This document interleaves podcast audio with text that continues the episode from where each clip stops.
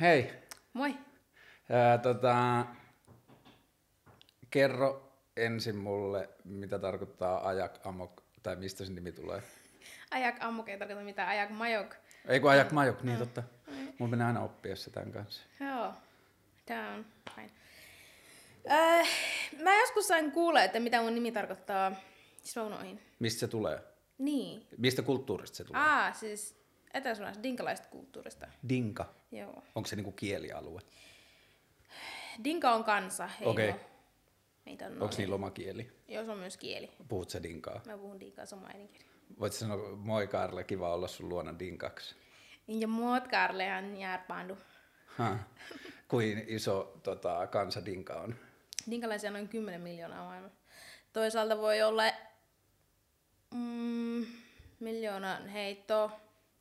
Mä, Etelä-Sudan on nyt, onko se joku kuudenneksi vai kolmanneksi eniten pakolaisia lähtee maailmasta tällä hetkellä. Se on niinku Afrikan sydämessä, niin sit se on aika kriisialtis. Oletko syntynyt täällä vai Sudanissa? Mä oon syntynyt Sudanissa. Silloin kun mä synnyin, ei ollut olemassa semmoista kuin Etelä-Sydämessä, se on Khartoum. Khartoum. Joo. Tota, minkä ikäisenä sä oot tullut Suomeen?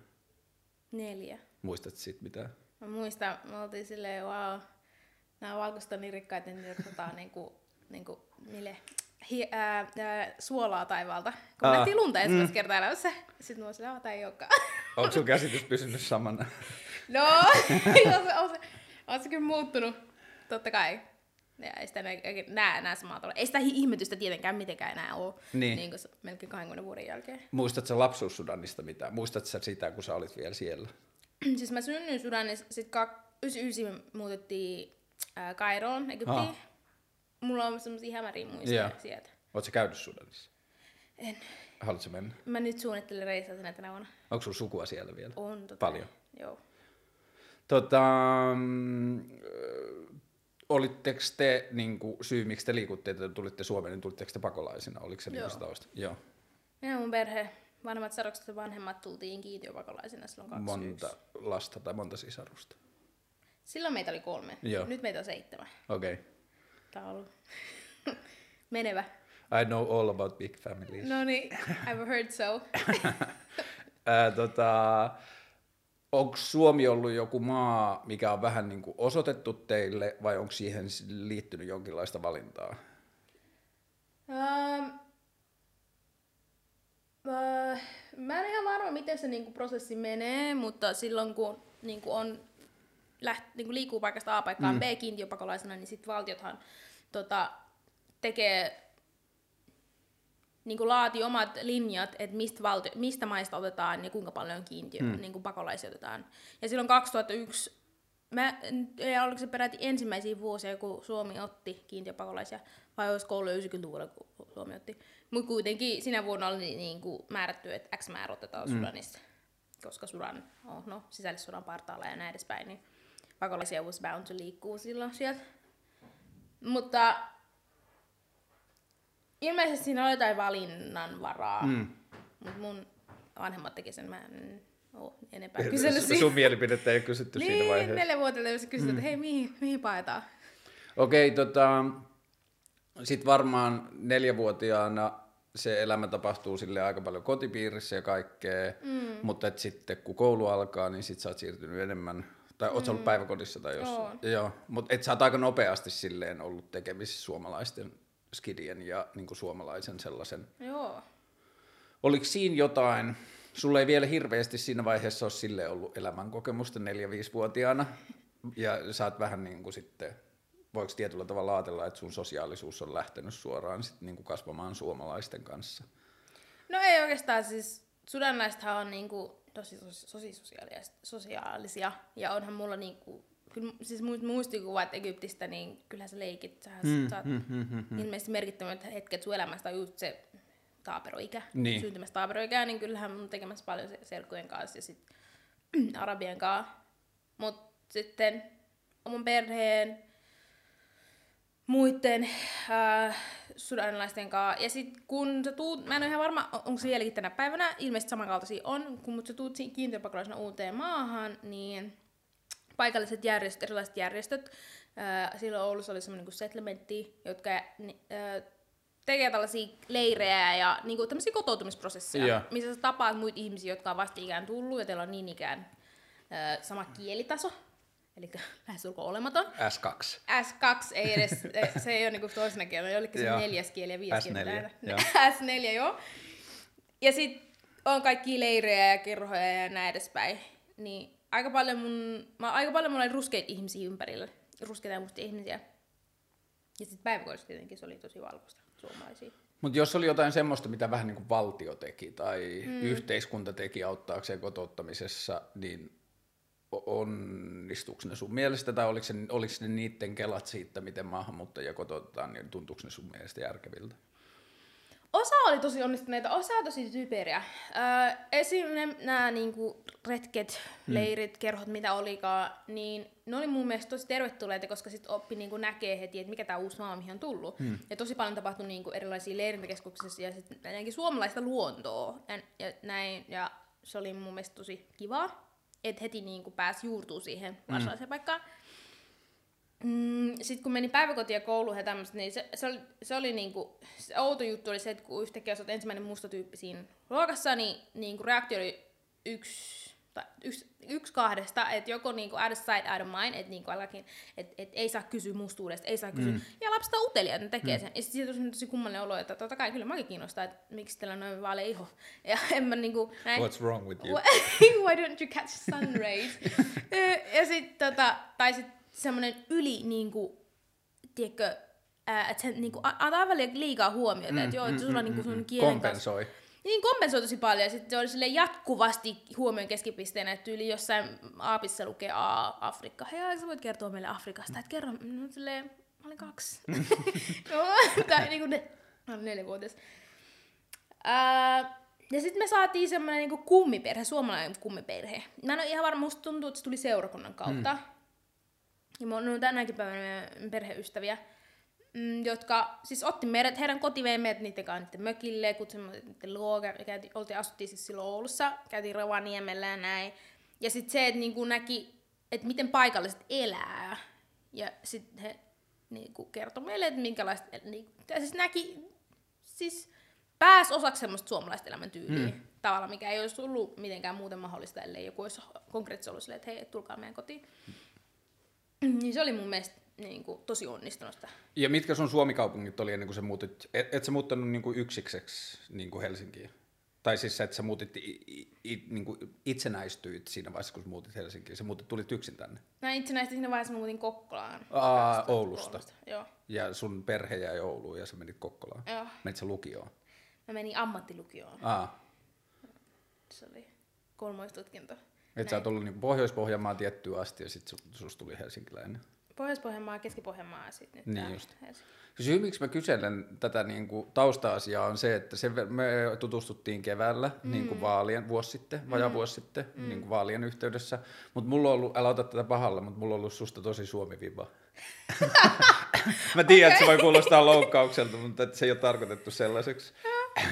Eh, mm, osaanko Mitä, se- mitä, mikä on Suomi-viba? niin, kun, tota, varmaan se on osittain sitä, että miten kasuaalisti saat mun näkökulman mukaan, tai miltä se, se on mun, mulle näyttänyt, että miten kasuaalisti oot osallistunut Suomimenoon, niin kuin mm. tuohon politiikkamenoon ja muuta. Mm. Ja siis siinä on niin kuin mun mielestä toinen taso kokonaan sun meiningissä, jota mä näen harvemmin suomalaisissa. Mm. Ää, mä mietin tätä eilen illalla nukkumaan mennessä, mä en tiedä mistä tuli mieleen, mutta mulla tuli semmoinen fiilis, että jos katsoi sitä sun, me oltiin tosi paljon samoissa paneeleissa, me niin kuin päästiin sillä tavalla näkemään toisten toimintaa, mm. niin musta tuntuu, että sun niin kuin poliittisen toiminnan esikuva on enemmän vaikka sanotaan Solange kuin Maria Ohisalo. tai siis silleen, mä en tarkoita niin kuin, ei ehkä edes, niin kuin, sen ei tarvi olla mikään Solange, vaan semmoinen niin kuin, en tiedä onko amerikkalainen oikea sana, mutta et enemmän semmoinen niin kuin, tässä mä oon tyyppinen juttu. Jos suomalainen politiikkous on pääasiassa semmoista, tässä on nämä asiat, mm. joita mä esitän, ja sit sä olit vähän silleen, että sul, niin kuin, sulla ei ollut viittaa messissä, mutta sulla olisi voinut olla viitta messissä.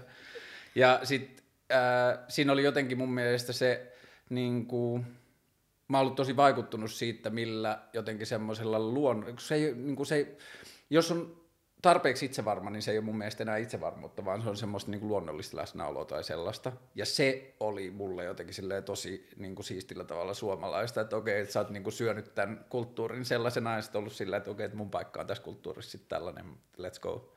Mm. Samaistut sä tuohon? Häh, joo. Tai ehkä jos kysymys niin. on se, että koet sä itse suomalaiseksi? Niin, mulla on tästä semmoinen mielenkiintoinen identiteettikriisi, joka alkoi sille varsinaisesti, kun mä muutin omille Mm. 16 vuotta, 15-16 kesäisenä. Paljon sä oot nyt? Mä oon nyt 22, Joo. niin 2013, kun muutin Keski-Pohjanmaalle ja siitä läht, kun siis, se, se, oli siinä mielessä semmoinen kulttuurisokki, että et, et, Keski-Pohja- oh, Kokkolassa in particular on Suomen suurin ordinisotilaiden ryhmittymä. ja sitten se oli niinku semmoista, varsinkin siellä Amiksissa on semmoista kilpajuoksua, jotka pystyivät olemaan eniten niinku rasistisia. Mm-hmm. Niin sit piti jo koko ajan, per, siis koko sen ajan ikään kuin niinku murrosiässä ei ole muutakin huoleaiheita kuin ympärillä vellava rasismi, niin, niin kuin peilata sitä suhdetta valkoisuuteen, peilata sitä suhdetta suomalaisuuteen.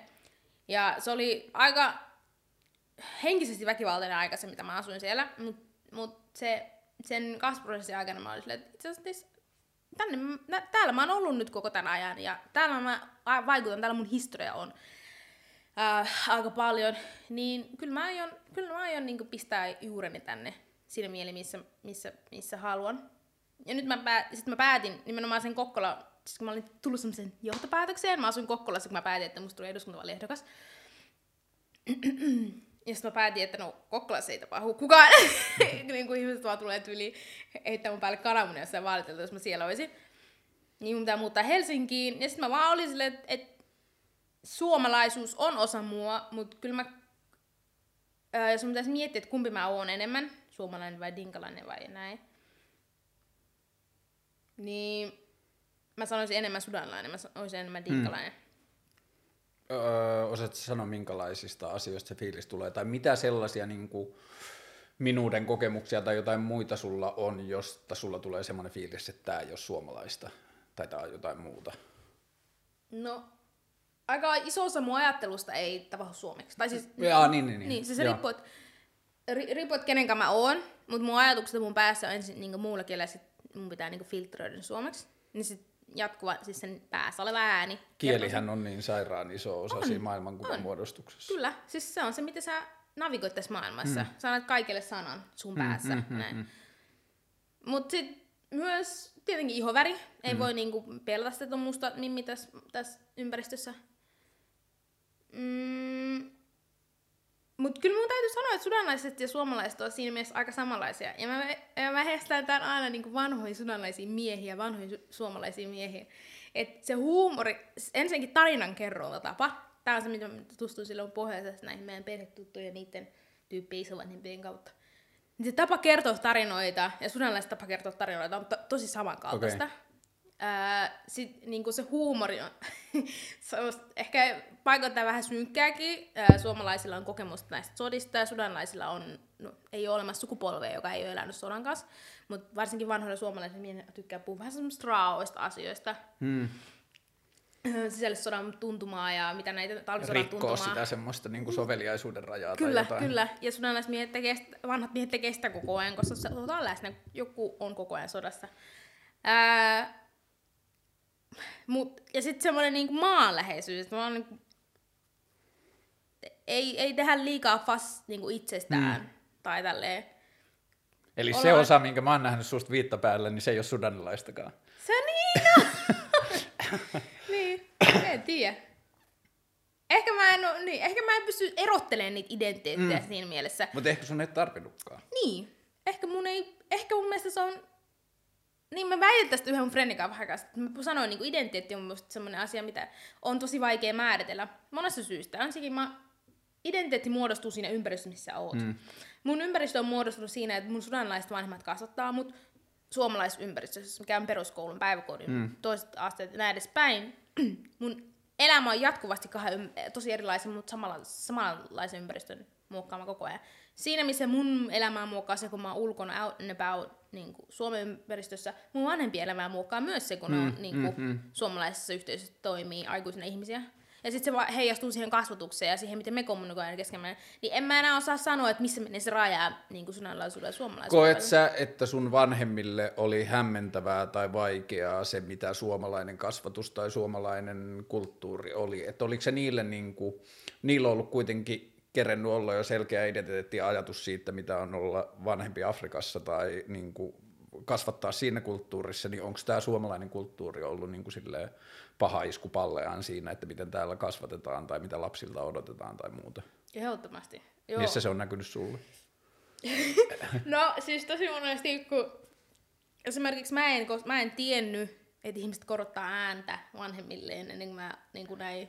Ai joku paljasti sen sulle? Joo, siis mun sisarukset, että siis joku mun frendi huusi niiden vanhemmille, ja sitten mä olin silleen, Saaks noin tehdä? niin, et, tai siis mä vaan odotin, että se saa niin, kuin niin kovaa korville, että se mm. niin kuin, soi. Sit, siis, ja tota, ilmeisesti mä vanhemmat tiessä jotenkin, että, että suomalaiset huut, lapset huutaa vanhemmille. Sitten ne aina niin kuin, eri tilanteissa oli meissä, niin kuin, mä en osu valkoisten kavereiden vanhemmille.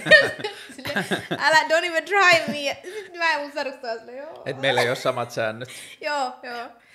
Ei toi ammattilukiojuttu, että siellä oli niitä Oodin jätkiä mm. ja sitä niin kuin, semmoista jatkuvaa rasismin meininkiä, mm. niin mua on jotenkin aina kiinnostanut se, kun mä oon, rasismi ei ole oikea sana, mutta että niin kuin siis semmoinen niin kuin viiteryhmään perustuva syrjintä on jotain, mitä mä oon kokenut lestadiolaisuuden kautta silloin junnuna, kun pieni Mm. kaupunki, kaikki tietää, että on lestadiolaisia, sitten on niitä jätkiä, jotka huutaa aina kun mahdollisuus tulee, että vitun lesta, Mm. mutta sitten jos sä satut olemaan sen kanssa kahdestaan, että sä kuljet sen kanssa koulusta himaan tai jotain muuta, niin se kaikki katoaa, sillä ei ole mitään vaihtoehtoja. Mm. Niin oliko sulla semmoisia kokemuksia koulussa, että siellä oli se, kun sä oot tommon, niin kuin, mä koen, että sä oot tyyppi, joka rikkoo ihmisten defenssit tosi helposti, että, niin kuin, että sä oot niin silleen, jotenkin läsnä itse, että sen toisen on hankala, sen on hankalampi olla kusipää siinä yhteydessä.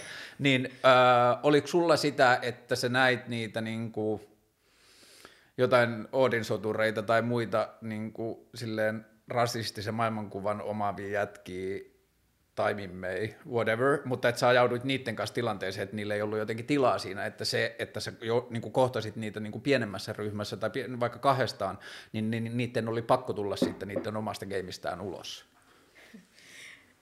Niin, no mulla tuli mieleen, kun sanoit tuosta tilasta, mulla tuli mieleen yksi ilta, me oltiin, mä olin just täyttänyt 18, me oltiin ulkona. Ja sitten illan päätteeksi mentiin hakemaan pizzaa, sitten siinä oli jotkut tyypit niin jotka laittaa takkit päällä. Mm. Ja sitten siinä oli minä, mun pari mustaa kaveria ja mun pari valkoista kaveria. Sitten kun me tultiin siihen pizzeriaan, tosi pieni pi- paikka, niin sitten ne vaan niinku katso tosi ilkeästi, ja sitten rupesi niinku semmoinen intensiivinen kuiska, kuiskauskeskustelu, missä kuului sitten tää rasistinen, kuuluisa rasistinen slurry. Sitten mä olisin, I ain't got the time for this. Sitten mä menin niinku fyys, siis mä menin kiinni yhteen henkilöön, joka oli sinne lähempänä. Ja se, että et mikä ongelma sulla on konkreettisesti meidän kanssa. Sä et tunne meitä, me ei ole koskaan tehty mitään sulle. Mikä sun ongelma on tässä 18-19-vuotiaiden kanssa? Sä oot niinku rouva plus 40 äijä. Et mikä, vit... et mikä juttu?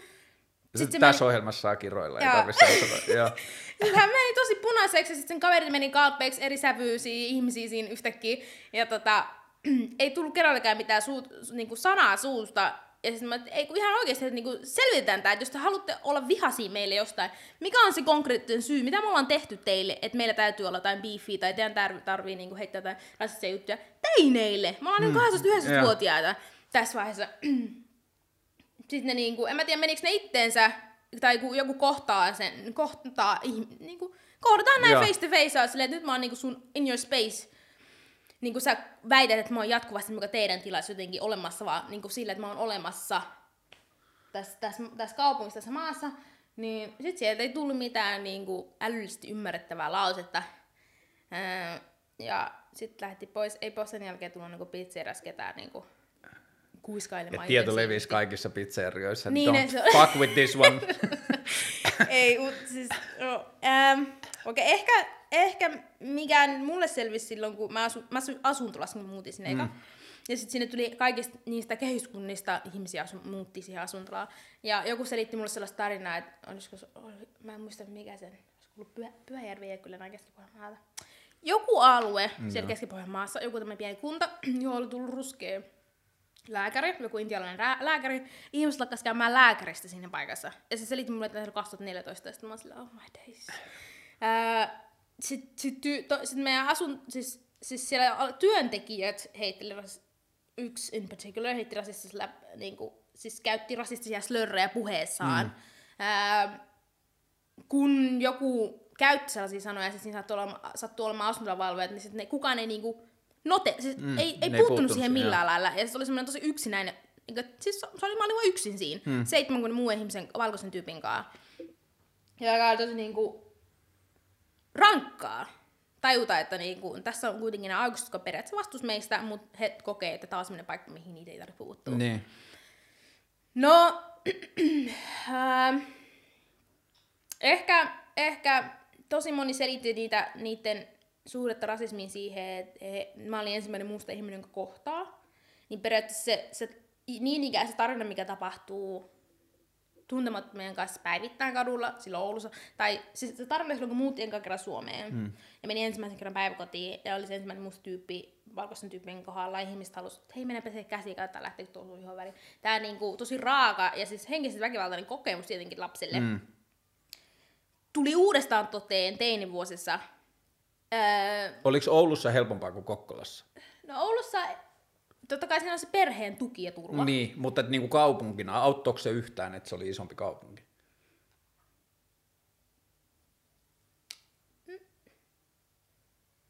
ehkä, ehkä se, mi- mikä niinku laimensi on se, että mä olin niinku tosi siis lapsi mm, Oulussa. Mm, mm, mm. Ja mä olin tosi menevä lapsi ja mä tein tosi paljon ja näin, niin mä en niinku, en ajatellut niin paljon. Sä et kerännyt kuunnella tätä Niin bullshit. mulla on, I, I had no time for this. Mun täytyy tehdä muita asioita. Mun pitää mennä hiekkakakku odottaa. Mui, niin, niin. Lä- Lähdetään parkouraan, whatever. Ja sit kun on teini-ikäinen, niin sit sähän niinku peilaat itses koko ajan. Yeah. Se on niinku tosi kummallinen. A, a, niinku, a, siis teini on tosi kummallinen. Siis se murrosikä, kun se alkaa.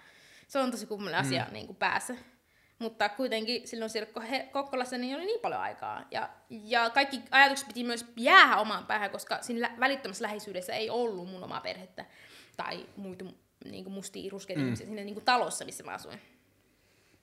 Niin sit se oli se ehkä se rankoin juttu, että se oli niin, sitä piti käydä läpi sitä prosessia yksin. Joo, kun siis mulla nyt ei, mä oon kasvanut pikkukaupungissa, mä oon kasvanut siellä Torniossa, jossa oli joku, no se on ehkä about Kokkolan kokoinen, vähän pienempi, mm. mutta mun kokemus on ollut sitten se, että niinku mitä isompaan kaupunkiin mennään, niin sitä vaikeammaksi rasistilla käy. Et jos mm. sä oot pikkukaupungissa ja siellä on se tyyli niinku kolme perhettä maahanmuuttajia, mm. jotka sä näet kerran kolmessa viikossa yhden jossain ruokakaupan jonossa, ja sit mm. sä oot silleen, mä haluan pois noi täältä.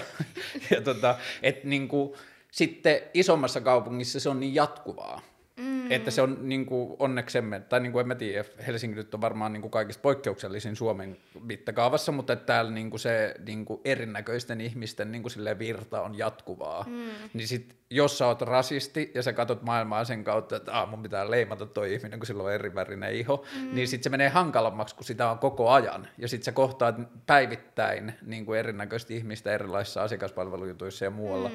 Ja sit siellä jossain niin kuin pyhännällä tai jossain, niin sit sulla on enemmän tilaa sille rasismille, kun sun ei tarvi, sä voit olla vaan siellä sun omassa huoneessa rasisti ja sit sun ei tarvi kohdata ketään sen kanssa. niin, siis niin, tai varmaan on tosi rankkaa olla rasisti Helsingin jossain Itäkeskuksessa. Mm. Voi niitä raukkoja. ei, mutta siis mun täytyy sanoa tää, kun öö, mä ensimmäisen kerran tulin hengaille Helsingin yksin, ka- olisiko se ollut 2017, ja sitten, tai oli joku tämmönen, joku juttu, joku tanssikurssi, minkä mä haluaisin käydä täällä, workshop, sitten mä kävin Itäkeskuksessa ja sitten mun niinku, maailma pysähtyi. Ensimmäistä kertaa pitkään aikaa muistan, mä kävelin läpi kauppakeskuksen ja kukaan ei kääntynyt katsomaan koska mä oon musta. Sitten mä olin, wow, että tääkö on tää helsinkiläisten ruskeiden mustien ihmisten elämä koko ajan. Vittu, tuu tänne! niin, tätä mä ehkä just tarkoitan, että, niinku, että se katse ei ole niin magneettinen enää. Ei.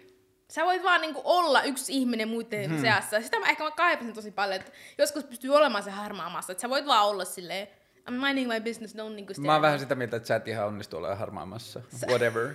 mä oon pahoillani. Ouch. Onks tota...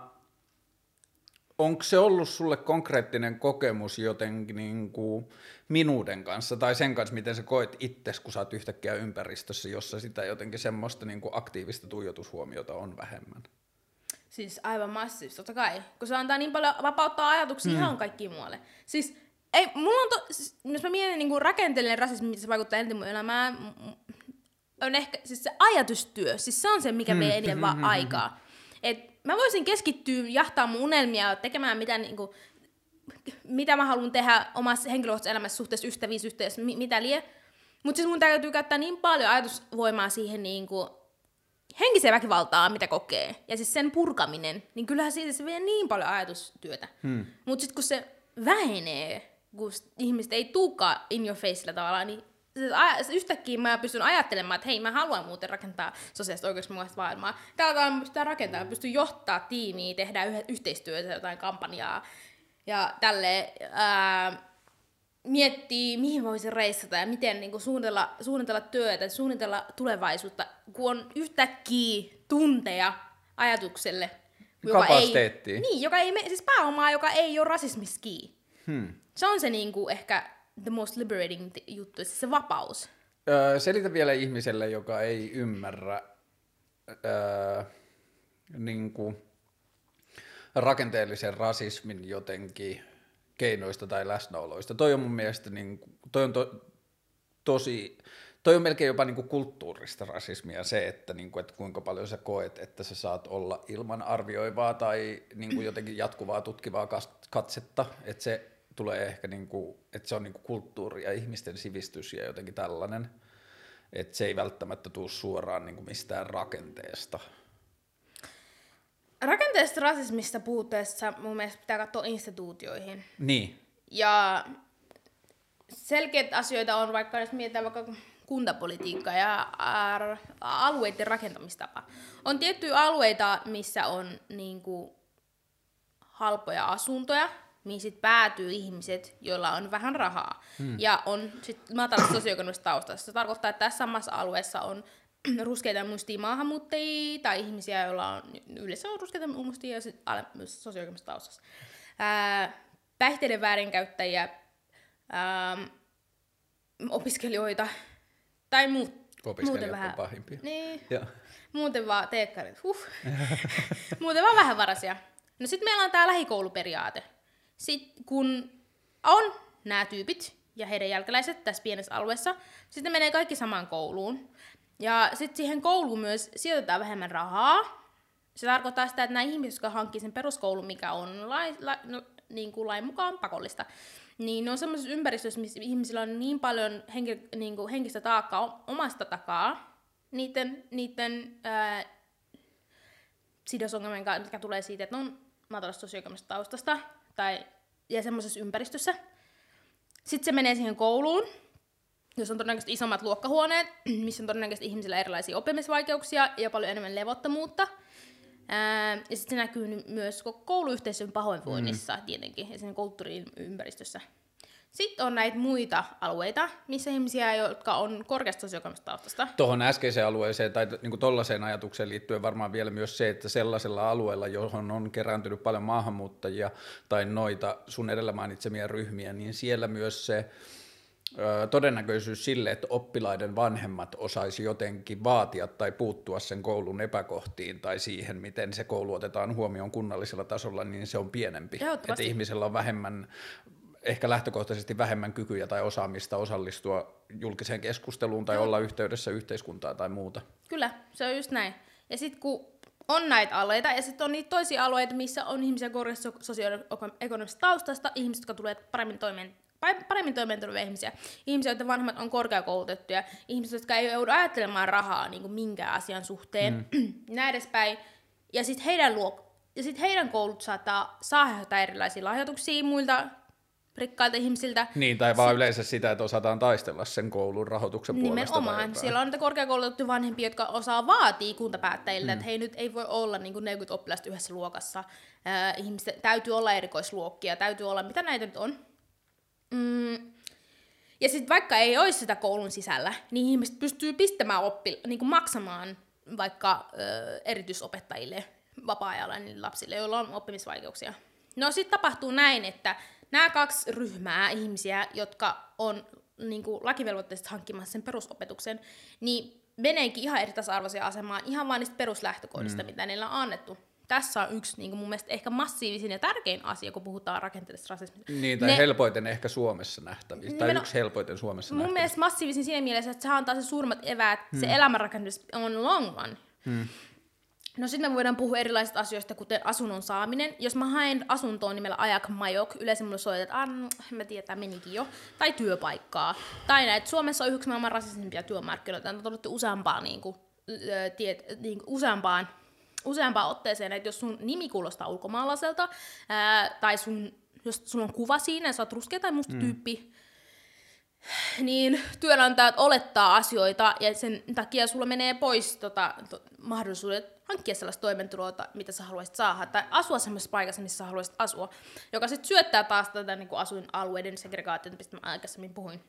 Toi asunnon löytämisjuttu oli mulle semmoinen niin kuin ensimmäisiä semmoisia kunnon konkreettisia herättäjiä siitä, että miten, niin kuin kuinka sokeana sitä kasvaa omille etuoikeuksille, että mun ystävä myös, jolla oli tai jolla on edelleen ei-suomalainen nimi, mm. niin sitten joskus ehkä kymmenen vuotta sitten, kun se rupesi kertoa mulle sitä sen asunnon hakuprosessia, ja sitten se rupesi niin kuin soittaa vaan niin kuin tyyliin oikotieltä tai Hesareilta vapaana olevista asunnoista, niin se prosentti, mille sille lyötiin luurikorvaan mm. heti nimen jälkeen, oli ihan crazy. Mm. Ja se, että niin kuin, se, että kun mä sain jotenkin silloin seurata läheltä sitä, että, sitä sen prosessia, niin siinä se niin kuin, on mulla ollut aina kuitenkin niin kuin skeittauksen ja jotenkin joidenkin muiden sosiaalisten piirien kautta niin kuin jonkinlaista yhteyttä eri värisiin ihmisiin aina, mutta mm. et niin kuin,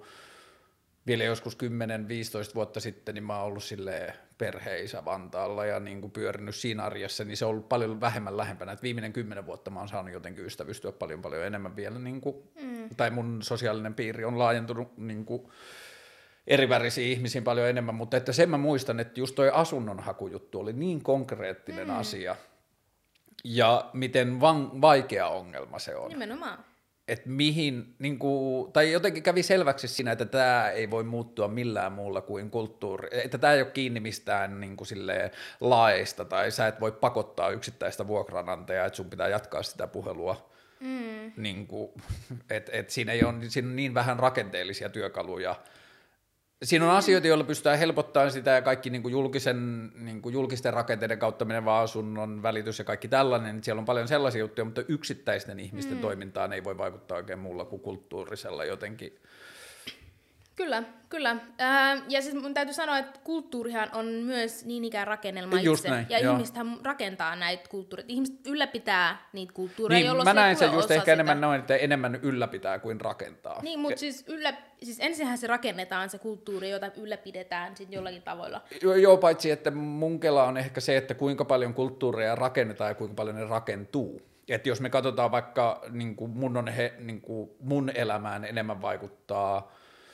kulttuuriset epäkohdat, jotka liittyy vaikka työn kulttuuriin tai oletukseen siitä, tai vaikka markkinatalouden rooli meidän kulttuurissa tai niin kuin jossakin yhteiskunta-ajattelussa tai muuta, niin mun on helppo nähdä sitä, että se kulttuuri on vuosikymmenien aikana rakentunut siitä, että kukaan ei ole sanonut ei, mutta mä en näe hirveästi sitä, että joku on sanonut 60-luvulla, että mä haluan, että markkinatalous menee niin kuin silleen ihan ylikierroksille ja kaappaa tämän kaiken valtaansa.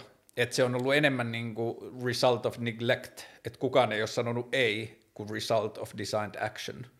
Mm, mut se on Rasismi on vähän eri. Niin kuin niin. Mä ajattelen, että siinä on enemmän myös näkynyt niin kuin ihmisten semmoista jotenkin toiminnallista jälkeä, mutta et kyllä mä silti niin itse taivun ajattelen, että kulttuuri on tosi paljon ihmisten välinpitämättömyyden tulos kuin aktiivisen toiminnan tulos. Niin, välinpitämättömyys on myös aktiivista toimintaa. Niin on, mutta sen... että sitä ihmisen on helpompi olla huomaamatta, että sen ei tarvi mennä välttämättä mm. niin kuin silleen tietoisena aivojen kautta, että mä päätän olla välinpitämätön. Niin. No, oli miten oli. Äh, tässä on tietenkin tasoja, siis totta niin kai on, on, joo, on joo. monia näkökulmia tarkastella kulttuuria, miten se muodostuu, miten se rakentuu, rakennetaanko sitä vai näin edespäin.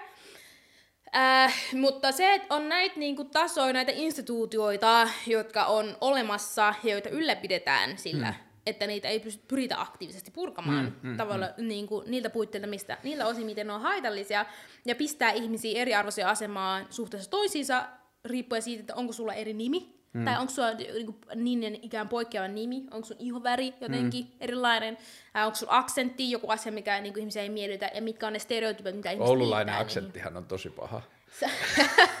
That closes doors. Sä, mate. Tiedätkö tota, nää? Kyllä mä tiedän, kyllä mä tiedän. tota, niin, niin, niin ehkä mitä mä pystyn puhumaan, niin nyt kun ollaan otettu nämä esimerkit, mitä rakenteellinen rasismi mm. on, niin mitä se konkreettisesti tekee. Se sulkee ovia koulutukseen mm. tai antaa huonompi, o, huonompi laitos koulusta ihan varhaiskasvatusta saakka, mm. joka johtaa siihen, että sun eväät rakentaa sun tulevaisuutta, sit kun sulla on kyky tehdä se, kun sä oot vähän vanhempi, niin on paljon pienemmät. se sulkee ovia toimeentuloon, siis konkreettisesti, miten sä syöt ja miten sun perhe syö. Mm, se on mm, niinku massiivinen asia asumiseen ja suojaan. Missä sä pystyt asumaan ja minkälaisissa olosuhteissa sä pystyt kasvattaa siis kasvaa itse ihmisenä mm. ja kasvattaa mahdollisesti jälkeläisiä. Ja siihen ympäristöön, mitä, sun, niin kuin mikä sulla on, että mi, mitä, mitä ää, minkälaisia ärsykkeitä sun ympärille tulee, mitä sä saat tietää maailmasta. Onko maailma sellainen, missä sä näet, että niinku, ihmiset pitää huolta niistä yhteisistä asioista, niistä kaduista, hmm. ää, ihmiset niinku, vie niitä sisaruksia johonkin kirjastoon, lukeeko ihmiset siellä sun ympärillä, vai onko se semmoinen, missä ihmiset huon, niinku, voi huonosti, joku saattaa pikittää itseä jossain, ihmiset huutelee keskellä päivää, koska ne on kännissä.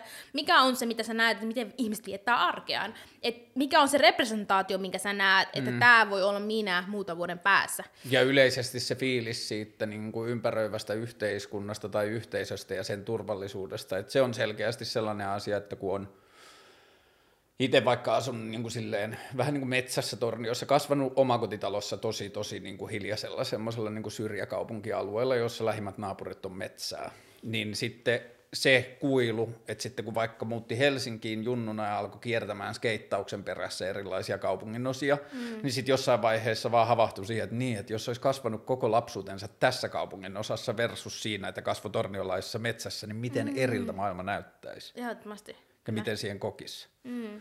Mutta toi niinku, mm, tämä jännä, että tämä meni näin paljon tähän nyt, niin tota, tähän niinku rodullisuuteen tai tähän, niinku, e, e, e, koska syy mikä niinku, mikä mulle on ollut ehkä kaikista kiinnostavinta meidän tutustumisessa on vielä paljon enemmän ollut se, että niinku, jos unohtaa kaiken toin, niin, niin se ajatus siitä, että miksi sä oot lähtenyt politiikkaan, se tietenkin liittyy myös siihen, mutta mm. että mä oon mm. nähnyt sun poliittisessa toiminnassa tosi paljon muuta, niin kuin, että se ei ole ollut sun ainoa, että sä oot, niin kuin ehkä siinä myös on näkynyt se suomalaisuus jollain tavalla, että sä oot ollut siinä politiikassa jotenkin silleen niin kuin tosi, että et susta, mitenkään se sanoisi, mutta että sun poliittisesta puheesta ja poliittisesta toiminnasta ja kaikesta siitä löytyy myös silleen vaan niin kuin poliittista toimintaa, joka voisi irrottaa siitä niin kuin koko erinäköisyyskeskustelusta. Joo, ehdottomasti. Ja, ja se on ollut mulle niin kuin, ei mitenkään kiinnostavaa suhteessa niin kuin sun taustaa, vaan kiinnostavaa yleisesti se, että minkälaisella jotenkin drivilla ja niin kuin kiinnostuksella.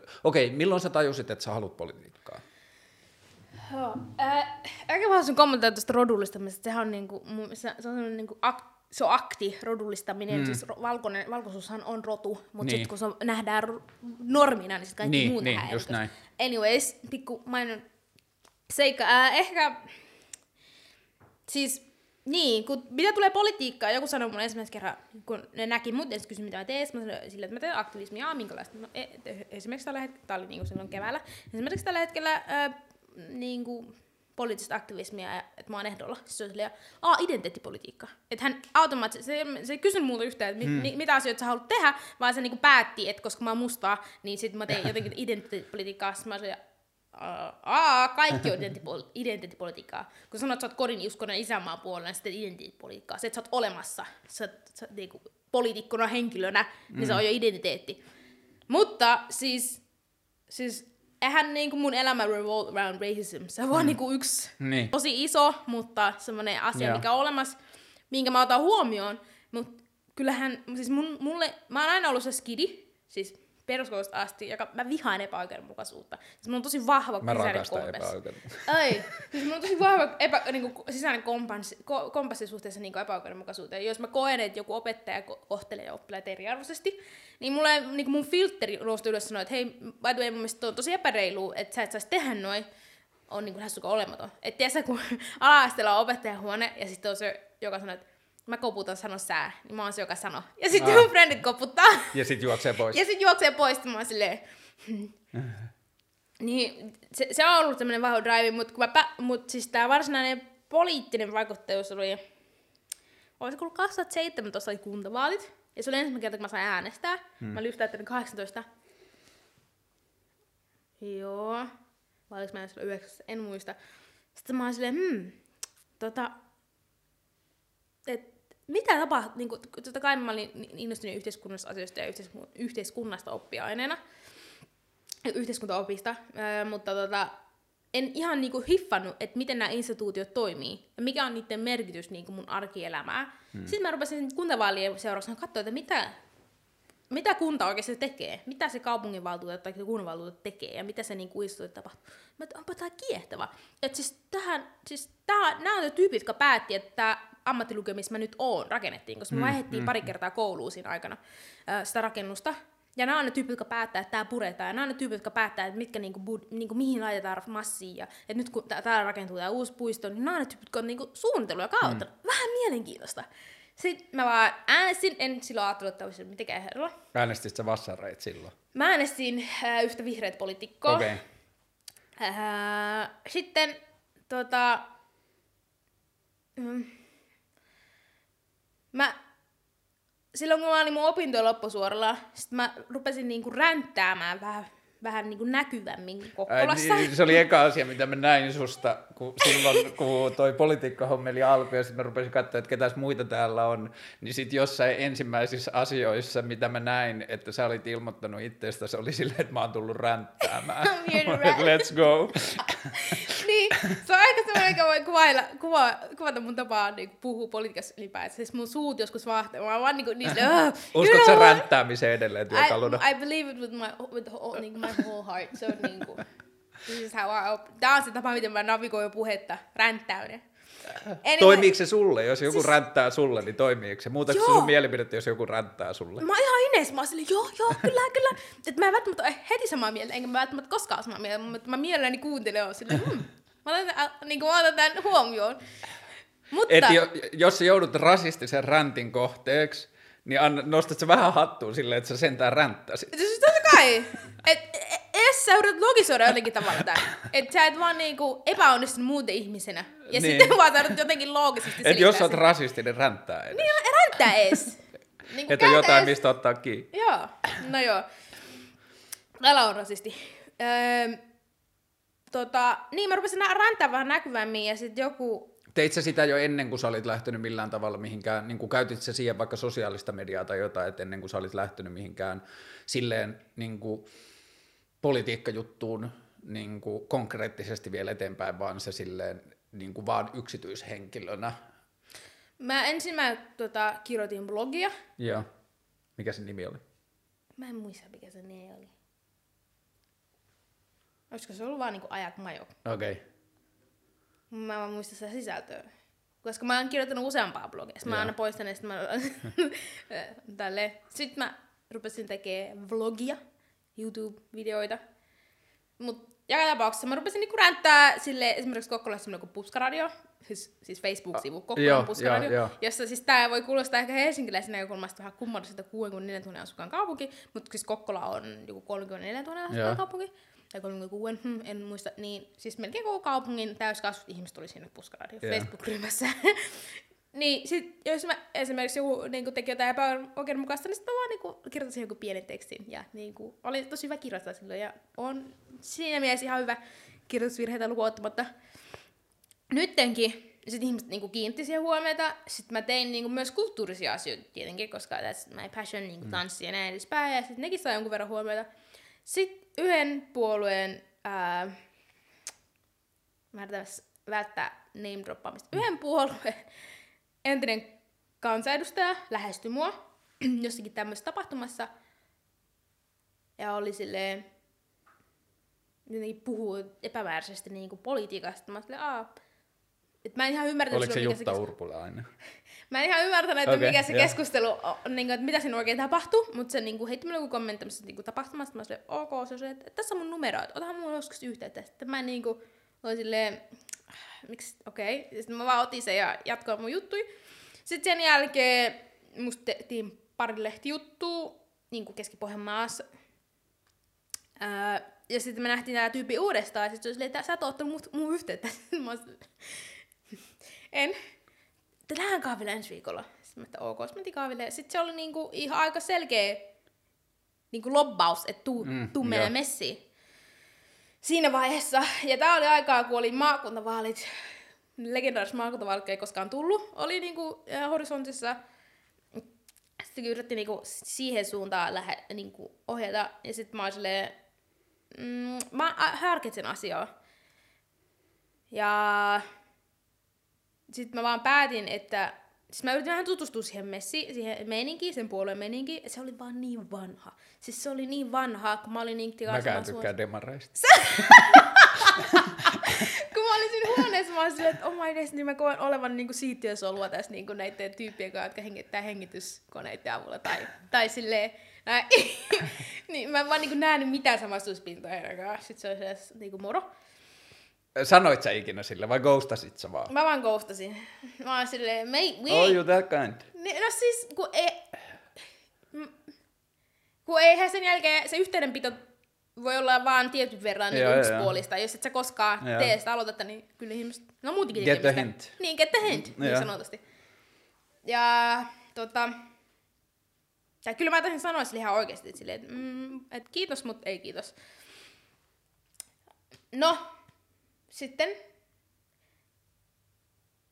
Ky- Olis sun kysymys se yhteiskunnan kiinnostus? Tää oli vaan... Joo, tää ehkä just se polku politiikkaa. siihen, Niin, joo. että tota, tämä mua just kiinnostaa, että mitä steppejä on tapahtunut välissä siihen, että sit yhtäkkiä me ollaan sitten jossain Oulukylän lukion vaalipaneelissa ja sitten niinku, mua viehätti tosi paljon se, että mä oon itse muuttanut pohjoisesta Helsinkiin ja niinku rakentanut mm. sitä niinku semmoista Helsinki-identiteettiä ja niinku mm. suhteuttanut sitä siihen Lande-identiteettiin ja kaikkea muuta, mutta et se mikä oli mun mielestä sun meiningissä siistiä oli se, että sä et tullut silleen pyytelee anteeksi sitä, että sä oot Kokkolasta tai Oulusta, tai että se ei niinku näkynyt siinä millään tavalla siinä sun meiningissä se, että sä tuut jostain muualta. Joo, ensinnäkin Helsinki, Helsingin syntynyt helsinkiläinen, eihän se on uha-alainen eläin. Mm. Mitä harmi. Mut siis joo, siis mun step oli se, että yli lukiossa meidän yhteiskuntaopettaja oli silleen, hei, by the way, niin kuin, räntäs, okei, okay, me räntättiin mm. asioista, ja sitten tota, ähm, sitten mä ilmaisin selkeää kiinnostumista politiikkaa. Mä en vielä tajunnut silloin, että se oli semmoista varsinaisesti selkeää kiinnostumista politiikkaa, mutta sitten se aina no se, että hei, luit tätä artikkelia, bla bla bla. Sitten, oh, cool, siistiä, bla bla. Sitten tota, ää, ää, mä en muista mikä vuosi se oli, mutta feministinen puolue perustettiin. Mm. Sitten se tuli niin kuin, tälleen koulukäytävä sanomaan, että, että joko oot pistänyt puoluekirjat sisään. Sitten mä olin häh? Sitten se oli silleen, niin, että feminist, feministinen puolue perustettiin. Sitten mä olin silleen, aa, mä en edes... Siin, siis tää oli ennen tätä, tätä lobbausyritystä mm. puolueeseen, että et, aa, onpa mielenkiintoista. En tiennytkään, että puoluepolitiikka on vaihtoehto mun pöydällä, mitä voisi tässä harkita. Sitten joo, tsekkaa. Mä tää on cool, tsekkasin sen. Mm, joo, siinä kiinnosti, mutta ei tarpeeksi. Ää, siis tuen tosi monta, mun siellä on tosi hyviä poliitikkoja. Mm. Mut Mun täytyy sanoa mutta- myös, että on demareissakin, vaikka niitä Oh. oh. aikaisemmin, on sielläkin hyviä poliitikkoja. Täytyy sanoa, että mä en ole maininnut tämän puoletta kertaakaan. Et olekaan, mutta sä oot tehnyt sen hyvin selkeäksi. niin, no niin, sit, tota, sit, sit, sit mä niinku, tota, sit sen mukana tuli semmoinen valveutuminen, tapahtui nämä lobbaukset, tapahtui nämä leh, niinku ränttäykset, lehtijutut ja silleen, että tuu puoluepolitiikkaan. Sitten mä oon silleen, mmm, tää on ilmeisesti vaihtoehto. Katsotaan mä näiden ää, poliittisia nuorisojärjestöjen. Sitten mä menin tsekkaan, mitä Vinos tapahtuu. Mm, sitten menin tsekkaan, mitä Vanus tapahtuu. Uh, cool, no on kivoja tyyppejä. Tää Vino, vihreät nuoret, vanua, vasemmista nuoret. Kyllä. Joo. Sitten mä päädyin vasemmistonuoriin. Olisiko molemmat ollut vaihtoehtoja? No totta kai, mä kävin tsekkaan niitä juttuja. Siis- Joo, mutta et niinku, äh, koet sä edelleen niin, että jos jostain syystä sun pitäisi tai jostain syystä tapahtuisi jotain, että niin kuin sun poliittinen tulevaisuus olisi vaan vihreiden varassa, niin olisiko sulle ok? Onko, sulle, onko ne erottaa, kun puhutaan aina vihervasemmistosta ja niin edelleen, niin onko niissä sulle jotain semmoista niin kuin lähtökohtaista eroa? Oletko vaan silleen vassari, ettei Suomessa ole muita puolueita, vai voisit sä olla vihreillä? Mä en voisi olla vihreillä. Suurin syy on se, että mä en pysty luottaa vihreissä siihen, että ihmiset toimii sen mukaan, mitä puhuu. Vihreillä on arvot kohillaan, se on tosi hyvä.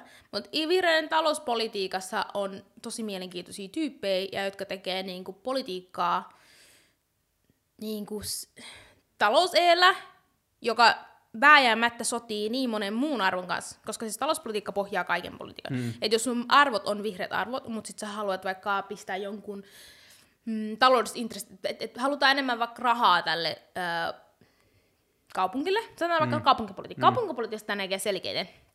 Halutaan enemmän fyrkkaa vaikka Helsingin kaupungille. Ja sitten joku yksi suursijoittaja silleen, että hei mä haluan repiä tuon metsän alas, että mä voin rakentaa tähän semmoisen huvilan.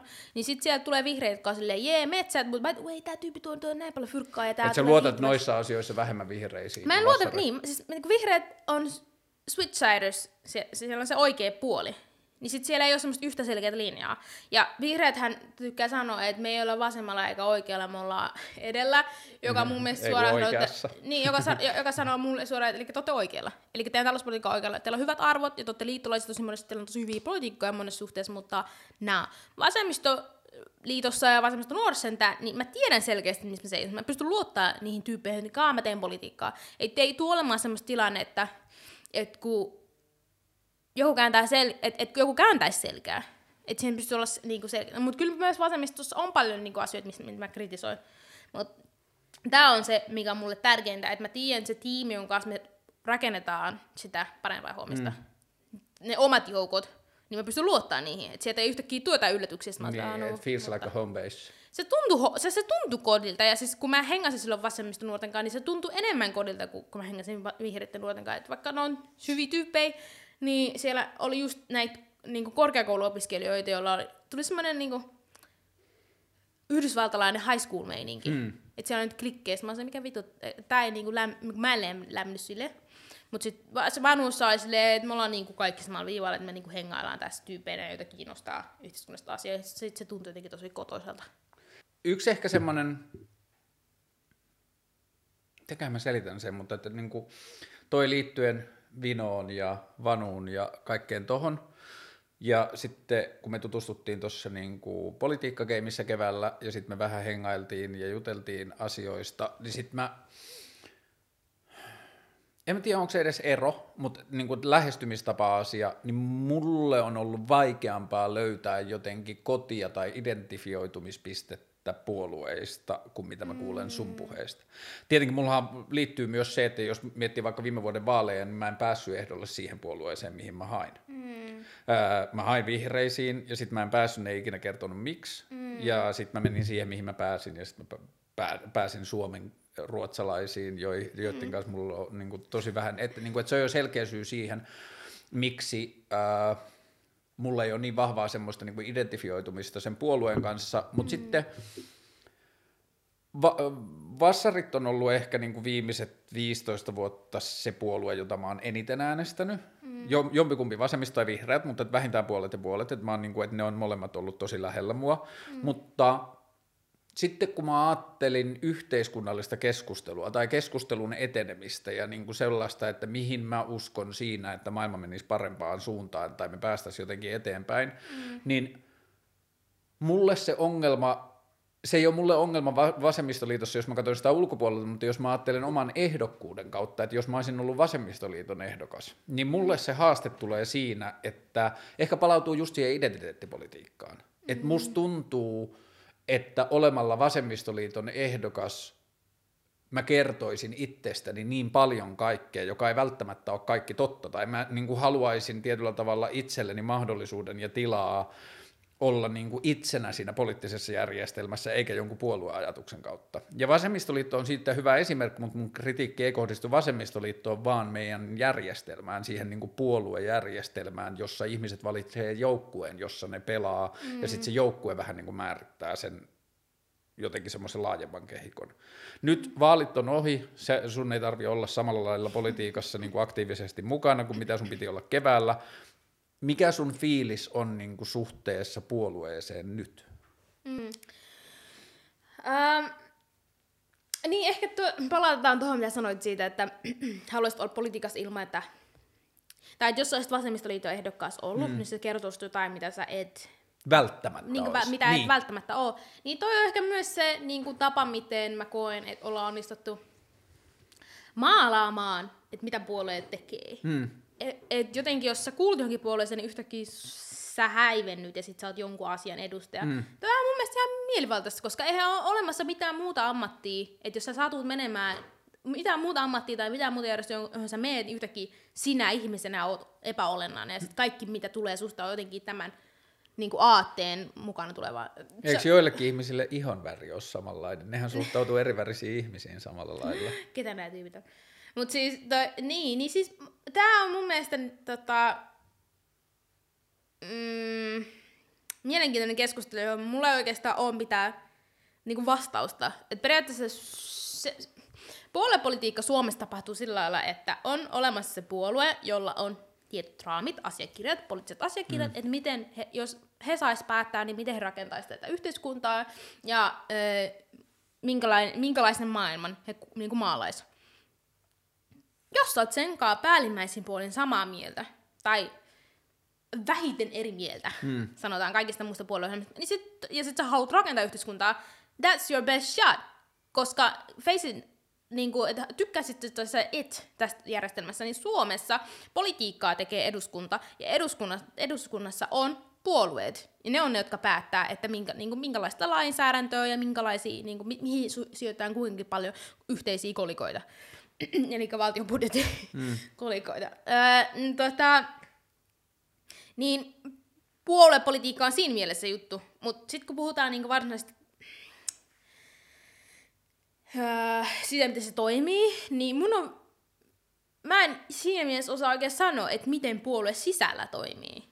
Et niinku, mm, se, ne prosessit, että niinku, tai siis niin, kyllähän mä oon opetellut, mutta mulla ei, mä en osaa selittää sitä yhtä paljon kuin esimerkiksi, miten eduskunta toimii tai miten näin.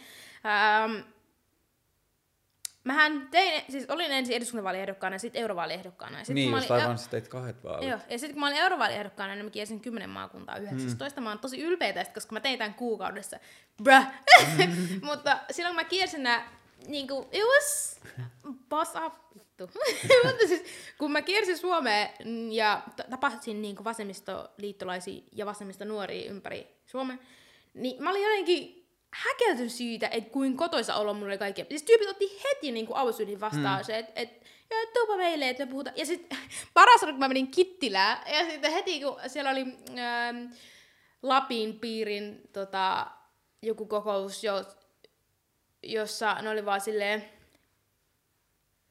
hei, sinä oot Helsingistä. No katoppa, tuppa sinä etelänvetelää tänne, kun minä kerron sulle, että mitä te olette sanomaan meille, että miten täällä Lapissa hommia hoidetaan. Ja heti tuli semmoinen olo, että niinku, straight to business. Yeah. Ensimmäinen kerta, kun me nähdään, ei mitään filtteriä, vaan niinku suoraan mitä on mielen päällä. Jotenkin mä arvostan sitä tosi paljon. Koska joskus Helsingissä tuntuu, että joutuu kaapimaan niinku niin, ihmisten aivan. aidot mielipiteet. Siellä oli välittömästi, mä olin kyllä. Mutta tää oli semmoinen asia, mikä ei oikeasti varsinaisesti kosketelma. Mut niin, eli puolueen tyypeistä mä oon tosi iloinen. Niitä ihmisiä, joita mä oon tavannut, niin jotenkin tuntuu, että on kotona. Ää, puolueen politiikka en mulla ei ole tullut mitään sellaista vastaan, mistä mä olisin niinku perustavanlaatuisesti eri mieltä. Joo, kun siis mun beefi niin vas, vasemmistoliiton kanssa on sillä tavalla outo, että mulla on sama fiilis, että mä oon about kaikesta, niin kuin, että jos jaettaisiin yksittäisiä asioita, mm. niin tosi monessa niissä tai suurimmassa osassa niissä mä saattaisin sanoa, että vasemmistoliitto on mm. eniten sitä mieltä, mitä mä oon. Kyllä. Mutta että sitten kun mä katson vasemmistoliittoa siinä puoluekentässä, mm. että jos katsotaan pelkkiä asioita, niin se tuntuu tosi mun puolueelta, mutta jos katsotaan sitä puoluekentässä, niin sitten se ei tunnu enää mulle kotoisalta siksi, että se on niinku, se on niin paljon vuosikymmenien, niin kuin tässä niin kuin tämä liittyy mun mielestä just myös identiteettipolitiikkaan ja siihen, että miten puolueet on identifioitu tai identifioinut siinä kentällä, niin musta tuntuu, että vasemmistoliitto on liikaa vähän niin kuin jotain muuta vastaan niin, että Aa. se sopisi mun persoonaan. Joo. Että kun mulle ei ole luonnollista olla jotain muuta vastaan. Niin. M- mulle on niinku persoonallisesti tai temperamentillisesti, mulle on kaikista luonnollisinta olla innostunut jostain, mm. ei jotain muuta vastaan. Ja sitten kun vasemmistoliitto, sillä on ollut pitkiä niinku oppositiojaksoja, ja se on niinku oppinut siihen. Että mm. jos katsoo vaikka viime kevään vaaleja, niin en mä tiedä, kyllä säkin saatoit ehkä välillä syyllistyä siihen, mutta mä olin tosi huolissani niin kuin silleen, että tuli nuoria edustajia tai ehdokkaita, joiden koko pihvi oli muiden puolueiden virheissä. Et Sipilän hallitus ja edellinen mm. hallitus ja tietyllä tavalla se, että osoitettiin väärässä olijat.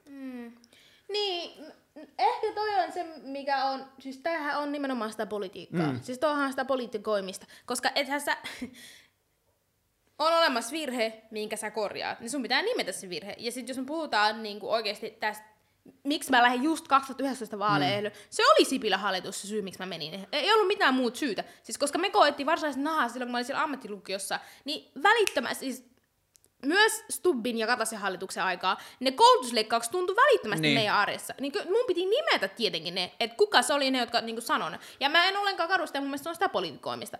Mutta toi, mitä, toi, mitä sä sanoit siitä, ää, siitä, että vasemmistoliitto on jotakin vastaan, niin mä tunnistan myös sen itse.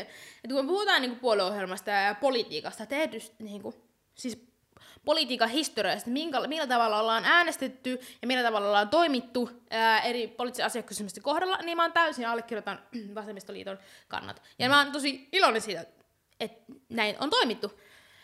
Mutta se pitää paikkaansa, että tosi usein, että siis nyt, nyt kun vasemmistoliitto on hallituksessa, niin siellä on kourallinen poliitikoita, joilla on mitään kokemusta siitä, että mil, tai niin mitään poliittista kokemusta olla niin kuin hallituspuolueena, mm. eikä oppositiopuolueena. Mm. Mutta kyllä mun mielestä tämä Rinteen ja Marinin hallitus on lähtenyt hyvin liikenteeseen. Ää, tota, se välillä muakin vaivaa, koska kyllä mä haluan nähdä semmoista innovatiivisuutta myös, että mm. niinku edelläkävijöitä. Tämä on se, mihin me lähetään, eikä taas se, mitä me vastustetaan. Mutta sitten täytyy olla myös sitä, että kyllähän asioita pitää vastustaa. Että jos sä, jos, et sä voi olla vaan silleen, mä tykkään yhdenvertaisuudesta. Ei, sä vastustat rasismia. Jo, tai, tai, tai, mä tyk, tai mä tykkään niinku kestävästä kehitystä. Ei, sä, va, sä vastustat kapitalismia. Niin kyllä nämä pitää pystyä myös sanoa ääneen ilman semmoista negatiivista konnotaatiota.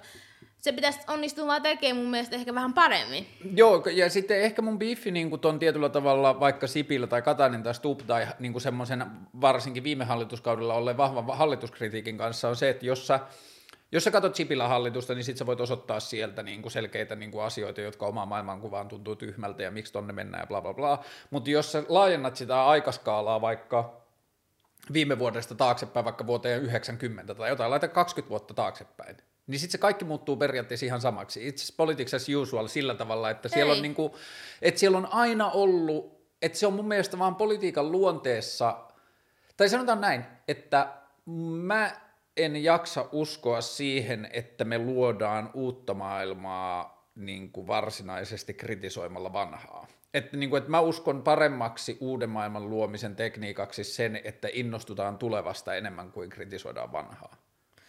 Hmm, no toi on ihan mielenkiintoinen. Mun mielestä toi on ehkä vähän myös historiaton ajattelutapa. Koska jotta pystytään luodaan, luomaan uutta, niin täytyy tietää, mitä on, missä on menty pieleen. Joo, vanhassa. mutta kun mun mielestä on niin helppo sanoa, että on menty kaikessa pieleen. että se voidaan kaikki vaan laittaa silleen, että, niin kuin, että fact is shit, että, niin kuin, että me ollaan tapeltu poliittisesti viimeiset 20 vuotta. Ja sitten se on vaan semmoista niin kuin pilko. Jos katsoo ympäristön niin kuin, uhkia tai ilmastonmuutosta, niin mitään, mitä me ollaan tehty, mitkään työvälineet tai keinot, mitä me ollaan onnistuttu tekemään viimeisen 40 vuoden aikana, ei tule pelastamaan meitä. Meidän pitää tulla to, niin kuin onnistua toimimaan aivan tosi radikaalisti eri tavalla. Ää, ei, täs, mä oon nyt tosi eri mieltä nyt tosi monesta asiasta.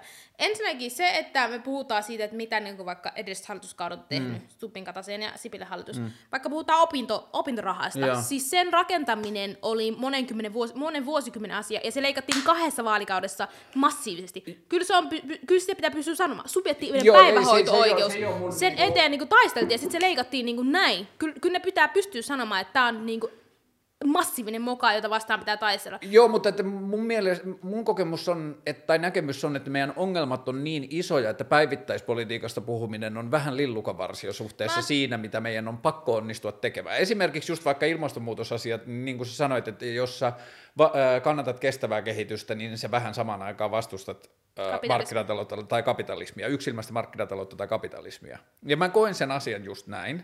Ja mä oon niin kuin ihan samaa mieltä, ja niin kuin mä huomaan, mitä enemmän mä ajattelen jotain kestävän kehityksen tai yleensä kestävän tai siedettävän toiminnan tekemistä, niin sitä enemmän markkinatalouskriittistä se on, tai sitä enemmän kapitalismikriittistä se on. Mutta mun ongelma on siinä se, että jos me yritetään ajaa yhteiskuntaa vaikka kestävämpiä tai yleisesti vaan siedettävämpiä vaikka yritystoiminnan tai liike-elämän muotoja, niin mä en usko, että se tapahtuu, jos me ilmoitetaan sille vastapuolelle kärkeen, että sä oot väärässä ja sä oot kusipää. Niin kuin siis sillä tavalla, että politiikassa mä ymmärrän sen. Koska jos sun pitää politiikassa löytää se äänestäjä, niin sit sun on helppo sanoa, että hei, mä oon se kansanedustajaehdokas, jonka mielestä myös toijaba on kusipää tai niiden toiminta on perseestä.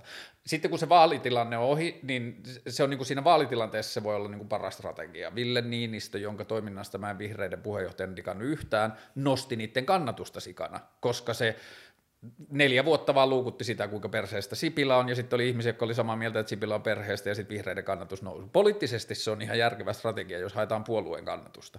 Mutta mikä on se lähtökohta sen jälkeen, kun sä oot päässyt siihen poliittisen päätäntäasemaan sillä, että sä oot osoittanut muiden virheellisyyden, niin mikä on sun kyky keskustella niiden muiden ihmisten kanssa siitä, että mihin suuntaan mennään? Kuinka hyvin ne öö, tietyllä tavalla se poliittinen ilmapiiri on siinä vaiheessa valmis yhteistyöhön tai tietyllä tavalla yhteisten ongelmien ratkaisujen löytämiseen tai semmoisen niin yhteisen tulevaisuushaaveen rakentamiseen, jos sä oot edelleen, edelliset neljä vuotta ilmoittanut, että sä oot muuten perseestä. Okei, mm, okei. Okay, okay. öö, no, tässä voi palata siihen, että mitä on politiikka, mm. mitä on politikointi. Siis se, mikä tulee meie, meille esille, se, mikä menee julkisuuteen, niin sehän on politikointi, mutta siis jokainen, joka pyrkii edustuksellisen demokratian piiriin toimimaan, niin tietää kyllä, että miten toimitaan, kun pyritään pääsemään valtaan, ja miten toimitaan, kun ollaan vallassa. Vasemmistoliitto ja keskustahan on nyt yhteishallituksessa. Mm. Siis sitä toimintahan tehdään yhdessä. Joka ikinen tietää, ja mä pystyn kritisoimaan aamusta iltaa sun politiikkaa, ja mä oon täysin eri mieltä sen kanssa. Mutta sitten kun me pitää neuvotella yhdessä, että millä tavalla lähdetään rakentamaan tätä hallitusta. Kun me ollaan molemmat saatu ihmisten mandaatti tehdä tätä työtä ja me ollaan niin molemmat intohimoilla sydämellä tässä, niin ei me siinä vaiheessa riidellä siitä, että kuka tekee paskaa, vaan me siinä vaiheessa lähdetään neuvottelemaan yhdessä. Ja sitähän, sitähän tämä hallitusohjelma on. Siis sehän on yhteistyötä ja neuvottelua, ja siitä, ja Joo, siitä, ja siitä suuri vaan... osa on ollut oppositiossa viimeiset neljät vuotta niin kuin dissaamassa niitä muita. Että tässä on niin kuin tasoja tässä jutussa. Mutta Mut siis... mä en näe vaan, että kuinka hyvät inhimilliset lähtökohdat siihen niin kuin sen yhteisen politiikan rakentamiseen on sen jälkeen, kun on niin kuin sormella osoiteltu toista kusipääksi. Jonka, niin kuin vaikka silloin Sanna Marin sanoi joskus, olisiko se ollut syksyllä, onko se ollut keväällä vai syksyllä, oliko se niin kuin uuden vai tämän hallituksen aikana, mutta Sanna Marin sanoi sitä, että meidän pitäisi miettiä kuusi tuntista työpäivää. Niin sitten siellä oli jotain oikeistosetiä, oli vaan silleen, että ha, ha, ha eipäs taida tyttö ymmärtää BKTstä mitään. Niin kuin siis sellainen, että poliittisessa keskustelussa on ok esittää väitteitä. Niin kuin... Mutta siis mieti totakin, mieti totakin lausetta. Suomessa tehdään vähän, niin kuin, oliko se keskimäärin 155 tuntia duunia. Mä en, onko Miss, missä Kuussa, kuussa, joo. Tai niin kuin 160 on laskennallinen, 155, joo. joo. Saksassa tehdään noin 130 plus miinus. Et kun, kun nämä ihmiset, jotka sanoo nämä, siis Suomessa on yksi pisimpiä työaikoja, Joo, mitä on mutta... suhteessa siihen BK. Siis kuuntele nyt loppuun. Nämä ihmiset, jotka heittää tällaisia kommentteja, ne tietää täysin, että sehän on politikointi. Kyllähän Sanna Marin on fituskarppi tyyppi, hallintotieteiden maisteri. Kyllä he tietää, että hän, hänellä on hallus nämä asiat. Ja kyllähän ne tietää, että kun sanotaan kustannus työtä, siis se on täysin se, se on täysin realistinen ja a, hyvä asia sanoa niin. ääneen tässä ajassa, varsinkin puhutaan muista pohjoismaista eurooppalaisista niinkä hyvinvointivaltioista. Ah, se järjetöntä, että Suomessa tehdään näin pitkää työpäivää. Meillä on varaa tehdä pienempää, mutta toi on sitä politikoimista, koska ne puhuu silloin omille tyypeille. Ja sitten kun ne neuvotte, sanotaan vaikka se oli, ää, ää, mikä on tämä kokoomuksen pojat, Orpo. Sanotaan, mm. että se olisi ollut Orpo, joka heitti sen. Sitten ne menee jotenkin sulle työvien taakse, haluaa neuvotella jotenkin asiat yhdessä, tai näin. Kyllä ne on siinä nätisti ja puhuu niistä siitä vitu asiasisällöstä, eikä niinku Joo, mutta että kun siinä tulee mulle se ongelma, että kun se setä niin kuin hakee siltä omalta kannattajakunnaltaan, kun se tietää, että sen äänestäisi, vaikka se itse tietäisi, että se olisi kuullut siitä Japanin kokeilusta, jossa Microsoft vähensi hengiltä yhden mm, työpäivän ja kannattavuus kasvoi, vaikka se tietäisi sen. Mm. Mutta se tietää sen, että mun keskivertokannattaja on 55-vuotias mies, jota vituttaa se, että nuoret ei tee tarpeeksi töitä. Mun kannattaa dissata Sanna Marinia, se on mulle hyvä poliittinen lähtökohta. Se samalla vahvistaa ja rakentaa kulttuuria siitä ympäristöstä, Kyllä. missä me eletään. Joo. Ja niin kuin meidän on niin helppo meidän punavihreässä kuplassa nähdä esimerkiksi se niin kuin kaikki perussuomalaisiin kohdistuva kritiikki. Niin kuin, että me nähdään, millä tavalla ne puhuu, miten järjetöntä se on, mutta mun mielestä me monesti suljetaan silmänsä siltä, että se pätee koko politiikkaan, ei vaan perussuomalaisiin. Ja me niin kuin tietyllä tavalla hyvinkin asioiden puolesta taistelevat ihmiset käyttäydytään ihan yhtä urposti sen poliittisen kehikon sisällä, ja vahvistetaan vaan niitä semmoisia niin kulttuurisia järjettömyyksiä sillä, että kun tämä on se, mitä meidän äänestäjät odottaa meidän sanovan. Mä olen käynyt tämän kanssa keskustelua ennenkin, sit, kun sä kritisoit tätä poliittista järjestelmää. Ja mun mielestä, siis mulle ei pitää sitä vastaa, että kritisoi. Siis mun mielestä, itse asiassa mä just pää, lu, lu, luin yhden kirjan loppuun, kun, te, kun se oli Reetta Rädun ja Ville Blofeld. Aa, kuka haluaa poliitikoksi? Kuka hullu haluaa niin. poliitikoksi. Ja sitten siinä lopussa on Tarja, tai yksi niistä haasteltavissa on ta, ää, presidentti Tarja Halonen, joka sanoo, että hän sanoi, että kun a- aikaisemmin, tota, ää, aikaisemmin ollaan aina kauhistellut sitä niin kuin Neuvostoliiton kuusivuotissuunnitelmaa, niin onneksi, Suom- et onneksi me tehdään niin paljon paremmin Suomessa, että meillä on neljävuotissuunnitelmat. Mm-hmm. Koska onhan se siis, kun me puhutaan oikeastaan Suomen politiikasta ja politikoista, ihan, onhan se ihan määrä, niin kuin typerää, kun niin sanoit aikaisemmin nämä niin kuin suuret yhteiskunnalliset ongelmat, jotka öö, menee valtioiden yli, kuten ilmastokatastrofi, joka niinku, tällä hetkellä vitu Australia palaa ja mitä näitä nyt on, niin onhan ne sellaisia ongelmia, joita ei ratkosa neljän vuoden sykleissä. Ei- Onhan sellaisia ongelmia, joita ei ratkota niillä olemissa, niillä ainesosilla, mitä me tällä hetkellä käytetään politiikassa. Se pitää ehdottomasti paikkaansa, ja mun mielestä tämä pitää kyllä niinku muuttaa radikaalista tapaa, miten me tehdään politiikkaa. Okei, tässä on mun ongelma. Kun mun kokemus on, että tällä hetkellä suomalaiset politiikkaan kasvavat ihmiset tietää ton, mutta laiminlyö sen, koska ne ei koe, että niillä on mahdollisuutta muuttaa sitä, ja sitten ne menee siihen poliittiseen keikkoon. Mä en puhu pelkästään susta, mutta että mä haastan sua. Koska mun niin. mielestä sä, niin kuin sun poliittinen meininki oli jotenkin niin kuin tosi par excellence, että se oli niin kuin silleen tosi hyvää poliittista meininkiä. Cool, cool. Siis eihän, niin, no, Jos sä et itse usko siihen, niin mihin sun toivo perustuu? Niin, nimenomaan, nimenomaan tämä on tämä juttu, että samaan aikaan kun pyritään hakeutuu ää, yhteistä niin politiikkaan, niin eihän se ole se ainoa määränpää, että haetaan ja sitten toimitaan mm. siinä. Ei se olisi missään vaiheessa ollutkaan mä- määränpää, että mä oon silleen, että okei, nyt mä menen eduskuntaan ja sitten mulla on niin paljon kritisoitavaa, mutta sitten mä menen ja pidän turpani kiinni. Mm. Ja sitten niinku on vaan silleen, vaikka täytyy sanoa, että kun en ole eduskunnassa, niin en pysty sanomaan, millä tavalla se En ympäristö mäkään. muuttaa. Niin, nimenomaan, että tämähän on nyt tämmöistä vähän niin kuin uhittelupuhetta, että joo, kyllä mä toimisin näin ja nää, mutta siis... Mutta eikö sen pitäisi alkaa jo vaalien aikana? Mutta periaatteessa se alkoi niin monella tavalla, niin monella tavalla, miten me tehtiin sitä politiikkaa kampanjatiimin kanssa. Mm. Kaikki oli semmoista, mitä me halutaan, minkälaista me halutaan rakentaa eteenpäin. Joo, mutta mut ehkä mä haastan siinä, että mä olin pettynyt kevään vaaleissa nuoria ehdokkaita, ja mä en puhu millä, missään tapauksessa, niin tämä ei ole mitään kritiikkiä sulle, vaan niin kuin siihen kulttuuriin, että mä näin ihan liian vähän mun mielestä politiikan kritiikkiä. Tämä on ehkä... Niin. Tämä on ehkä menee taas vähän eri keskusteluun, mutta siis kun puhutaan tästä, että halutaan muuttaa yhteiskunnallisen rakenteen tapaa tehdä politiikkaa, on periaatteessa in order to change the system, you need to be inside the system. Et hu- sä, miten sä voit huutaa, että tuolla on paskat bileet, jos et sä pääse edes bileisiin sisälle? No kun tää on se mun ongelma, että kun Kuunte mun... nyt. tota, et kun sä, et, et tää meillä on monta niinku- tuntia aikaa, niin, Niin, niin niin. kyllä se kerkee. Joo, joo, joo. tota, ö, kun sä meet, tota, aha, pyrit politiikkaan, niin sit sun pitää olla niinku määränpäät, useampia määränpäät. Okei, nyt mä pyrin sinne, sit mä muutan poliittista keskustelua, sit mä niinku ehdottelen tämmöisiä asioita, mitä, mitä voidaan tehdä, mut se niin kuin pääoma, mitä täytyy olla, että pystyy esimerkiksi ehdottamaan vaihtoehtoista tapaa tehdä politiikkaa. Se älyllinen pääoma. Eihän mä pysty saamaan sitä. Mut sitten on, Mikset? No siis ei, ei mulla ole sitä tällä hetkellä. En mä, olen, niin kuin, en mä osaa ajatella niin älykkäästi. Mutta sitten kun on olemassa sellainen asia kuin eduskunnan tieto, tietopalvelu, äh, onko se nimi, joo, eduskunnan tietopalvelu, joka konkreettisesti toimii sillä, että sä meet sinne ja sanot, että hei, mulla on tällainen idea, voitteko tehdä tähän täystä työtä. Sitten siellä on niin kuin, palkattu ihmisiä, jotka on asiantuntijoita, hemmetin skarppeja, jotka tämmö, tällä tavalla menee eteenpäin. Mutta se, mitä mä kaipaisin sulta eniten, tai niin kuin nuorilta poliitikoilta eniten, ei ole se, että tässä on se uusi vaihtoehto, vaan kriti- niin kuin ääneen sanottu se, että mä en usko tähän. Koska mulla on niin kuin semmoinen kokemus, että elämässä on kaksi asiaa, joita ihmiset, niin kuin, toinen on raha, että ihmiset sanoo, että ensin mun pitää tehdä rahaa ja sitten mä voin tehdä hyviä asioita. Ja toinen on se, että ensin mun pitää päästä politiikkaan sisälle ja sitten mä voin tehdä hyviä asioita. Ja sitten mun kokemus on, että kun mä oon seur- niin kuin, että jos mä seuraan historiaa, niin siinä vaiheessa, kun ihmiset on saanut ne rahat, tai ihmiset on päässyt siihen politiikkaan, niin se on salakavallasti tullutkin itsetarkoitukselliseksi.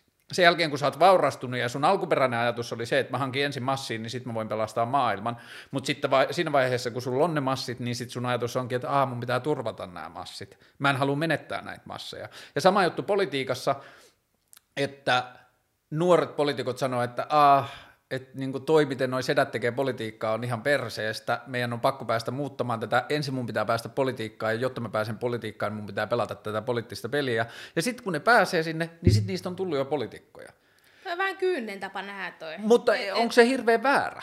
No se on vähän kyyninen, kun puhuttiin aikaisemmin siitä toivekkuudesta näin. Niin on mun mielestä, siis mä oon sitä mieltä, että on olemassa tosi moni miljonäärejä, jotka on toiminut just sillä lailla, kun ne sanoo Joo, mutta että mun mielestä liian vähän. Mutta että esimerkiksi politiikassa... Siis kyllä, kyllä joo. liian vähän, joo. En mä, Mutta en että kuinka mä, paljon mä, politiikassa on ihmisiä, politiikan korkeilla paikoilla ihmisiä, jotka kritisoi sitä pa- tapaa, jolla politiikkaa tehdään, tai kritisoi puolueita tai puoluejärjestelmää tai sitä systeemiä. Sitä mä näen mielestäni liian vähän. Niin. Siis mä, ehkä, ehkä mm, niin, taas puhutaan siitä, mitä se politikointi on. On jo, jollakin tavalla niin kuin merkillistä ajatella sellainen tilanne, jossa joku olisi hakeutuu eduskuntaan sanomalla, että mä en usko tähän instituutioon, pääsee sinne, jo, niin kuin tulisi valituksi, Joo. ja sitten jatkaa sitä, että mä en usko tähän instituutioon. Mä miettisin itse, jos mä en olisi nyt niin ollut ehdokkaana, niin jos mä näen semmoisen tyypin hakeutuu semmoiseen paikkaan ja se uskoo, miksi mä äänestäisin sitä ensinnäkin? Ja sitten kun se pääsi, vaikka mä olisin yhtä kriittinen, mutta se, että se lähtökohta vaan Miten se, muuten mä se muuttuisi usko. kuin Ja sit, noi? Niin, mutta siis, mut siis koko tämä asia, kun sanoit, että ei voi olla vaan,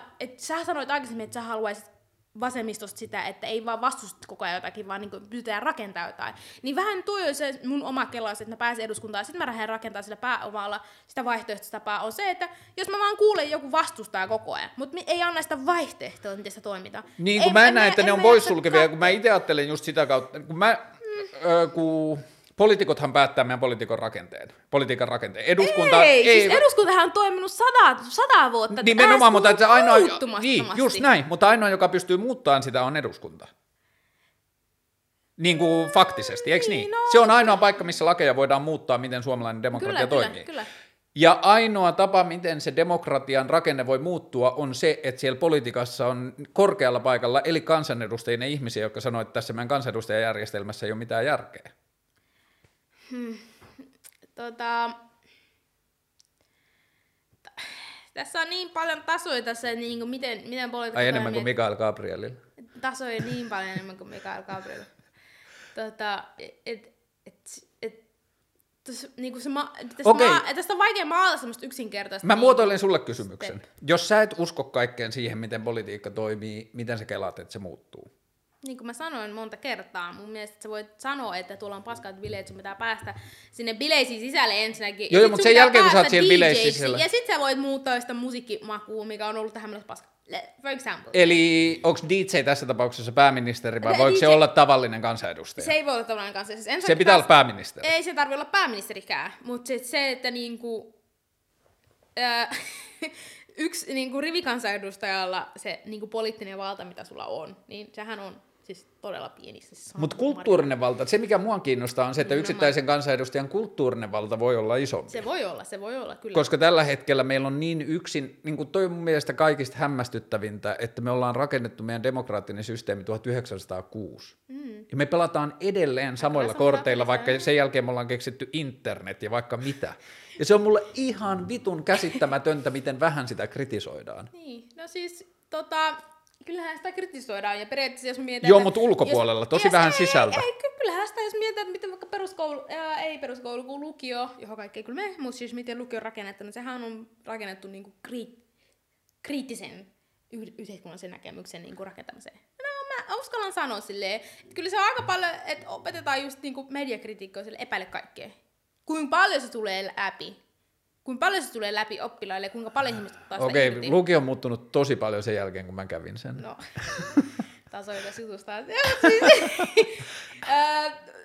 Ehkä se myös riippuu opettajasta, kuka sanoo, että hei, että miten, miten tulkitaan asioita.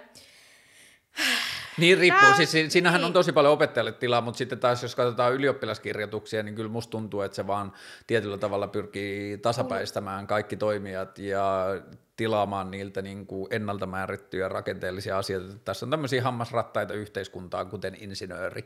Nyt me testataan, että onko susta siihen, että sä voisit mennä seuraavaksi opiskelemaan tämän hammasrattaan roolin yhteiskunnassa. Wow. Et mul- mulle lukio on näyttäytynyt, tai koko koululaitos jaa. on näyttäytynyt kokonaan silleen, että haa, et vitusti lapsia ja nuoria, parasta mitä me voidaan tehdä on sellainen, että me keksitään tällaisia niin kuin valmiita slotteja, ja sitten me yritetään mahdollisimman moni niistä kasvattaa niihin sisään, että ne osaa näytellä sitä roolia, ja sitten siitä voi tulla insinööri tai lääkäri tai lakimies, mutta älä kyseenalaista sitä järjestelmää, kun tämä kone rupeaa yskiin, tee vaan sitä duunia. wow, okei. Okay. Se on mulle vähän se, mitä musta tuntuu, että koululaitos tekee. Toi on synkkä. synkkä tapa nähdä se, okei. Okay. Mulla on tosi ku- synkkä kuva historiasta, mutta valoisa kuva tulevaisuudesta. I hope so, I hope so. No niin, no niin. Ää, mä en enää muista tätä meidän alkuperäistä Okei, mä kysymystä. esitän vielä sitten kysymyksen. Mä haluan kuulla tästä lisää. Miten sä näet, että, kun mä, mä oon samaa mieltä, mä en näe, että meidän poliittinen järjestelmä, joka perustuu neljän vuoden sykleihin, onnistuisi tekemään ilmastonmuutokselle mitään. Mm. Koska ihan sama kuinka fiksu yksittäinen poliitikko on, joka näkee, että haa, että esimerkiksi toi liiketoiminnan ala tai toi ammatti tai toi mikä tahansa, mitä me tehdään, että toi ei ole kestävä pitkässä juoksussa. Me ei voida tehdä näin, me voidaan porata öljyä tai me ei voida kaivaa turvetta, tai tämä ei toimi suhteessa yhteiskunnalliseen rakenteeseen. Sitten jos se ottaa sen puheeksi ja se sanoo, että meidän pitää lopettaa toi, niin se on tietyllä tavalla osittainen poliittinen itsemurha siinä, että se ilmoittaa tuhansille ihmisille Suomessa, että mä oon valmis lopettamaan teidän duunin, jolloin öö, niin kuin, puolueiden tai yksittäisten poliitikkojen rohkeus kritisoida ilmastonmuutosta edistäviä asioita liittyy tosi paljon siihen, että aiheutanko me joillekin ihmisille sen tunteen, että mä uhkaan niiden perustoimeentuloa. Ja sitten kun seuraavat vaalit on neljän vuoden päästä, ja nyt mitä mä en taju, meillä on joka viikko tyyliin lehdissä kallupit siitä, että paljonko puolueet sais nyt ääniä, mitä vitun väliä sillä on. Niin miten sä kelaat, että jos säkään et usko tuohon neljän vuoden sykliajatteluun, mitä sitten? Oi, että, niin, tota, musta on tosi mielenkiintoista kuulla, että kun sä, kun, kun sä niinku niin intohimoisesti kerrot tämän, mit, mi, miten sä niinku näet, miten po, suomalainen politiikka toimii. Se on jotenkin mielenkiintoista kuulla. Mutta siis, ää, niin, miten se muutetaan? On- Se on se Tai kysymys. mihin se Ja muutetaan, mihin, tai- mihin se muutetaan? Niin, siis instituutioita ei voi repäistä alas ja aloittaa alusta. Sehän on se suurin työ periaatteessa. Et samaan aikaan kun me yritetään niin ratkoa globaalia ilmastokri- ää, ilmastokatastrofia, ää, ratkaista myös ihmisten toimeentulokysymykset, ilma, ää, ratkaista sosiaalisia oikeudenmukaisuuskysymyksiä, m- mitä näitä nyt on, niin jotenkin me ollaan rakentamassa uusia tapoja toimia yhteiskunnassa, niin kuin, mi- miten me niin kuin järjestäydytään yhteiskunnassa, mm. se olisi katastrofaalinen tilanne. Mitä Eli mä- toistaiseksi meidän, me ei voida rakentaa, Me ei voida repi alas ja lähteä rakentamaan uudestaan. mutta eikö meidän pitäisi Mut- rakentaa rinnalle uusia, joilla me voidaan sitten korvata, kun me löydetään ne No toimivaksi? ensinnäkin Suomessa on niin paljon, siis aivan massiivinen määrä hierarkiaa ja byrokratiaa, mitä pitäisi, pitäisi purkaa aika vitusti pois, ennen kuin ruvettaisiin rakentaa jotain rinnakkaisbyrokratia Joo, mutta että mä en usko, että ei, ei rinnakkaisbyrokratia, vaan rinnakkaisia vaihtoehtoja, koska se, että me ruvettaisiin nykyisestä 1906 rakennetusta vaikka poliittisesta järjestelmästä jotenkin riisumalla yrittää tehdä siitä parempaa, niin mä ajattelen, että se on liian hidas ja monimutkainen reitti siihen, että me voitaisiin vaikka sille ilmastonmuutokselle jotain. Mutta siis ensin, yhteiskuntahan tapahtuu muuallakin kuin eduskunnassa. Siis Joo. periaatteessa yksi tosi massiivinen esimerkki, mikä voi antaa, on kansalaisaloite. Ää, Onko se sun mielestä massiivinen on se mun mielestä massiivinen, koska sehän antaa ihmisille suoran vallan päättää, että mikä, minkä, mistä säädetään laki. Ei vaan mistä keskustellaan. Ei, kun mistä säädetään laki, koska poliitikot joutuu ottamaan huomioon sellaisen asian, johon yli 50 No mutta 000... näitähän se, miten kannabis-aloite Yli 50 käytiin no läpi. Yli 50 000 henkilöä allekirjoittaa, jonkun, niin heidän on pakko ottaa esille, koska niin kuin sä sanoit, me tapa, ta, toimitaan nelivuotissykleissä ja täytyy jatkuvasti miettiä niitä ihmisiä, jotka on yhteiskunnallisesti aktiivisia, jotka myös äänestää. Niin tahdon tämä la, Joo. a, a, täm, lakialoite, mikä, mikä on ensimmäisiä, mitkä lähti kansalaisaloitteen hmm. kautta. Ja sitten se laki meni läpi, niin sehän on, niinku, kertoo meidän yhteiskunnallis, niinku, meidän niin ikään tavallisten kansalaisten massiivisen vallan, mitä meillä on. Mutta mä haluaisin sanoa, mä otin nimenomaan tämän, tämän esimerkin siinä mielessä, että ihmiset, meillä on se suuri valta. Koska se, mistä me keskustellaan, on se, mistä poliitikot keskustelee. Ja se, mikä meitä kiinnostaa, on se, mitä poliitikot täytyy kiinnostaa. Niin täytyy ottaa se huomioon. Ja sitten kun me puhutaan, niin sitä voi vähän niin kuin levi, venyttää ja levittää suurentaa.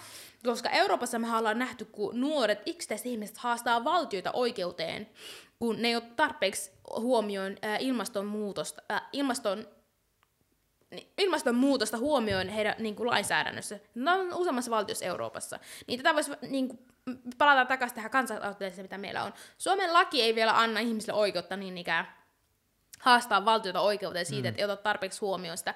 Mutta meillä on mahdollisuus esimerkiksi tehdä, mä en ihan varma millä nimellä se menee, mutta EU-ssa on mahdollisuus tehdä tämmöinen kansalaisaloite, missä jos tarpeeksi moni, mä en muista myöskään sitä määrää, kuinka moni se on, tässä mennään jo niin kuin sadoissa tuhansissa Eurooppa, Euroopan unionin kansalaisissa, joiden täytyy allekirjoittaa tämä kansalaisaloite, jotta voidaan esimerkiksi passata laki, jossa kokonaisia ää, maan osia, vaikka Euroopan unionin pystyisi haastaa oikeuteen siitä, että ei tee tarpeeksi ilmastonmuutoksen pysäyttämiseen. Niin tämä kansalaisaloiteasia, miksi mä sanon se on niin merkittävä, on se, mikä niinku antaa niinku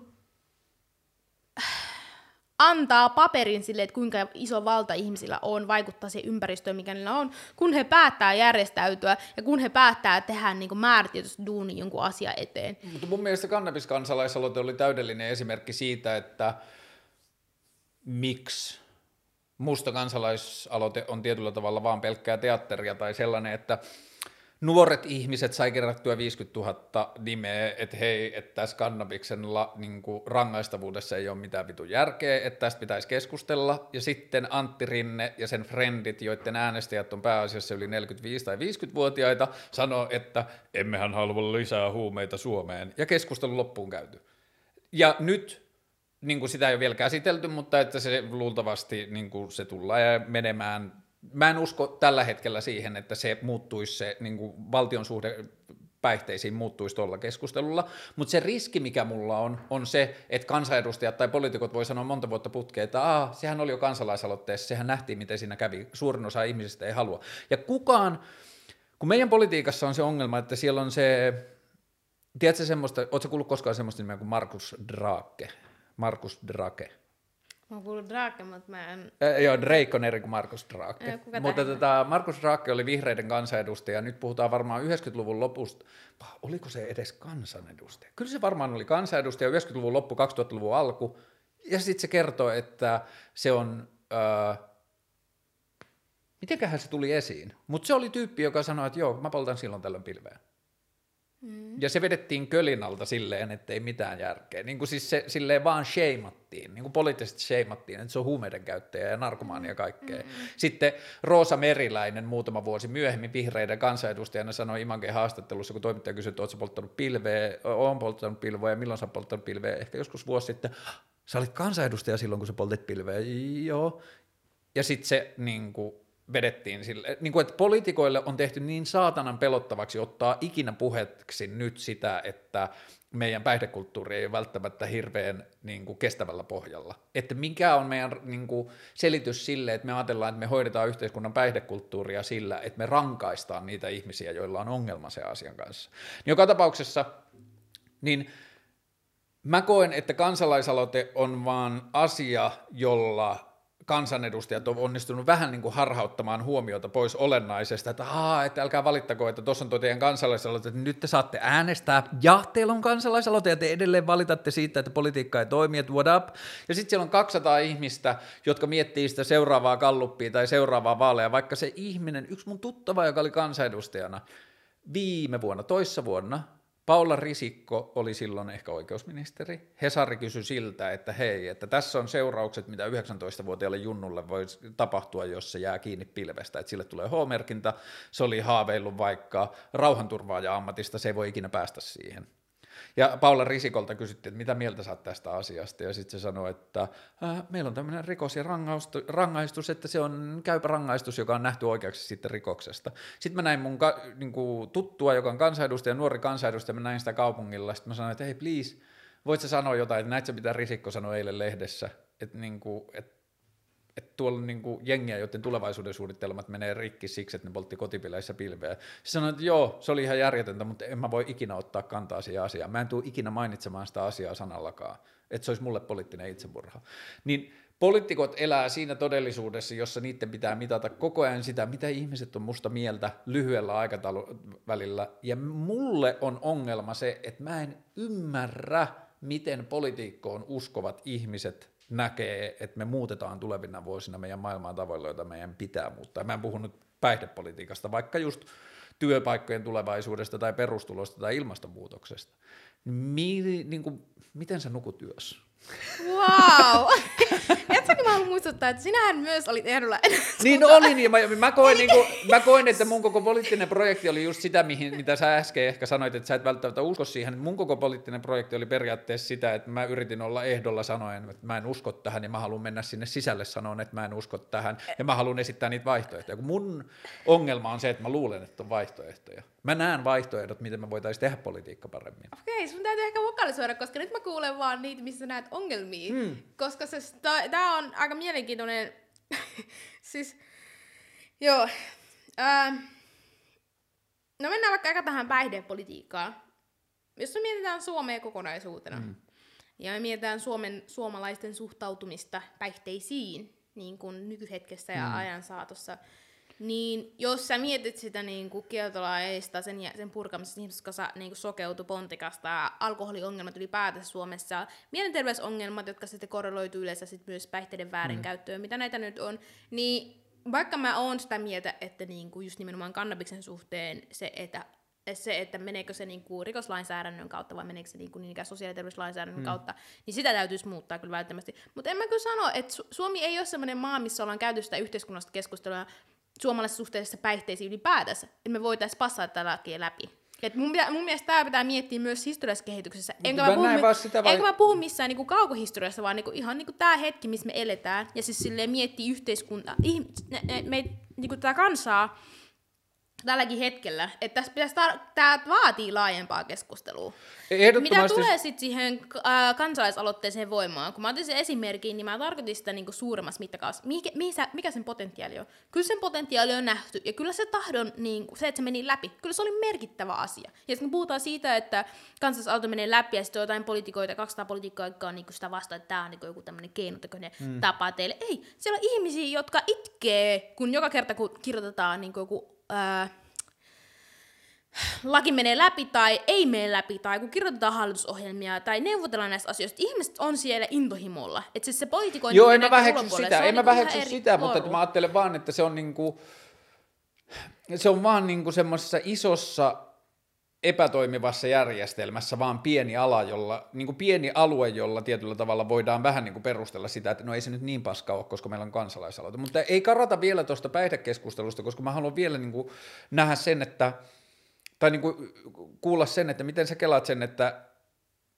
kun mulle se biifi tai ongelma päihdepolitiikan kanssa on se, että miten me koetaan, että minkään asian kanssa paras mahdollinen vaihtoehto olisi se, että sen kaikki kauppa, välitys ja saatavuus, ihmiset on käyttänyt päihteitä joku 30 000 vuotta, 40 000 vuotta, mä en tiedä, onko ne lopettamassa sitä ihan heti, niin millä tavalla se nähdään, että se on kestävä malli, että tietyt päihteet liikkuu vaan niin kuin kaiken valvonnan ulkopuolella.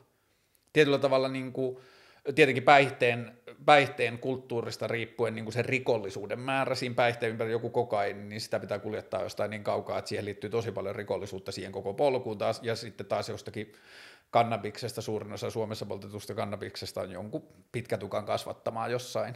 Että niin et tietyllä tavalla siinä se riko, niin kuin silleen rikoksesta kärsivien määrä on paljon vähempi.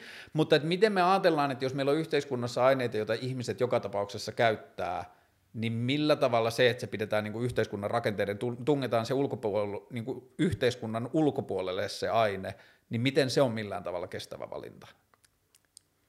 Se on yhteiskunnan ulkopuolella, jos siihen on oma lainsäädäntö, että miten siihen reagoidaan. Joo, mutta siis, tällä siis hetkellähän siis kaikki mä... kauppa ja kaikki niin kuin, joo, se kyllä, tapahtuu mä, yhteiskunnan mä, niin kuin, mittareiden en... ulkopuolella. Ei, siis yhteiskunta ei ole pelkästään lainsäädäntö, yhteiskunnan muodostaa kaikki. Siis joo, mutta te yhteiskunnalla ei ole keinoa mitata ei, tai tutkia mut sitä. Siis se, kyllä niitä on olemassa, mutta siis se, että niin kuin, täytyykö ihmisten puuttua siihen lainsäädännön kautta eri tavalla kuin mitä nyt suhtaudutaan päihteisiin. Kyllä, ei kannabis ole niin out of sight, out of mind. Mehän puhutaan jatkuvasti kannabista. Tehdään mm. koulukyselyitä, missä kysytään oppilaat, ottaisi käyttänyt kannabista, koska vaikka se on, niin kuin, kyllä se on läsnä. Ihmisille tuodaan päihteet kouluun niin kuin, tiedon mukana, että joo, näitä se on. Ja välillä se on kyllä vähän mielenkiintoista, mitä siihen suhtaudutaan. Joo, mutta päihteiden käytöstähän yhteiskunta ei tiedä sillä tavalla juuri mitään. Se voi mitata jotakin vesiä, viemärivesiä ja tutkia sieltä päästöjä ja muuta, mutta että jos ihmisillä on vaikka sanotaan ongelma päihteiden käytön kanssa, 17-vuotias saa psykoosikohtauksen poltettuaan pilveä, niin silloin kynnys mennä kertomaan siitä kellekään, kun se pelkää, että, tai kun se on kiellettyä. Tai niin kuin, että jos on vanhempi ihminen, niin, niin kuin, että sulla on riski apua, apua hakiessa ajautua myös niin kuin tietyllä tavalla lain opillisiin seurauksiin. Siis ton mä ymmärrän täysin, ja tämä on just se, minkä takia mä sanoin aikaisemmin, että huumeiden käyttöä ei tulisi käsitellä, siis kannabiksen, Joo. nimenomaan kannabiksen käyttöä ei tulisi käsitellä rikoslainsäädännön kautta, koska sit tuo näitä... Pitä, niin kuin... kannattaa, pitäisikö muita huumeita? Mä en ole niin, mie- niin kuin kiinnostunut käymään huumekeskustelua nyt, koska niin kuin mä sanoin aikaisemmin, Suomessa täytyy käydä ylipäätään yhteiskunnan keskustelu siitä, että minkälainen kansa tämä on suhteessa päihteisiin, minkälainen mm. kansa tämä on ylipäätänsä, että et minkä, millä tavalla me, meidän kuuluisi suhteutua päihteisiin lainsäädännön kautta. Ennen kuin tämä keskustelu on käyty, mun mielestä nämä on semmoisia niin kuin, aika paljon jossittelua, koska en mä niin kuin, en mä, en mä lähtisi vapauttaa kannabiksen käyttöä Suomessa. Jos me mietitään, vaikka mä halusin ajatella, että mä olen liberaali ja tota, ää, en yritä sanoa sitä ympäripyöreästi, kyllä mä oon niinku poltellut. Olen käynyt Kööpenhaminassa, jossa se on laillista. tai siis, mut siis tota, tai siis kokeilut. Ehkä mä tein nyt poliittisen itsemurhan. Katti Saavana ei. ei mut mä siis, oon sitä mieltä, että me tarvitaan nuoria poliitikkoja, jotka siis sanoo, että kyllä mä oon poltellut niin, pilveä. Mut, mut en niin aktiivisesti, ja itse en pidä siitä, koska mun mielestä, siis kokeilin, en pitänyt, en kokeillut, koska mun mielestä kaikki tämä keskustelu, jotkut tekee sitä, koska se on rentouttavaa ja jotkut tekee. Mä oon nähnyt, kun ihmiset trippaa niin pahasti, että ne meinaa kuolla, mutta mut ei voi soittaa. ihmiset on saanut Mutta ei voi, siis nimenomaan, nimenomaan, kun tämä on tämä juttu, mm. koska mm. niin ylipäätään, miksi mä sanon, että pitää katsoa suuremmassa mittakaavassa, koska mä nähnyt, kun ihmiset meinaa vittu tukehtuu omaan kieleen, koska ne saa alkoholimyrkytyksen, mm. ja sitten mä mietin, että voiko soittaa, koska ihmiset on skidei. Oulus, oululaisten nuorten suhtautuminen päihteisiin herätti mulle tämän jo. Silloin kun mä olin niin kuin, se meni yläasteelle, ja sitten kun mä näin sitä alkoholi suhteessa päihteisiin jo silloin, ää, niin kyllä mä oon tosi very, kyllä mä suhtaudun tosi varauksella ylipäätään päihteisiin, koska näkee, miten nuoret, jotka pääsee niin käsiin, käyttää sitä. Se on ihan reckless, se on niin typerää. Mut vaan, ei... vaan puhutaan alkoholista, joka on tosi vaarallinen, vaikka se on laillista. Sitten me puhutaan päihteistä. Ihmiset ei yleensä käytä sitä yksikseen. Kun me puhutaan näistä tyypeistä, jotka silloin tällöin polttelee ja lukee jotain kirjaa ja pitää näitä self-care, ne on tosi harvinaisia. Ne on ihmisillä, joilla niinku silleen elämä aika vitu hyvin. Toimeentulo saattaa olla aika hyvää, sulla on ajatuksia, niin sä pystyt ajattelemaan sun tulevaisuutta ja näin, sulla on hyvä ympäristö, sulla on turvallinen asia. Mutta meillä on tosi paljon tyyppejä, joilla on ää, mielenterveysongelmia, jotka niin itse, ikään itse lääkitsee itseään. Meillä on tyyppejä, joilla on rahaongelmia toimeentulon kanssa, ja sitten itse lääkitsee ihmisiä. Meillä on ihmiset, jotka ovat silleen, uu, mä oon nuori, vitu, vitu villi, vapaa, ja sitten sit käyttää näitä, koska pystyy. Niin tää on se juttu, mikä mun ongelma on. Niin mua ei kiinnosta siinä mielessä käy yhteiskunnalliskeskustelua päihteistä, koska mä en halua kertoa toisille, että miten sun tulee tehdä sun mm. elämässä. None of my business.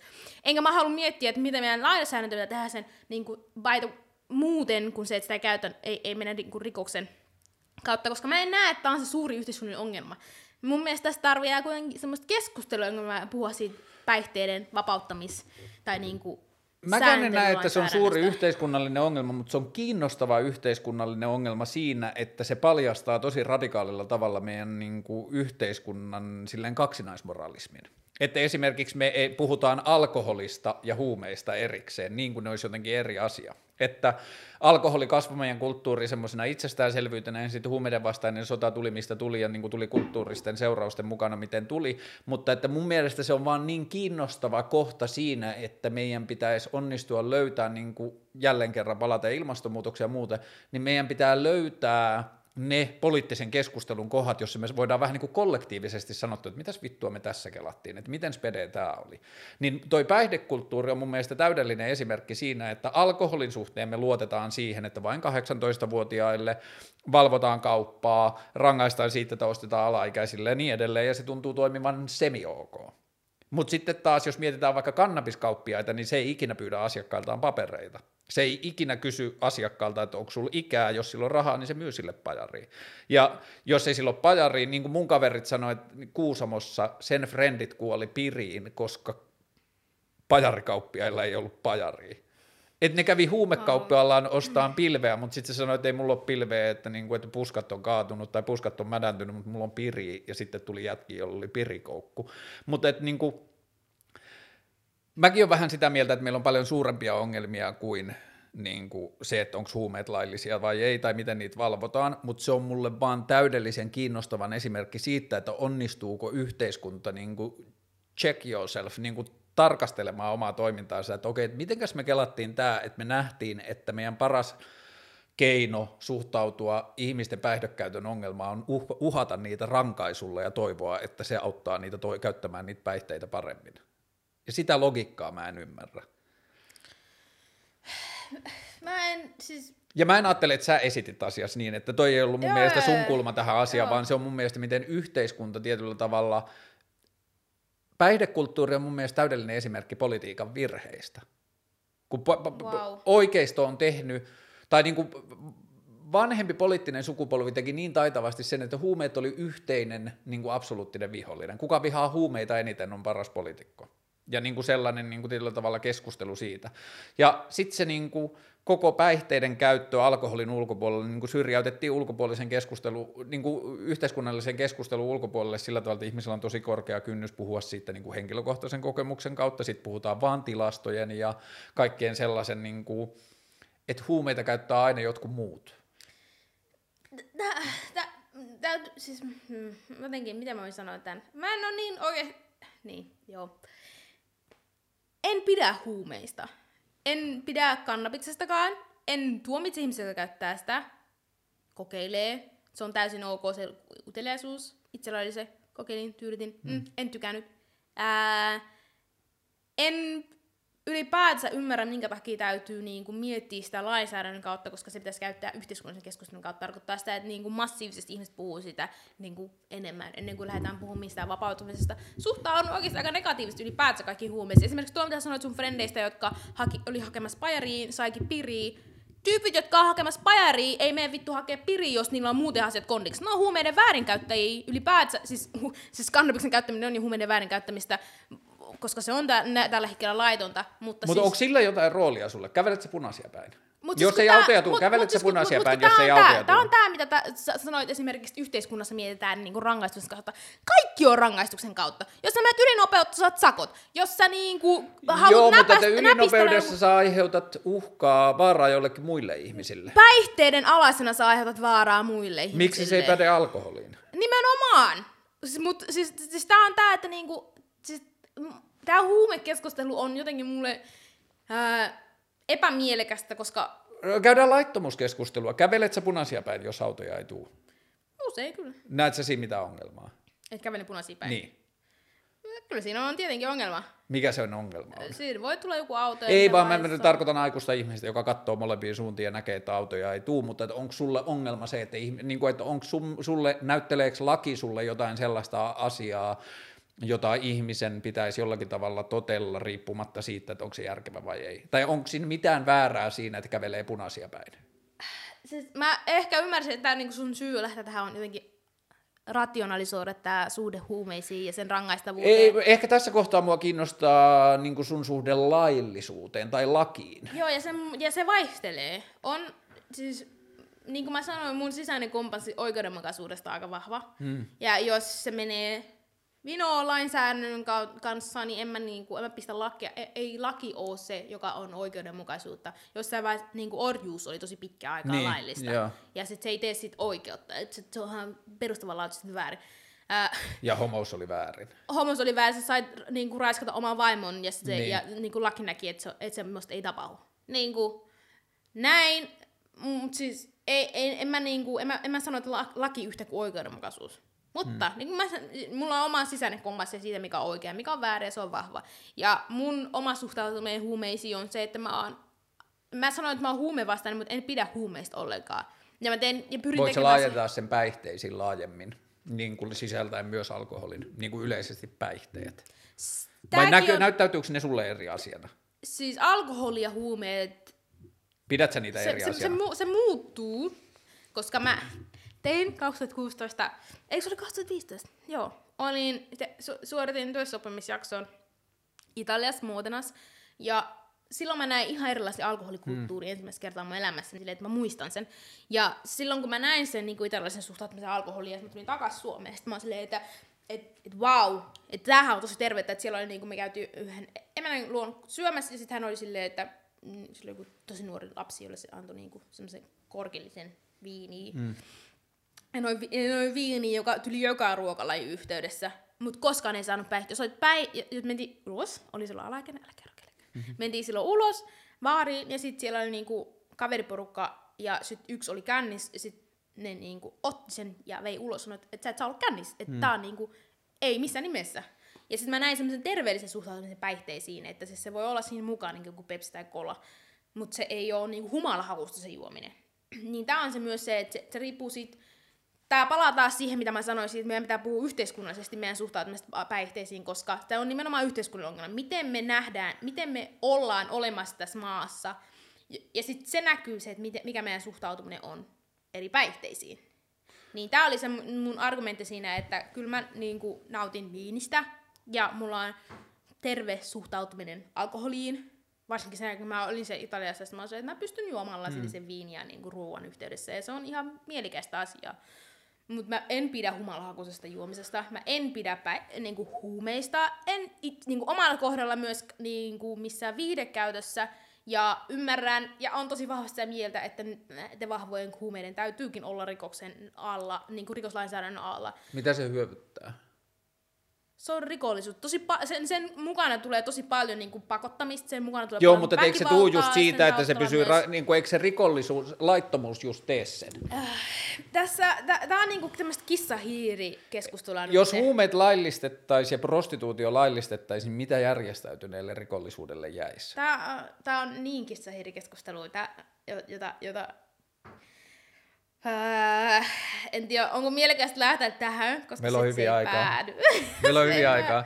Koska siis seksikauppa eihän ole sama asia kuin niinku huumekauppa. Siis jotain, jotain öö, mä ajattelen, että niinku lainsäädännöllisestä, moraalisesta näkökulmasta ne molemmat on vähän niinku peruja tietynlaista kristillisestä maailmankuvasta.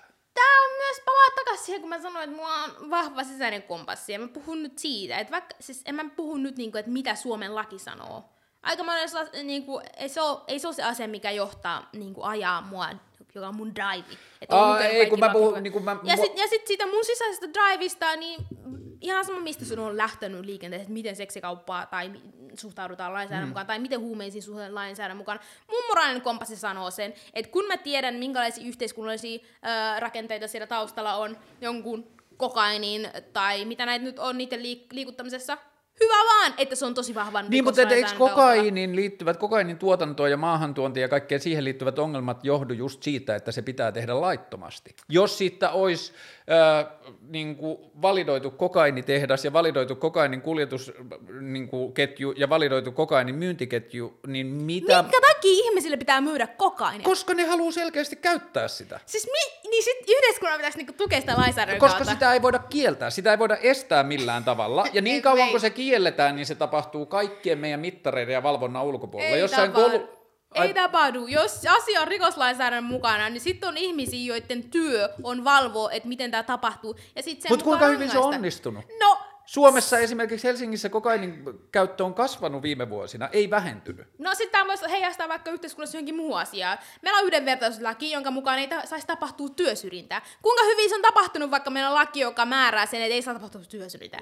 Tämä palaa... Kuinka paljon on laitonta alkoholikauppaa enää nykypäivänä? Kuinka paljon on sellaista alkoholin salakuljetusta? Kuinka paljon on laitonta rasismia työnhakuprosessissa? Kuinka Ei, se ei ole sama asia. On sama asia, koska me puhutaan siitä, että miten laki suhtautuu asioihin. Ja jos laki suhtautuu asioihin sillä lailla, että pyritään siihen, että ihmisillä on hyvä olla ja ihmis, niin kuin, ihmisten, yhdenvertaisuuteen ja tuetaan sitä kieltämättä, kieltämällä se eriarvoisuus, ää, lainsäädännön mukaan, niin se ei välttämättä toteudu kovin hyvin. Ja sitten toisaalta, jos me pyritään siihen, että ihmiset ei laittomasti myys huumeita, vaikka me tiedetään, että on olemassa ihmisiä, jotka haluaa käyttää huumeita, niin se ei toteudu niin hyvin. Ja tää on, tää, me puhutaan siitä, että miten laki suhtautuu ihmisten käyttäytymiseen. Me pyrkii, pyrkii muut, muuttamaan ihmisten käyttäytymistä. Kuinka hyvin se toteutuu. Huumeiden kohdalla näin, rakenteellisen rasismin kohdalla toteutuu näin ja niin edespäin. Joo, mutta että jos me lähdet, niin kuin rasis, niin kuin rakenteellinen rasismihan ei ole sellainen asia, josta on olemassa myös terve versio. niin kuin, että, Onko kokainin käytössä on terve? varmasti. Mä en ole ikinä kokeillut, mä en tiedä mitä se tekee, mutta että siitä on varmasti se versio, josta ei ole mitään haittaa sen käyttäjälle eikä kellekään. Mulla on joku ihminen, joka käyttää kuusi kertaa vuodessa jossain juhlatilaisuudessa ja se on ihminen, joka osaa käyttäytyä asiallisesti, niin sitä ei ole mitään haittaa kellekään. Wow. Ää, mitä tarkoitat vau? Vau, tarkoitan sillä, että niinku, koko, koko ajatus siitä huumeesta, siis asia, joka muuttaa sun, ta- sun aivojen toimintaa. alkoholihan tekee ihan samaa. oh my days. Eiks niin? Pistätkö sä kokaini ja alkoholi samalle viivalle? Mä pistän molemmat siihen, että ne on molemmat päihteitä. Mut pitäisikö sun mielestä alkoholilla ja kokainilla samaa niin yhteiskunnallinen asema? Ei, niitä, niitä pitäisi myydä eri lailla valvotusti. Niin kuin, että molempia Miten pitää... kokainia myytäisi laillisessa sun näkökulmasta? Um, va- äh, ehkä vaikka, en mä tiedä, ehkä apteekissa. Tai ehkä, mä en tiedä, onko koko... Kenellä olisi oikeus saada, se olisi 18-vuotiaat? Öö, kellä tahansa 18-vuotiaalle, joka ei täyttäisi jotakin kriteerejä siitä, mitä me ollaan päätetty, että sille ei myydä. Miten ne mahdollisesti olisi? Öö, no sanotaan vaikka, että siihen olisi joku psykologin haastattelut. Että sä saat ostaa, niin kuin, että, sä saat, että jos sä haluat käyttää, ostaa kokainia, niin sulla on kaksi vaihtoehtoa, jossa mä ajattelen, että se toinen vaihto kuolisi tosi nopeasti, mutta kaksi vaihtoehtoa. Toinen olisi se, että sä käyt haastattelussa, jossa sä saat, niin kuin, sut käydään läpi sun elämäntilanne ja muuta, että okei, että sä oot aikuinen ihminen, sä tiedät, mitä sä teet, sä et tee tätä jostain niin kuin ahdingosta, vaan bla bla bla, ja sitten sulla on mahdollisuus ostaa vaikka apteekista tuotetta, joka on testattu, että se, että tiedetään, mitä siinä on, että siinä ei ole jotain rotamyrkkyä niin kuin jatkoaineena, ja sitten niin kuin, sanotaan vaikka apteekista. Tai toinen vaihtoehto on se, että sä et halua mennä sinne psykologin haastatteluun ja sä ostat sen laittomilta markkinoilta, jolloin se luultavasti maksaa enemmän, koska sen kuljetus ja myyminen ja kaikki on pelottavampaa ja vaarallisempaa ja kuumottavampaa. Mä en näe, niin vaikka heroiini, joka on silleen kauhein about yksittäinen aine maailmassa. No, okei, nyt toi fentalyyni, fentanyyli. niin. Okei, fentanyyli on semmoinen niin kuin Amerikassa tapa, niin kuin Mac Miller ja muut räppärit on kuollut fentanyyliin, mutta okei, maailman hirveimpiä sille aiheita, että aiheuttaa sulle semmoisen olon, että sä et oikein halua kokea mitään muuta ikinä ennen ja sit se syö sut sisältä. Niin mä en näe, vaihtoeh- niin kuin mä en näe järkevää vaihtoehtoa, jossa me ajatellaan, että heroini on huonoksi ihmiselle, ihmiset on halunnut käyttää sitä nyt joku tuhat, mä en tiedä kuinka, mutta kuitenkin vuosisatoja on niin kuin ensimmäisiä käyt- merkkejä siitä, ja ihmisiä on jatkuvasti, niin mä en näe, että jos me katsotaan tästä 200 vuotta eteenpäin, niin meidän joku järke, johonkin aineeseen meidän järkevä suhtautuminen oli se, että hyvä, kielletään, että sitä ei saa olla olemassa, ja sitten sitä saman aikaa on, ja se tapahtuu kokonaan kaiken meidän valvonnan ulkopuolella. Yksikään käyttäjä ei voi varmasti tietää, että käyttääkö se sitä, mitä se luulee käyttävänsä, vai käyttääkö se jotain rotamyrkkyä. Mä en näe maailmaa, jossa asian kieltäminen ratkaisisi sitä ongelmaa tai helpottaisi sitä ongelmaa.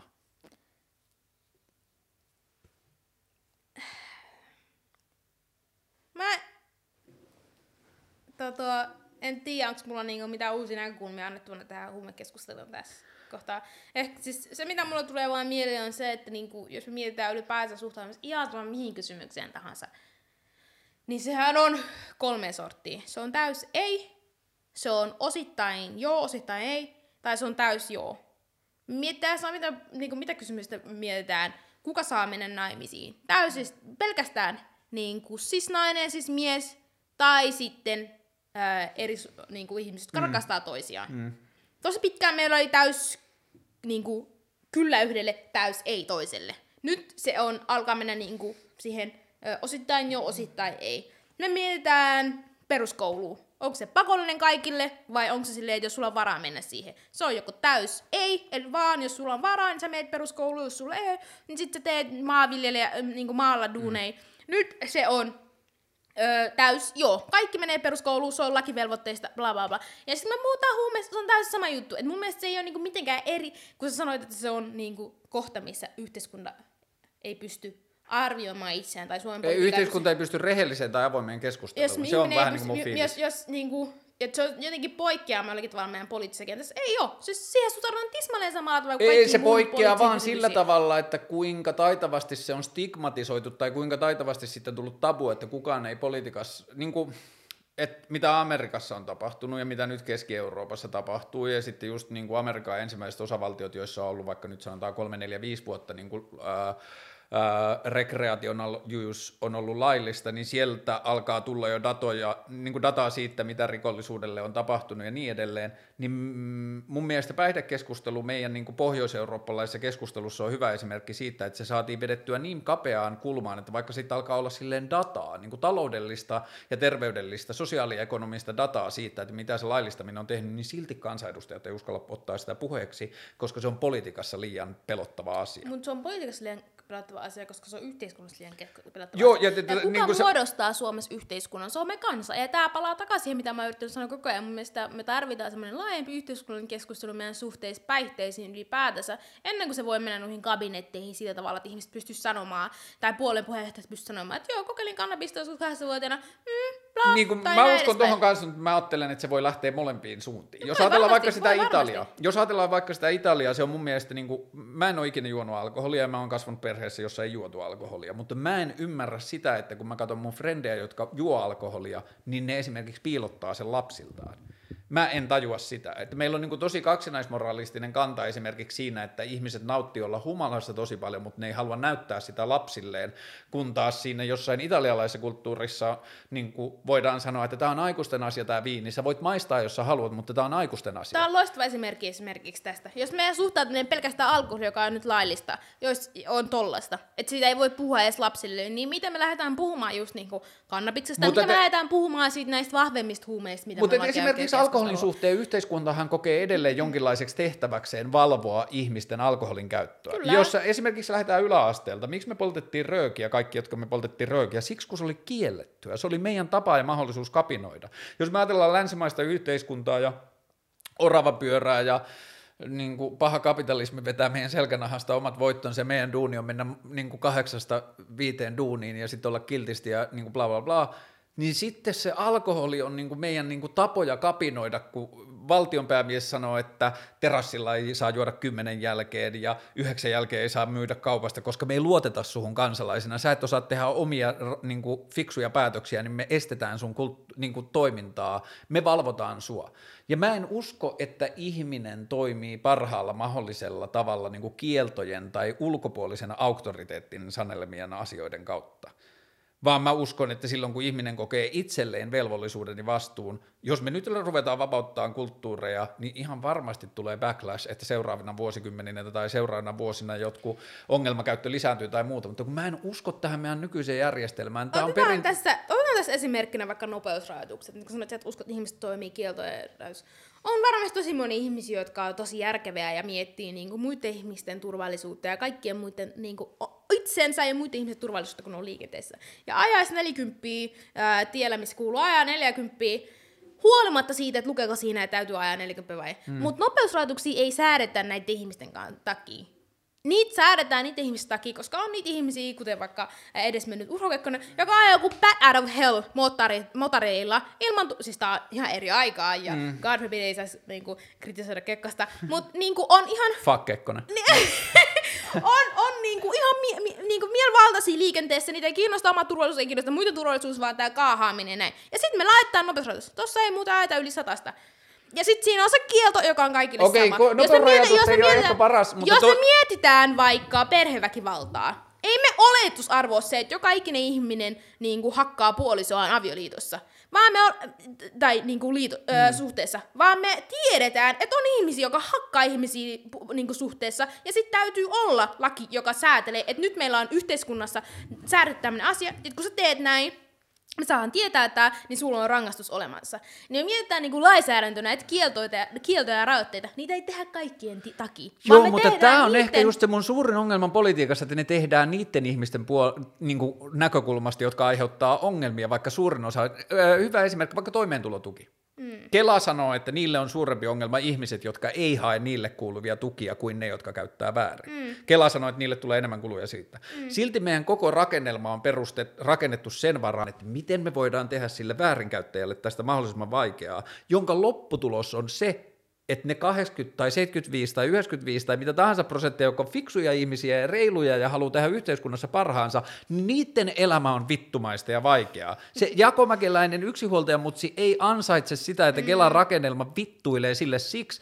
että tuolla on jossain joku pilveä polttava jukkis, joka haluaa pelaa pleikkaria ja tehdä sitä sossun tuilla.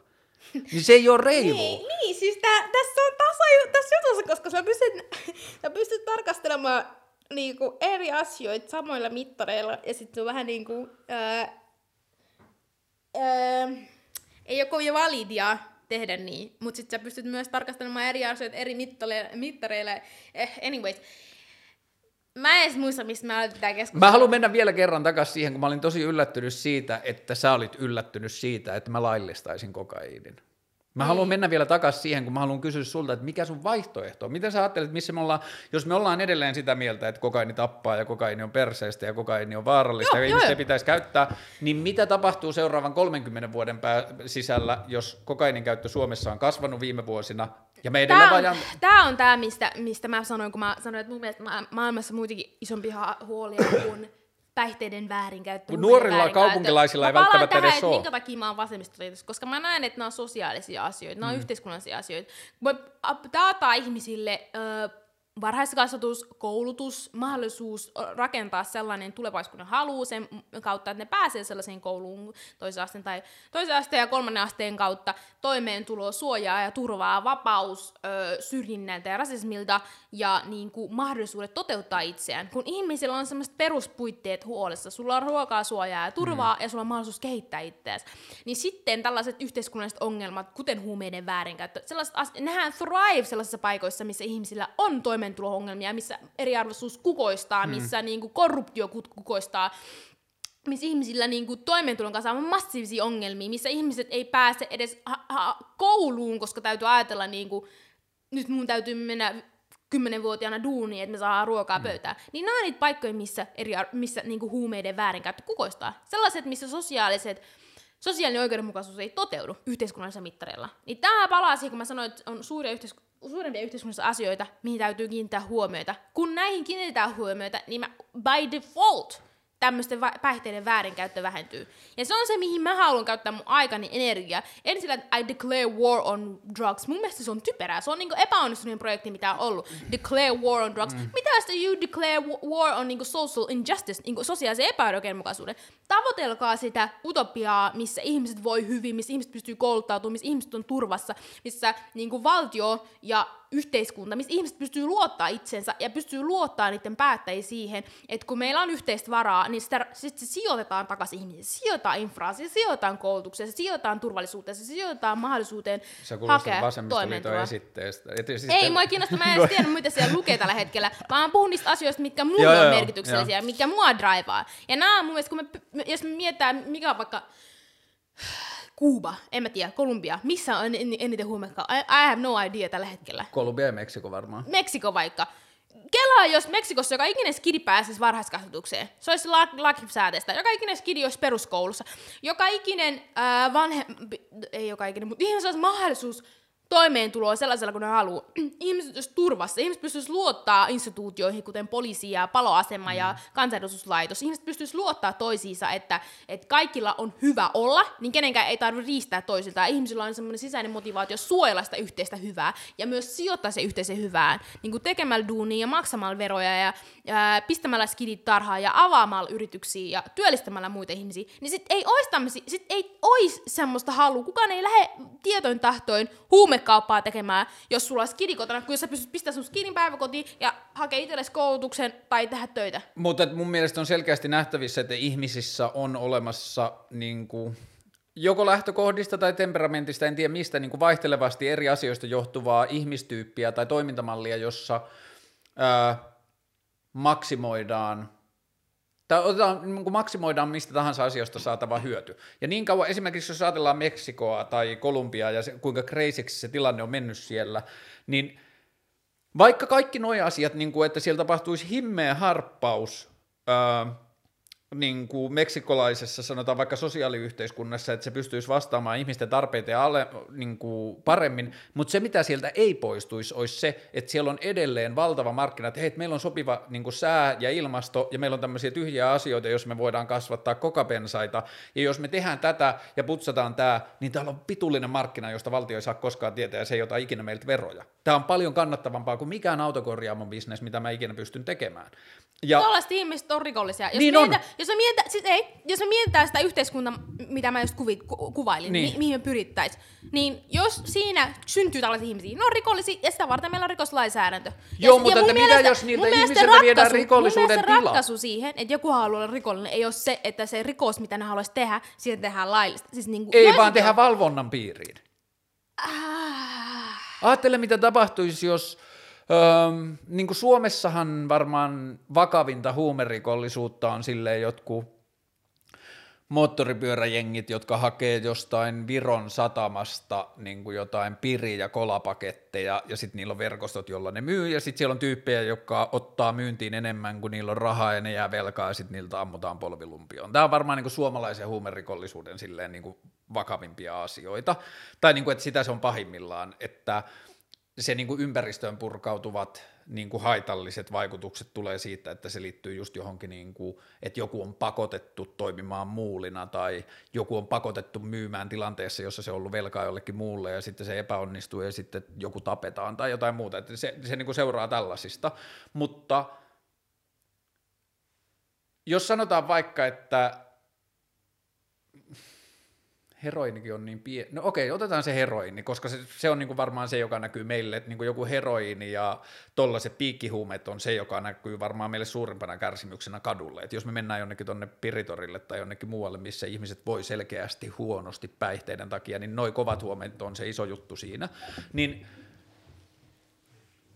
A, ensinnäkin, että jos ihmisellä, joka käy ostamaan huumeita, niin siellä kassan toisella puolella olisi joku ihminen, joka kysyy, että miten sä voit, voidaanko me olla avuksi, versus se, että se toinen on niin kuin silleen, uhkaa sua jo valmiiksi, että se on uhkaava lähtökohta jo valmiiksi.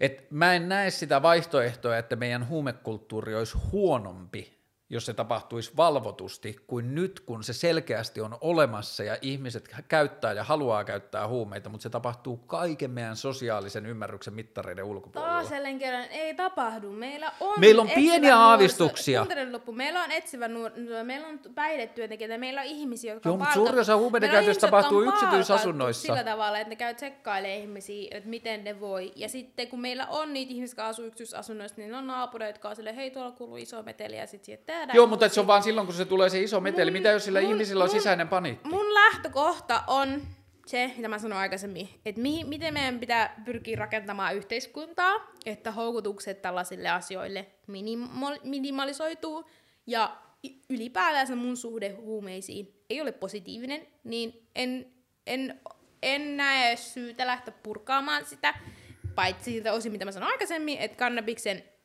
tarkastelu ää, s, tota, pois rikosoikeudellisen lainsäädännön kautta ja sitten enemmän siihen sosiaali- niin kuin nähdään se sosiaalisesta sosiaali- ja terveyden niin kuin, terveyskysymysten kautta, että kynnykset menee vaikka hakea apua, ta, jos on massiiviset tripit tai vastaavaa, on pienemmät, kun ei saa sitä H-merkintää näin edespäin.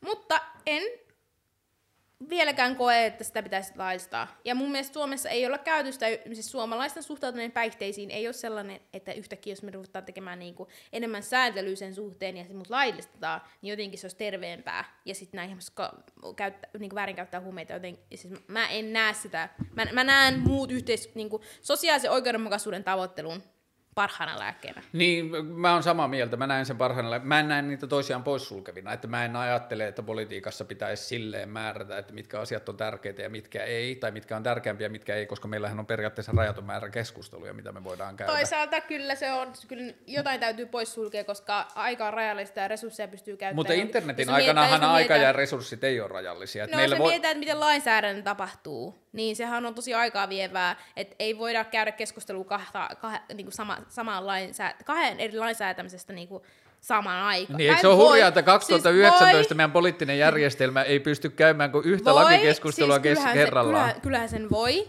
voi käydä. Niin, niin mutta siellä eduskunnan salissa ei voida käydä kuin yksi.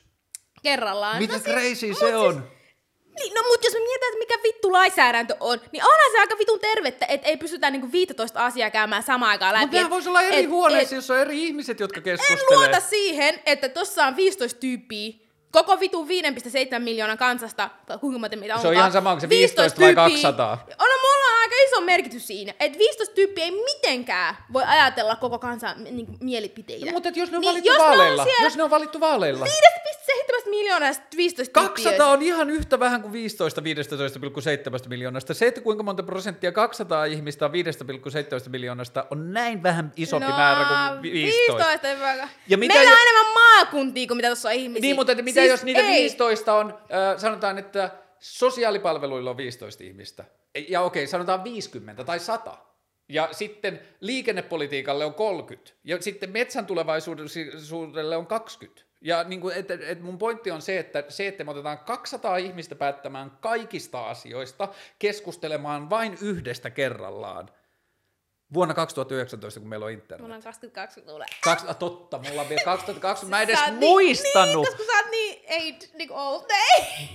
Vau, wow, siis, miten crazy. Äh, Mutta äh. siis hei, kuule, mä, me, voidaan, me voidaan kyseenalaistaa, miten eduskunta toimii. Me voidaan olla Meidän monta pitää kyseenalaistaa, me, miten meidän pitää, meidän pitää kyseenalaistaa jatkuvasti kaikkea ympärillä. Kyllä, kyllä. Äh, ja tota, 15 ja 200 euron, 200 niin väli on, on, on merkittävä. On. Se on merkittävä monella tavalla, niin jos me mietitään määrällisesti näitä kahta asiaa. Että jos voit katsoa niin pöydässä on 15 asiaa versus 200 Joo, asiaa. mutta 200 ei ole ja, niin parempi niin, argumentti siinä, että se edustaisi meidän Suomen kansaa ei jotenkin se, paremmin no, kuin 15 se ihmistä. Kuin kyllähän se on. niin kuin, mikä asu, tähän perusmati... Siis, anyways, tuo keskustelu lainsäädännöstä, niin en mä halua, että se on asia, mikä tehdään näin niin kuin tietyistä asioista. Ei, se, ei, ei sen pidä olla sellainen asia, mikä voidaan tehdä lightheartedly. Varsinkin jos me puhutaan... Jos ei, lightheartedly ja tämähän ei ole sama jos asia. Me puhut, mut, eihän, niin? eihän, eihän, Siis kun me mietitään, että kuinka kompleksi asia on jonkun, jonkun hu, niin kuin rikoslainsäädännön ö, purkaminen. Kuinka kompleksi asia se on siinä mielessä, että miten se vaikuttaa eri ihmisiin. Ja mietitään vielä, että kuinka, Joo, erilaisia, se on eri asia, kuinka kun... erilaisia paikkoja Suomessa on. Esimerkiksi päihteiden väärinkäyttö on täysin erilaista jossain länsirannikon niin kuin, Ruotsa, Su- Suomen, Suomen ruotsalaisessa kaupungissa kuin jossain niin kuin, Itä-Helsingissä. Äh, jossain, Itä-Suome, Itä-Suomessa tai jossain vitu, mm, Torniossa tai niinku, vaikka tai Itä-Helsingissä, niin. niin, eri kaupungissa, niin nämä on tosi monimutkaisia kysymyksiä, joita ei pysty tekemään näin. Joo, ja mutta sen takana on yksinkertainen keskustelu, niin kuin, mitä me ei mun mielestä tällä, kun me keskustellaan politiikkaa vaan päivittäispolitiikan kautta, ja sehän on monimutkaista. Kuinka paljon se yksinkertaistuisi, jos me esimerkiksi, niin kuin jos meillä olisi politiikassa taso, jos me keskustellaan vaikka sanotaan ilmastonmuutoksesta tai maahanmuutosta tai päihdepolitiikasta isolla filosofisella tasolla, jos sä käyt kunnollisen keskustelun... Onko iso filosofinen, miten sä pystyt laittamaan sana yksinkertainen y- y- iso filosofinen keskustelu samaan lauseeseen? Ähm, Okei, okay, maahanmuutto. Niin iso filosofinen keskustelu, joka mun mielestä meidän pitäisi käydä, että okei Suomen kanssa 5,7 whatever miljoonaa. Onko sä sitä mieltä, että 5,7 miljoonaa henkilöä on kykeneviä käymään keskenään sellaista suurta filosofista keskustelua. No okei, okay, aloitetaan vaikka siitä, että vaikka maahanmuutto, joka on tosi vaikea asia, niin laitetaan vaikka kaksi ääripäätä, josta voidaan päästä ke- keskusteluun. toinen on se, että me ollaan osa maailman yhteisöä, me ollaan kansanyhteisöä, me ollaan ihmisiä kaikki. Me ollaan niin kuin, että meillä kaikilla on erilaiset lähtökohdat, ja sitten jossakin, vaikka sanotaan lähi on paha sota-asia, niin ensimmäinen vaihtoehto on se, että okei, että mm, mä haluan nähdä maailman niin, että me ollaan kaikki ihmisiä ja se, miten kansalaisvaltioiden rajat menee, on vähän toissijasta, koska ihmisten kärsimyksien vähentäminen on tärkeämpää, niin me ei haluta luoda tilannetta, jossa jonnekin yhdelle alueelle syntyy tosi paljon niin kuin, hätää ja kärsimystä, niin mä haluan osallistua mun omalla niin kuin, toiminnalla ja mun sillä valtiolla, johon mä kuulun, niin mä haluan, että me osallistutaan siihen kärsimyksen helpottamiseen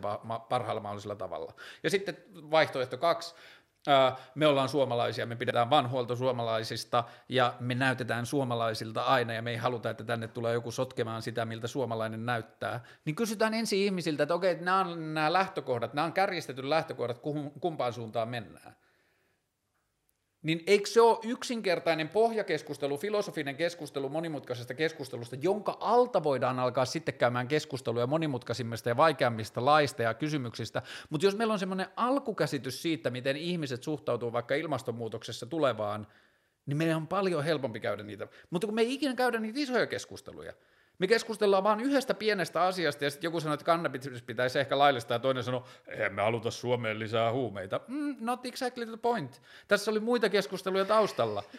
Tää, tota, ehkä mä aloitan tuosta.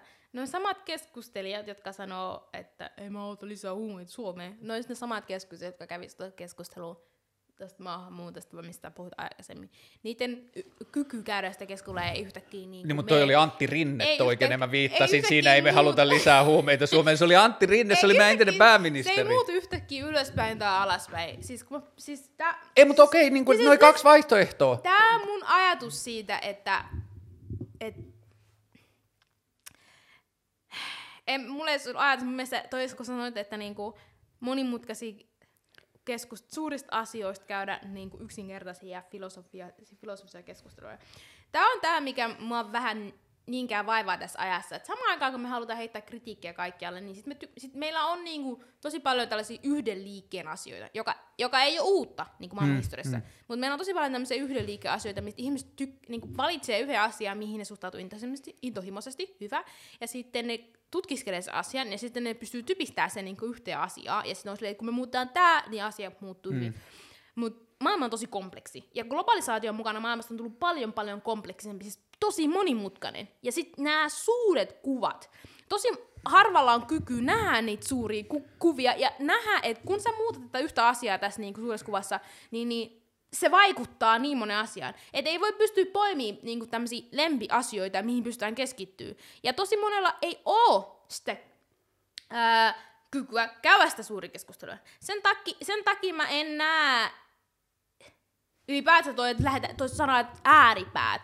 Eihän toi ole mikään monimutkainen. Ei ääripää, Eihän toi vaan ole niinku... mikään niinku filosofinen keskustelu. Otetaan joku henkilö, joka pystyy typistämään sanan maahanmuutto yhteen lauseeseen, ei, yhteen sanaan, ei. Ja sitten toinen, joka ajattelee, joo, halutaan vähän niinku minimisoida kärsimystä jossain al- kolmannella alueella. Tai maapallossa laajemmin tai maapallossa laajemmin, eihän tää ole millään lailla filosofista keskustelua. Eihän tää ole millään lailla filosofista keskustelua. Tää on vaan niinku kahden ääripään tuomista yhteen. Ei, Mun vaan mä tarkoitan sitä, että isojen filosofisten kysymysten takana on keskusteluja, jotka on aika, niin kuin sanotaan vaikka, kysymys siitä, että joka vähentäisi tosi paljon poliittista jaappaamista nyt, jos me kysyttäisiin nyt, että kumpi on tärkeämpää, kysyttäisiin suomalaisilta ihmisiltä, kumpi on tärkeämpää se, että maapallo on elinkelpoinen 80 vuoden päästä vai se, että suomalaisilla ihmisillä on työpaikka huomenna. Se antaisi meille jonkinlaisia niin kuin, että jos ne on ne kaksi, niin kuin, että tilannehan ei ole noin yksinkertainen. Tämä eikä... mielestä, mä, en, mä en yhtään tykkää tästä. Mun mielestä on tosi typerää, että lähtee ajattelemaan tuolla lailla, että annetaan ihmisille joko tai valintoja ja sitten taas yhtäkkiä sitä tulevaisuuden politiikkaa. Toi on typerää ja toi on myös tosi vaarallista. Mikä koska vaihtoehto? Toi, toi, Kun mikä, toi siihen polarisoi asti... niin paljon, koska siis tuohon pistetään konkreettisesti asioita vastakkain. Että on olemassa joko tai. Sä Ilmastonmuutoksessahan sun... on joko tai ei kysymyksiä. joko tai. Ei ole semmoinen tilanne, että joko me ihmisillä on toimeentulo ja työllisyys tai me para, per, ei, ei, kysehän ei ole siitä vaan, että kumpi on tärkeämpi tavoite, kumpi on tärkeämpi pitkän ajan tavoite, kumpi määrittää päätöksiä. Jo, kuuntele, jos sä meet tonne Itä-Helsinkiin ja asetat ton kysymyksen, aloitetaan mitä sä kysyt, kumpi? Sun työpaikat vai maa, se, että meillä on elinkelpoinen planeetta 80 vuoden päästä? Se on täysin se, mitä sä sanoit. Sä pistät sen joko tai. Joko sä pidät huolta sun toimeentulosta ja työpaikasta tai sä pelastat maailman. Tää ei ole se kysymys. Tää ei ole se kysymys kun me pelastaa maailma, sulla on mahdollisuus toimeentulo, se tulee olemaan erilainen, se tulee olemaan väin, mutta Joo, toi, että, koska eihän sitä kysymystä ikinä esitettäisi noin, vaan sen kysymyksen, siihen kysymykseen liittyy myös kysymykset perustulosta ja kaikesta muusta, mutta että mun pointti on se, että nyt poliittisessa keskustelusta poliitikoilla ei ole mitään mahdollisuutta mennä asioista eteenpäin, koska niiden pitää koko ajan tietyllä tavalla pyöriä siinä sellaisessa epätietoisuuden tilassa, jossa asioita yritetään hiljaisesti miellyttää. Okei, jos sun mielestä tossa ei ole mitään järkeä ja se on vaarallista ja tyhmää, niin mä esitän sulle kysymyksen.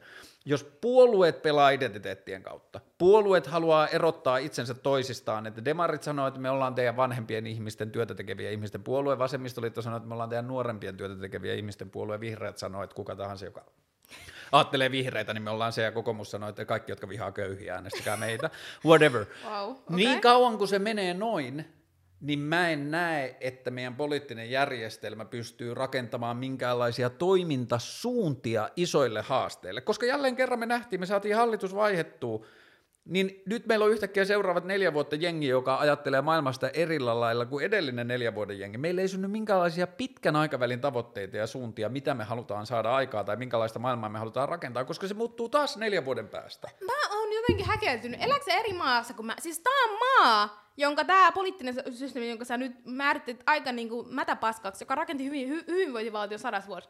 Kyllä tämä vitun valtio on saanut, siis kyllä eduskunta Siis onhan se tähän asti toiminut. massiivisesti asioita aikaiseksi. Mä en yhtään kritisoida, että sitä pitäisi kritisoida. Mun mielestä se tarvii va- vahvaa kritiikkiä. Mutta on jotenkin ihan mieletön tätä niinku, et, et, siis tosi kykenevä asun. Subjektinen päivähoito-oikeus, öö, päiväkoti, neuvolapalvelut, peruskoulu, siis Siis minimipalkka. Mutta noi kaikki on jo vuosikymmeniä. AY-liikkeet, työehtosopimukset, työ, siis niinku kaikki nämä on niinku massiivisia wow. asioita. Wow. Mutta kun me mennään eteenpäin, kun me yritetään ratkoa näitä isoja yhteiskunnallisia ongelmia, me ei olla maailman historiassa oltu tällaisessa tilanteessa. Joten me ei pystytä myöskään niinku ratkoa niitä sanomalla, että se on niinku yksi, kaksi. Ei, niin kun mennään tästä asiasta A asiaan B.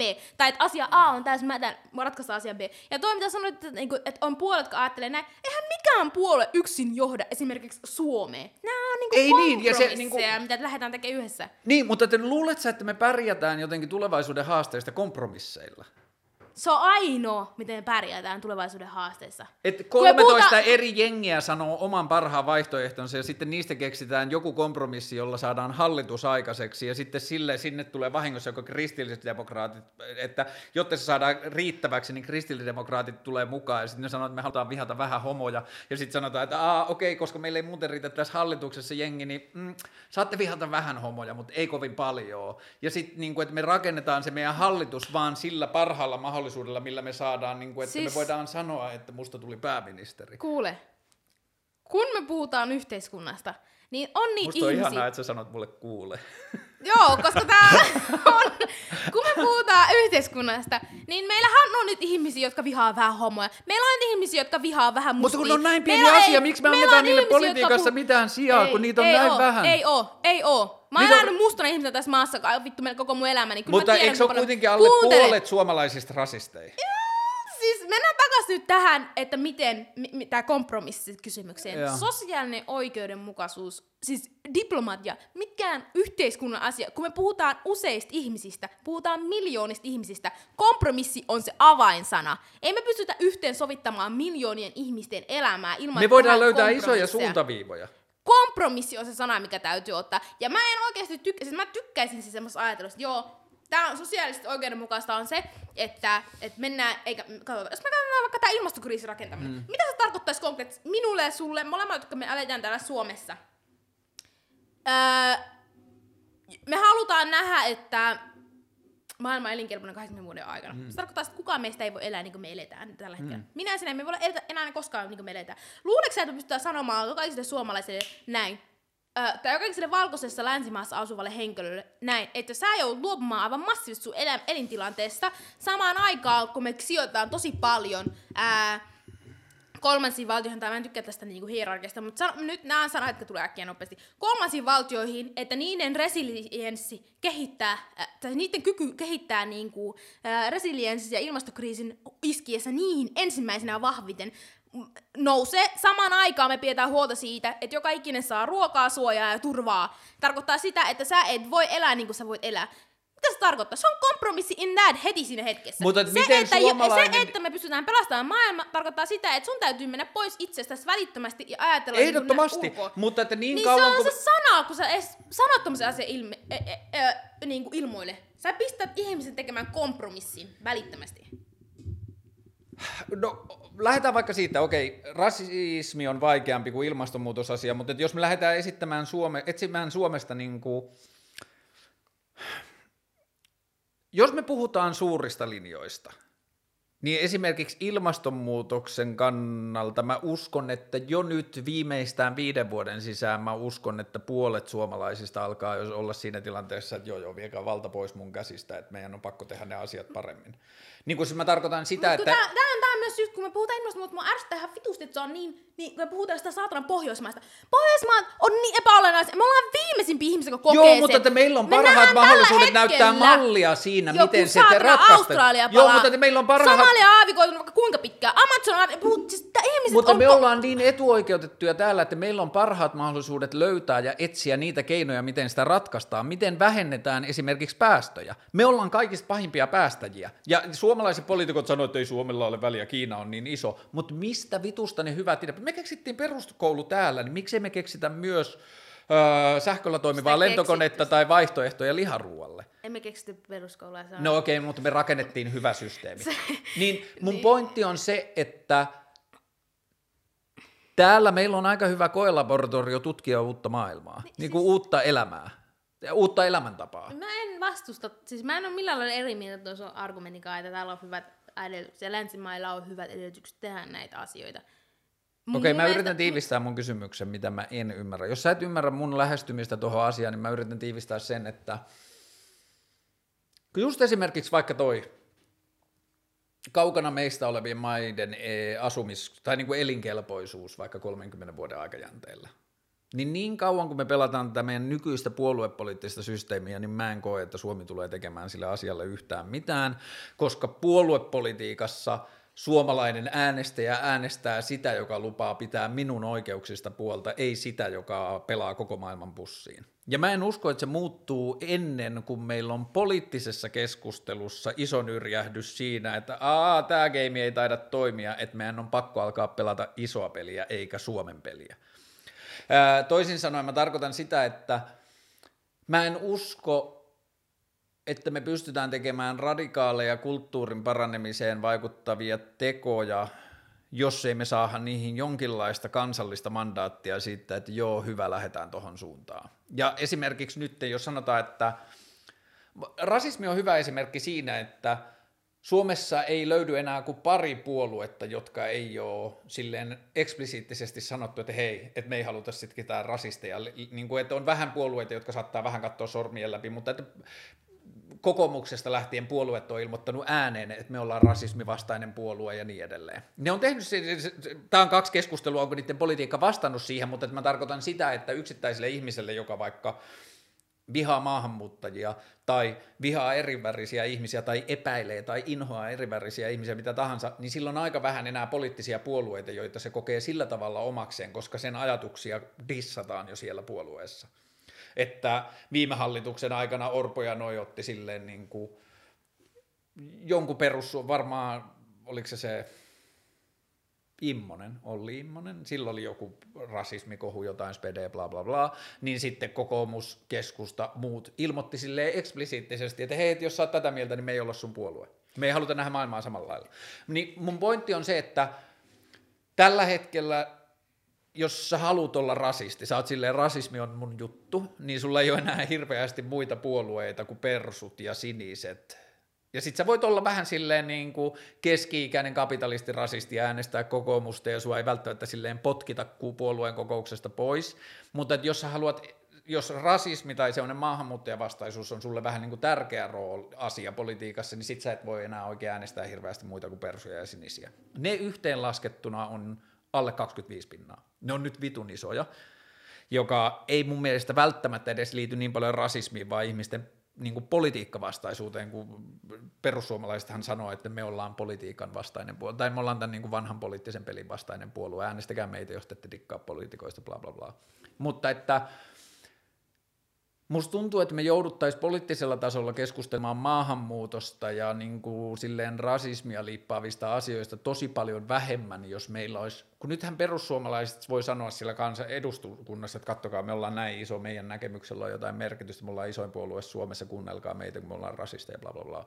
Mutta jos sen ympärillä olisi jonkinlainen kansallinen keskustelu käyty siitä, että millainen maailmankuva meillä on, miten me kelataan maailmaan. Suomi on modernisoitunut kuitenkin viimeisen 25 tai 30 vuoden aikana siihen, että mulla alkaa olla jo luottamus siihen, että mä uskaltaisin antaa Suomen kansalle, totta kai mä elän kuplassa ja niin mä voisin kauhistua ja järkyttyä, kun mä menisin erilaisiin paikkoihin ja näkisin, minkälainen niin kuin vallitseva kulttuuri siellä on erilaisten asioiden kanssa.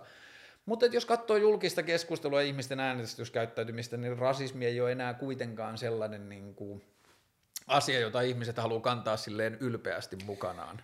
Mä eh, siis kuten tässä... Ä, niin mä sanon vaan tämän nopeasti Joo. loppuun. Mä en usko, että me päästään vaikeissa asioissa maailmassa eteenpäin, jos emme vapauteta poliitikkoja siitä semmoisesta niin diipadaba niin gameista, siitä semmoisesta jostain politiikkapingiksestä sillä, että me luodaan jonkinlaisia isompia suuntaviivoja meidän tulevaisuuden haaveille.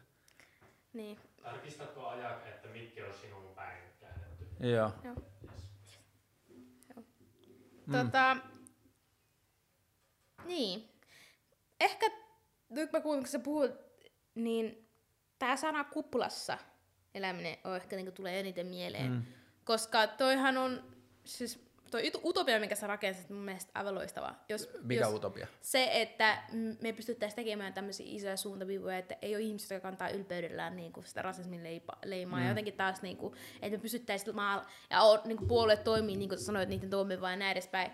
Ää, ei. Siis palataan siihen, tämä on 5,7 miljoonaa asukkaan maa. Ää, mietitään niin kuin maailman mittakaavasta, mi, mi, mi, mikä on tämä isot trendit, mihin me ollaan menty tässä 2010 lo- lopulla, nyt mennään 2020-luvulle. Äärioikeisto on noussut tavallaan, viime kerralla kun se nousi tällä tavalla, niin me nähtiin minkälaisia asioita historiassa tapahtuu. Ihmisten, ää, suurten johtajien ihaileminen on noussut. Polarisoituminen vahvistu, va- vahvistunut. Siis on paljon ihmisiä, jotka kantaa ylpeällä. Siis meillä on hyvänä aika ihmisiä, jotka kävelee natseina, niin kuin itsenäispäivänä. Joo, mut niin, ylpeinä. joo. Et emme voida sanoa, että ei ole olemassa mukaan ihmisiä, jotka on ylpeitä. Ei, ei, mä en Ja- sanonut ja- niin, ja mä vaan sanoin, että se on mun mielestä... sitten kun Joo. puhutaan näistä suurista linjanvedoista, ei ole olemassa semmoisia suuria, siis pyst- pyst- pystytään puhumaan suurista linjanvedoista, mutta se on nimenomaan kompromisseja. Se on nimenomaan näitä ihmisiä, jotka on ylpeästi rasisteja, on ihmisiä, jotka on ylpeästi homofobisia, transfobisia, vihaa seksuaali- ja sukupuolivähemmistöjä, on ihmisiä, jotka ää, vihaa sitä, että ihminen, joka on köyhä, pystyisi tulemaan toimeen valtioavustuksella. Mä en tiedä, onko niitä. On Enää. ihmisiä, on ihmisiä jo, joiden mielestä niin kuin se, että sä voit huonosti, on täysin sun oma... vika. Mitä näitä nyt on? Niin mielipiteitä on jokaista. Niin monta, kuin maht, niin, kuin niin monta kuin mielipiteitä on, niitä löytyy tästä maasta. Me puhutaan näistä äh, suurten yhteiskunnallisten ongelmien äh, ratkaimisesta, niin ei, ei meillä ole olemassa semmoista niinku yhtenäistä kansaa, joka ajattelisi samalla tavalla. On ihmisiä, jotka tällä hetkellä tekee politiikkaa ihan sitä ajatuksella, että tämä ilmastokatastrofi, mitä me nähdään ta- tapahtuvan tällä hetkellä, on yhtä valhetta. Mutta et sehän on tosi pieni porukka. Mutta nämä ihmiset on tosi äänekkäitä, Joo, joo, näille ne- just näin, ne ja on näille ääne- ihmisille löytyy myös vastinetta kansasta. Ja kun me puhutaan siitä, että me jotenkin vapautettaisiin poliitikot tämmöisestä poliittisesta pelistä, jossa niitä ei tarvitse miettiä neljävuotissykleissä ja miettiä, mitä äänestäjät sanoo, niin jotenkin miettiä, kuinka moni ihminen äänestää. Oliko se siellä 50 prosentin Jota, Puolet- niin, 65 oli ehkä nyt. Puolet Joo. populasta äänestää ylipäätänsä eduskuntavaaleissa. Ja nämä puolet ne, jotka on niin, kuin niin ikään joko yhteiskunnallisesti valvehtuneita tai sitten on vaan päättänyt uskoa tietenkin A-liikkeet ja muut o- niin anarkisti Nykyään muut, tosi iso osa ihmisistä äänestää siksi, että ne ei usko. Trump, Brexit, jytky on mun mielestä kaikki Mitä? sitä, että ne äänestää siksi, että ne ei usko poliittiseen järjestelmään ja tulee joku, joka sanoo, että tämä poliittinen järjestelmä on perseestä ja sitten ne äänestää sitä. Et esimerkiksi, Tää taas siellä kertoo, että mistä, mihin uskotaan ja mihin ei. Trump, niin kuin esimerkiksi Brexithän oli typeryyden typeryyttä. Ii, Siis sam- välittömästi sen, välittömästi sen äänestyksen jälkeen suurin Google-kysymys on, mikä on EU. Että tässä ei ole mitään Joo, mutta että se oli mahdollisuus ihmisille sanoa, että mä en dikkaa tästä systeemistä. Mä siis, on ihmiset, jotka äänestää kapinasta, mistä, mikä se syy, mikä ikinä ihmisillä on äänestää, niin ei se se, että jotenkin vähennettäisiin sitä porukkaa tai jotenkin, että et, et ihmiset... Mä en ole ihan varma, mikä sun argumentti on, mutta se, että vähennettäisiin porukkaa, niin ei se niinku Ai muuta vähennettäis? sitä. Niin, puolueita tai ihmisiä, jotka tekee... Ei, kun mä ajattelen, että lisät, tai siis silleen, että, niinku, että musta tämä koko edustuksellisen demokratian ajatu, ajatus on täysin järjetön. Ja Aa. niinku... Olisiko, mi, mikä se vaihtoehto? Ai mikä olisi vaihtoehto? Demokratialle. Mitä me, siis, wow. Ähm, mä en usko, että meidän kannattaisi enää millään tavalla niin kuin digata kansanedustajista tai puolueista. Että meidän Wow. pitäisi lähteä niin kuin, oot, mitäs mä esitän tämän mahdollisimman lyhyesti. Ähm, mä uskon siihen, että koko ajatus siitä, että on yhdet ihmiset, jotka päättää kaikista asioista, niin se on tuhon tuomittu. Meillä pitäisi olla eri ihmiset päättämässä eri asioista. Okei, okay, miten se tapahtuisi? Öm, no ensinnäkin mä ajattelen, että politiikka pitäisi tai voisi olla osa-aikaa, niin kuin että se liukuu siitä, että yksi, niin kuin, että on täyspäiväisiä poliitikkoja ja sitten on ihmisiä, jotka osallistuu politiikka- poliittiseen päätöksentekoon vaan tietyissä asioissa, mutta että se kaikki kirjo on niin kuin olemassa. Sehän on olemassa tällä hetkellä. Meillä Öö, on virkahenkilöt, jotka tekee koko ajan. Joo, mutta että mä en voi tällä hetkellä osallistua poliittiseen päätöksentekoon. Mä en päässyt kansanedustajaksi, mä en voi osallistua poliittiseen, poliittiseen päätöksentekoon. Mä en voi, mä oon viime, hei, kesäkuusta asti käynyt kiertämässä valtion virkamiehiä, jotka vastaa järjestelmien kehityksestä. Mä oon käynyt tapaamassa verotuksen kehitysjohtajaa, mä oon käynyt tapaamassa työ- ja elinkeinoministeriön työmarkkinakehitys. Mä sanon loppuun. Niin Mulla on 20 vuotta vaikka osaamista ja ymmärrystä internetistä ja sen toiminnasta. Mä oon kehittänyt palveluita, mä oon suunnitellut palveluita, mä oon tilannut koodiin. Mä ymmärrän, miten internet toimii. Ja sitten mä oon tänä vuonna joutunut olemaan tosi paljon vaikka Kelan järjestelmien varassa. Ja mä näen joka kohdasta, että kuinka huonosti se on koodattu, kuinka huonosti se on suunniteltu, kuinka huonosti se onnistuu ratkaisemaan ihmisten ongelmia.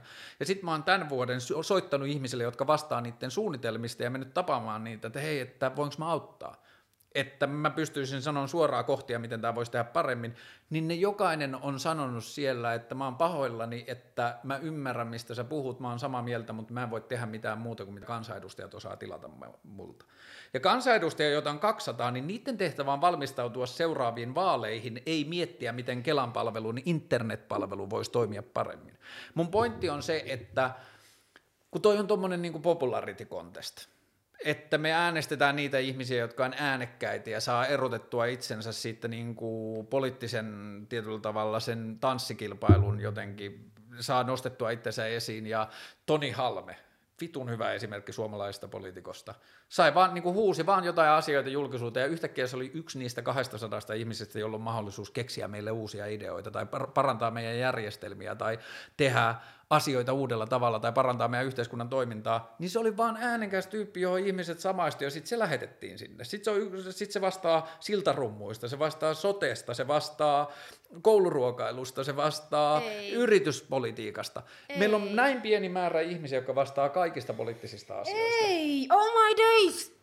Oh, siis eihän eduskunta toimi noin, eihän siis... Ai miten eduskunta ei toimi? Eduskunta ei vittu päätä jostain saatana kouluruokailusta tai miten Kelan niinku You get the point. tehdään. No mut ei, Ei, älä- Kelan nettisivut lähtee siitä, että poliitikot esimerkiksi pystyisivät, että sille Mikä ei, mu- paljonko budjettia pistetään ei siihen sen vaan että mikä sen tavoite on, Tää mitä se pyrkii tekemään. Siis, ah, siis mun, mun täytyy niinku puhua tästä taas, tästä byrokratiasta, mit, siis, koska tää on jotenkin mua... I don't mind, mun mielestä se on oikein, että kritisoidaan tosi paljon sitä tapaa, miten meidän yhteiskunta toimii, mutta sit, Mä en näe se muuta vaihtoehtoa. Siis se on aina vaihtoehto tietenkin, mutta siis kritiikin täytyy sit osua siihen, mihin kritiikki kuuluu. Ja mihin mä osin, osuin nyt väärin? Ja, si- ja mun mielestä toi, että niinku, et, et mi, miten tämä niinku tapahtuu, että miten yhteiskunta toimii. Et esimerkiksi kun puhutaan yksittäisestä kansanedustajasta, virkahenkilöllä on paljon enemmän valtaa kuin yksittäisen rivikansanedustajan. Öö, Mut julkisessa kuuluu- keskustelussa ei. semmo- mut Julkisessa keskustelussa keskustelu ei. ei. ole se, mikä päättää paljonko budjettiin menee jokin vaikka vitun Joo, mutta julkinen sosiaali- keskustelu ja meidän syyn, suunnat. Niin kuin virkahenkilö, virkahenkilöllä voi olla valtaa yksittäisessä asiassa, mutta sen reunaehdot on määrätty politiikassa. Nimenomaan. Ne on. Ne kansanedustajat, ne 200 ihmistä on määrännyt sille ne reunaehdot, joiden sisällä se virkahenkilö pystyy toimimaan. Ja ne 200 ihmistä on saanut mandaatin tältä 5,7 miljoonalta kansalta. Ihan eri, eri syistä kuin se, mistä ne mahdollisesti päättää. Toi on. Sit, Mä kävin työ- ja eli, eiku, elykeskuksessa ja työ- ja elinkeinoministeriössä molemmissa rakennetaan sellaista kuin työmarkkinatori. Ja hallitusohjelmassa lukee, että Antti Rinne on hallitusohjelmassaan, ja Antti Rinne ja sen jengi on tehnyt päätöksen, että Suomeen pitää syntyä 75 000 uutta työpaikkaa seuraavan hallituksen aikana, vai 60 000, whatever.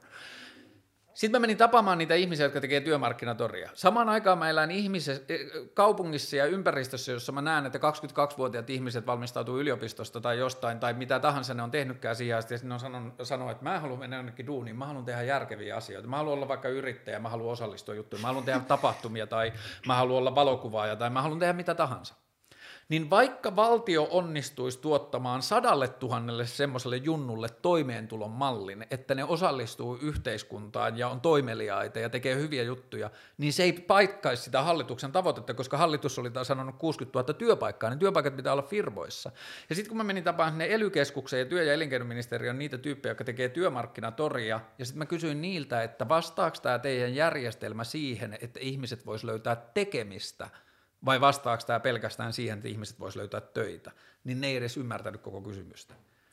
Siitä asiasta ei ollut edes keskusteltu siellä niin kuin kansanedustajien tasolla, että kun se näyttää poliittisessa keskustelussa hyvältä, että hankitaan työpaikka, vaikka koska koko meidän työpaikka-ajatus on näyttää olevan ajamassa seinää, niin tartutaan vaan niihin asioihin, jotka on sillä hetkellä politiikassa jotenkin – kiihottavia. Luvataan ihmisille, että 60 000 työpaikkaa, ja ihmiset on silleen, että yeah, hyvä, Suomi nousuu. Mutta siis miten, siis I have, what does that have to do with the price of oil? Se, että niinku yksittäinen virkahenkilö jossain niin ely ei ymmärrä niin kuin työelämän murrosta. Mutta se yksittäinen ihminen vastaa Mut, sen järjestelmän sillä on niin kuin 200 kansanedustajan kanssa? Siis meillä on tuhansia virkahenkilöitä, jotka on täys ta, ta, ta, niin kuin typeriä ihmisiä käsittelemään suuria kokonaisuuksia, mutta pystyy sanoa sulle täsmälleen, että miten koodataan joku asia kun mun pointti ei ollut se, että ne oli typeriä ihmisiä, vaan ne oli sika fiksuja ihmisiä, mutta niiden kädet oli sidottu siinä, millaisia ongelmia ne voidaan ratkaista, koska poliitikot oli miettinyt sitä ongelmaa vaan poliittisen keskustelun kautta. Mä, ei, ei. Mun mielestä toi on nyt menee ihan väärin. Mä, ja niin kuin toi, mitä sanoit, että ihmiset olisi typeriä, mä tarkoitan sillä, että täyt, on, on niin kuin aivan älyttömän älykkäitä toisissa asioissa, mutta ei minkäänlaista ymmärrystä toisissa asioissa. Mm. Ja siis ei niin kuin, täysin typeriä ihmisiä, mutta siis toi, että niin kuin, poliitikot ei ymmärtäisi asioita, kun vasta vaan poliittisen keskustelun vitkehistä. Okei, voi olla sellaisiakin poliitikoita. En mä sano, että puhuta... poliitikot ei ymmärrä mistään muusta, vaan mä sanon, että poliittinen järjestelmä kannustaa niitä etsimään ja ajattelemaan asioita siitä näkökulmasta, mistä äänestäjät sen mahdollisesti ymmärtää tai mihin äänestäjät resonoi. Ja jos esimerkiksi katsotaan keski-ikäisiä äänestäjiä, niitähän kiinnostaa työpaikat. Ne ymmärtää, Antti Rinne sanoi, että me tarvitaan lisää työpaikkoja, ja sitten ne on oppinut siihen, että bruttokansantuote, työpaikat, hyvä Suomi, let's go, me pärjätään kansainvälisessä kilpailussa, mutta kun sillä on mitään pitun tekemistä kymmenen vuoden kanssa päästä enää, että mitä meidän työpaikat on. Mun pointti on se, että se on täysin järjetön ajatus yrittää laittaa 200 ihmisen vastuulle löytää kaikki uudet ideat, innostukset ja ajatuskehitys. Mutta se ei ole se, mutta se ei ole sen eduskunta. Ei todellakaan, ei mitenkään. Eikä sitä ole yritetty missään vaiheessa väittää, että se on sen Kuka tehtävä. Muu? Meillähän on, sanotaan vaikka niin kuin, miten suomalainen yhteiskunta toimii. Meillä on eduskunta, joka säätää lait ja päättää meidän budjetista. Meillä on kolmas sektori ja meillä on yritykset. Meillä on kolmas sektori, jotka tekee tosi paljon yhteiskunnallista työtä ja määrittää sen tahdin. Ja sitten meillä on yritykset ja innovaatiot, jotka saa sen osaamisensa, jotka pystyy myös tekemään näitä niin kuin Yritysten innovati- pääasiallinen mittari on tuottaa rahaa, ei tehdä innovaatioita. Niin, hyvänä aika. Siis jos me mietitään vaikka tämmöisiä öö, yhteiskunnallisia yrityksiä, on, olema, nyt on, on olemassa yrityksiä, jotka myy ideoita. Siis meillä, siis meillä on yrityksiä, joita ainoa olemassaolo on ideat, siis innovaat, innovointi. Ja sitten ja sit totta kai... Onko sulla hyvää esimerkkiä siitä? Mä en halua nimetä niitä, mutta meillähän on siis, voidaan vaikka miettiä koko idea about TED Oletko suurempi markkinatalouden fani kuin mä En, en mä fanita sitä ollenkaan, mutta siis kyllähän mun mielestä on loistavaa. Ja siis, kun mä en vaan ole viimeisen kymmenen vuoteen nähnyt yrityksissä ja sitä, että... täytyykin olla sillä lailla, että ei odoteta, että kansanedustuslaitos on se, joka tekee kaiken. Ei, Jos ajattelet demokratiaa 2000 vuotta sitten, demokratian idea oli kehittää ja parantaa yhteiskuntaa. Mut Mitä siis kävi? Yhteis- Mutta siis demokratia ei ole pelkästään eduskunta. Demokratia on se, että sä oot järjestö, järjestön o, niin kuin jäsen ja sä siellä järjestössä Joo, mutta sieltä järjestöstä demokratia sä et voi muuttaa se, laita. Demokratia on sitä, että sä opetat ihmisille, että mitä on äänestäminen. Demokratia on sitä, että sä pystyt vapaana tyyppinä perustamaan järjestön ja tekemään sen, vaikka sun mielestä tohon, pitäisi saa, tohon puistoon pitäisi saada joku sunnuntaisi joku grilli, grillijuttu, että siihen tulee ihmiset yhdessä. Se on demokratia, että sä pystyt perustamaan järjestyksen, järjestön Joo, hakee mutta sille rahoitusta meidän ongelmat on paljon sitä. suurempia kuin se, että mitä tehdä sunnuntaina. Toi on jollekin vitu iso on, ongelma. Niin onkin, mutta... Että ja sitten niin... puhutaan siitä niinku isoista kuvista niin meillähän on tosi monta rakenteita. Ja toi, että niin kuin kaikki Mikä muu pystyy vaikuttaa alun- niihin? Mikä muu pystyy vaikuttaa niihin kuin kansanedustajat? Niin moni muu asia pystyy vaikuttamaan, Ei mutta ennen kuin kansanedustajia- on merkittävä asia. Niin, mutta että vaikka se olisi se järjestö, se kolmas sektori, joka tekee vitun hyvää työtä sen ilmastonmuutoksen kehittä- tai ilmastonmuutostaistelun puolesta, niin mikään ei muutu ennen kuin on saanut muutettua sen kansanedustajien mielet, jotta ne muuttaa niitä lakeja. Ja mun pointti ei ole vähätellä kaikkea muuta, mun pointti on kiinnittää huomioon vaan meidän edustukselliseen demokratiaan, mitkä sen alkuperäiset asetetut tehtävät on, kuinka hyvin se onnistuu toteuttamaan niitä tehtäviä tänä päivänä. Okei, okei. No niin, jos, jos me keskitytään nyt vaan siihen edustuksellisen demokratiaan ja mitä, mikä kansanedustuslaitoksessa on oikein ja mikä on siinä väärin. Jos mietitään siinä, että et, millä se rakentuu, kukaanhan siellä ei istu ilman, että kansa on puhunut.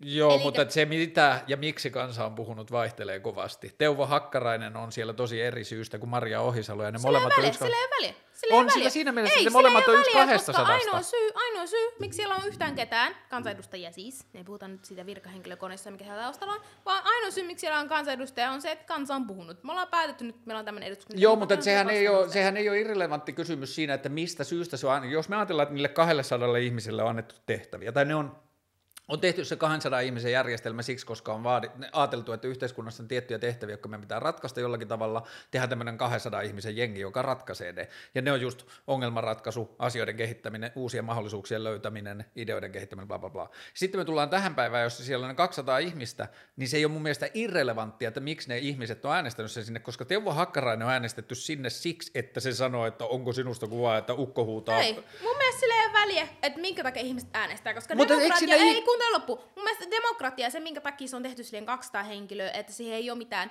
että kansanedustus, kansanedustajakoulua ei ole olemassa, tai sillä ei ole mitään työpaikkaa, tai siihen mitään preppausta, on se nimenomaan, että me halutaan saada, että kansa päättää. Niin sen takia sinne voi tulla kuka vaan, ja sen takia joka ikinen täys, ka, täysikäinen kansalainen. Niin, ja, si- ja siinä mielessä sillä ei ole väliä, koska sitten se on ne tyypit, siis me, siis minä ja sinä ja kaikki meidän frendit ja kaikki tyypit, jotka me tunnetaan ja jotka, jotka ha- haluaa osallistua tähän yhteiskuntaan äänestyksen, äänestämisen kautta, on päättänyt siinä, että ketkä sinne pääsee. Joo, ja mutta ne, jotka Mika- sitten sinne pääsee, niin ne säätää sen rakentaa. Nämä tässä sanoit ongelmanratkaisuja, tota, uusien innovaatioiden keksiminen ja bla bla bla tai bla. mahdollisuuksia. Mahdollisuuksia, niin eihän kansanedustaja luo yhtään työpaikkaa. Se antaa... Sehän voi tuo luoda, jos se haluaa. kansanedustaja itsessään, siis niinku se, että sä saat, saat jonkun lain, että sä niinku, sulla ei ole sitä firmaa, mihin se tulee, tai, tai ju- julkinen sektori, että tähän tulee yhtä. Sä teet sen niinku, bis, sä teet ne suuntaviivat, ja sitten ne tyypit siellä vaikka kunnissa päättää, että no nyt meillä on tämän meidän budjetti, ja me tarvitaan näin näin monta erityisopettajaa, bla bla bla. Ne antaa ne, siis ne maalaa ne suuret, ne, ne, sanotaan vaikka Suomi, niin ne maalaa sen Suomen nyt äärijuot uudelleen. Nyt ne näyttää tältä, tänä vuonna ne on punaisia. I love the red, color red, by the way. Nyt neljä vuoden ajan on punaisia. Oliko sosiaalisesti oikeudenmukaisia ja... mm, Kyllä on niin paljon tekemistä tuon niin kuin meidän ilmastopolitiikan kanssa vielä, mutta niin, niin kuin semivihreitä suhteessa muihin. Niin sitten me toimit, on- ja sitten ne on ne äärimmät. Nyt, se mennään, nyt mennään alaspäin. Eri valiokuntiin, kuntiin, maakuntiin, yrityksiin, järjestöihin. Ne, mm, ja ny, nyt teillä on vaan raamit. Ja teillä on ne raamien sisällä teidän niin kuin, työskentelyala on aika massiivinen. No se on aika massiivinen, että kuinka paljon te pystytte tekemään. Kuntien öö, työala on tietenkin tosi paljon kiinni siitä, että kuinka paljon budjettia kunnat saa. Mutta siis suuri osa näistä, että kuinka monta opettajaa ja, ja, ja, kun, ja mitä vittuun kouluruokaa siellä on ja mitä näitä nyt on, niin sehän on kunnan päätös 100 prosenttia. Kenelläkään kansanedustajalla ei sanaakaan siellä, ne Joo, mutta eikö siihenkin siihen, niinku, toi kaikki on well and good paperilla. Mutta sitten taas jos ajatellaan sitä 200 kansanedustajaa ja sitten siellä on niinku, Teuvo Hakkarainen on vaan hyvä esimerkki siksi, koska siitä on mun mielestä aika helposti nähtävissä se, että sitä ei ole äänestetty kansanedustajaksi siksi, että ihmiset on kelannut, että Teuvo osaa miettiä tulevaisuutta ja Teuvo osaa miettiä vaihtoehtoja meidän Jotkut on yhteiskunnan varmasti ajatellut näin. Jotkut on ajatellut näin, mutta että se millä Teuvo on saanut niiden luottamuksen on se, että se on ollut kansanmies, joka on puhunut maahanmuuttajista rumasti. Se on uskaltanut puhua Mä tosi... muistelen, että se oli jossain sahalla. Ja Se oli sahuri, joo, se oli sahuri ja se oli semmoinen jäbä, joka meni paikalliseen pubiin ja puhui tosi lujaa ääneen siitä, mikä maailmassa on pielessä ja puhui tosi urposti ja muut sano, oli silleen, että haa, hyvä, että joku uskaltaa sanoa, minä äänestän Teuvoa. Mutta mun pointti on se, että meillä on jälleen kerran 5,7 tai 5,4, mitä tahansa, yli 5 miljoonaa ihmisen kansa. Me kerätään 200 ihmistä niistä keksimään meille suuntaviivoja tulevaisuuteen, ja niistä 200 X prosenttia on, jos toisessa päässä on Teuvo Hakkarainen ja toisessa päässä kuka olisi maailman tylsin asiapolitiikko, joka on hyvä siinä, mitä se tekee. Vaikka Elina Lepomäki, sillä tuntuu olevan hyvä politiikkameininki. Että se niin kuin tietää, ottamatta kantaa, ollaanko me samaa mieltä sen kanssa vai ei, mutta sillä on vahva talouspoliittinen osaaminen, bla bla bla. Se on niin kuin asiapolitiikko, joka menee näin. Toisessa päässä on Teuvo, toisessa päässä on Elina Lepomäki. Missä kohtaa, kuinka monta prosenttia sitten 200 on sellaisia, jolloin on oikeasti annettavaa siihen, mikä oli se alkuperäinen tehtävä, mikä kansanedustajilla annettiin. Ja sitten toinen kysymys tuohon sun äskeiseen liittyen. Kun eduskunta on tehnyt ne suuntaviivat, ja sitten on menty sinne kuntiin, kuinka vitun likasta ja väkevää se politiikan tekeminen siellä kunnissa on. Nimenomaan, nimenomaan. nimenomaan. Sitten vasta se, Nimenomaan. sit vasta se menee ahistavaksi. Nimenomaan, niin kuin, että jos nimenomaan. kato, niin kuin mä katson välillä täällä Helsingin kaupungin valtuustoa, jossa on ihmisiä, joita mä arvostan, ja vittu mikä meno. Se, ja sitten kun sä miettää, kun sä erot, ja sitten kun mennään niihin kuntiin, me nähdään se varsinainen niin kuin, se politi- politiikan tekeminen. Tosi moni kansanedustaja, jotka on ta- to- toiminut kuntapolitiikassa, sanoo, että heillä on niin kuin, rivikansanedustaja, heillä on enemmän poliittista valtaa kunnanvaltuustossa kuin mitä niillä on kansanedustajassa Totta kai laitos. niillä on. Niin, nimenomaan, koska se 200 tyyppiä, samaan aikaan kun on niin merkittäviä, ne on samaan aikaan aika merkityksettömiä, ellei ne ole joko puolueen puheenjohtaja tai sitten jonkun Toi on jotain mun mielestä toinen ministeriä. taso- toinen ja taso- sitten, niin sit kun mennään tähän kuntaan, niin sitten sit sä näet se varsinaisen vallan, että sit me ei voida vaan niinku heit, että demokratia ei ole yhtä kuin eduskuntalaitos, koska nämä on tosi merkittäviä vallankäytön paikkoja myös. Mutta toi, että missä akselilla on, niin mä voisin heittää tälle myös puole, niin sekä sitoutuneena että sitoutuneena, että se toinen ääripäivässä on vaikka Li. Tai... Joo, joo, joo. ö, Lee on mun mielestä, siksi mä sanoin mieluummin Elina Le- Lepomäen kuin Liin, koska Lee on ö, puolueen puheenjohtaja, sen rooli on lähtökohtaisesti enemmän poliittinen. Se on niin kuin enemmän silleen... Siis, Ei, kun mä tarkoitan, ei, ei, poliitikko- mä en kritisoi. mutta kenen poliitikon lähtökohta ei ole poliittinen? Ei, kun mä tarkoitan sitä, että niinku siis äh, PR. Niin kuin, että Liilla on enemmän PR-vastuuta sen duunissa kuin Elina Se on Lepomäelle. myös opetusministeriö, niin... Niin, niin, just näin. Kaikki No, nämä, anyway. että, että, että, että, että se ei ollut arvottava mittaristo, Joo, vaan joo, se oli joo, se, kyllä, että kyllä. missä niin kuin, positiossa eri ihmiset Kyllä, on. öö, niin, niin tota... Mutta onko sulle ongelma kehua toisen puolueen tyyppiä? Ei, mun mielestä Elina on tosi skarppi tyyppi. Ja mun mielestä esimerkiksi Anders, äh, mä en osaa sanoa sen sukunimeä. RKP:ssä, Joo, on tosi skarppi tyyppi. Äh, kerran väittelin Juhanan kanssa on skarppi tyyppi. Juhana. Mutta, Vartija. Vartija, Joo. joo. Ähm, Maria on tosi tyyppi. Siis, siis, äh, mä, mä, näen, jo, mä näen joka puolueessa. Voisit sä olla missään muussa puolueessa ensi eduskuntavaaleissa eholla kuin vassareissa? Ehdolla en. Onko siellä poliitikoita, joita mä pystyisin kannattaa? Jos on. Mut en pysty olemaan ehdolla muun, muita. Niin kuin näillä eväillä, mitä tällä hetkellä on. Uh, Mutta siis, hei, voidaanko pitää taukoa? Mun täytyy kyllä päästä vessaan nyt. Paljon kelloa, paljon me ollaan tehty tätä. Oikein kolme tuntia. Uh, Okei, okay, otetaan viisi minuuttia, ajetaan tää loppuun. Okay. Sitten pääst pissalle. Mutta siis mä en muista, mitä me saa, mikä tästä... Ja sä mulla voit oli- katsoa jälkeenpäin vaan nauhalta. Ei, kun mulla on tosi skarppi ajatus tähän niin kuin ylipäätään edistyksen demokratia ajat- ajatukseen. Mutta mun täytyy sanoa, että mä oon, äh, mä oon yllättynyt, että sä oot vähemmän politiikkakriittinen. Oo poli- vähemmän poli... Tai siis, Sä oot vähemmän politiikkakriittinen kuin mä ajattelin, että sä olisit. Sä puolustat, mm. puolustelet nykyistä poliittista järjestelmää enemmän kuin mä olisin kelannut.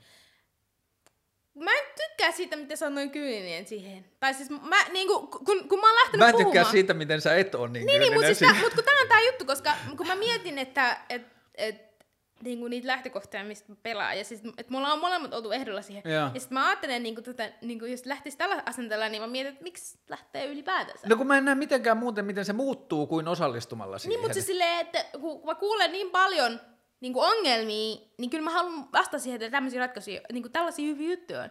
Jotenkin mä en fiilaa, kun sä sanoit alun perin siitä, ähm, kun sanoit jossain vaiheessa siitä, että et, et, et vassaret tuntuu, että ne vastustaa. Kun mä mm. kuuntelin taas sen puheen, musta tuntuu, että sä et tehnyt mitään muuta kuin vastustanut A- a, ja no, edustukselle kun- demokratia. Ja, sit, että ja se- sit siitä lähtökohdasta mä lähdin keskustelemaan, että mun mielestä tässä on aika paljon hyvää. Ja mun mielestä tässä on tosi paljon niin kuin, mo- outoja juttuja, mutta mä en, siis, mut kun mun näkökulma ei ole vaan se, että niinku barrikaadeja revitään kaikki, jos mä rakastan barrikaadille menoa. Siis mun mielestä se on Mä en kyllä- jaksa enää, mä, mä en jotenkin enää, Vittu mulla, vallankumous. mulla on mennyt vähän usko Mut siis- esimerkiksi mielenosoituksia sellaisia. Ää, ei, siis en mä tarkoita barrikaadeja välttämättä Mut Mä nikkaan mut polkupyörätelinen ja näyteikkuna, se on mun mielestä aina hyvä poliittinen työkalu. mutta, siis, ää, Mutta siis mä- mutta mä haluan vaan sanoa siitä, että Joo.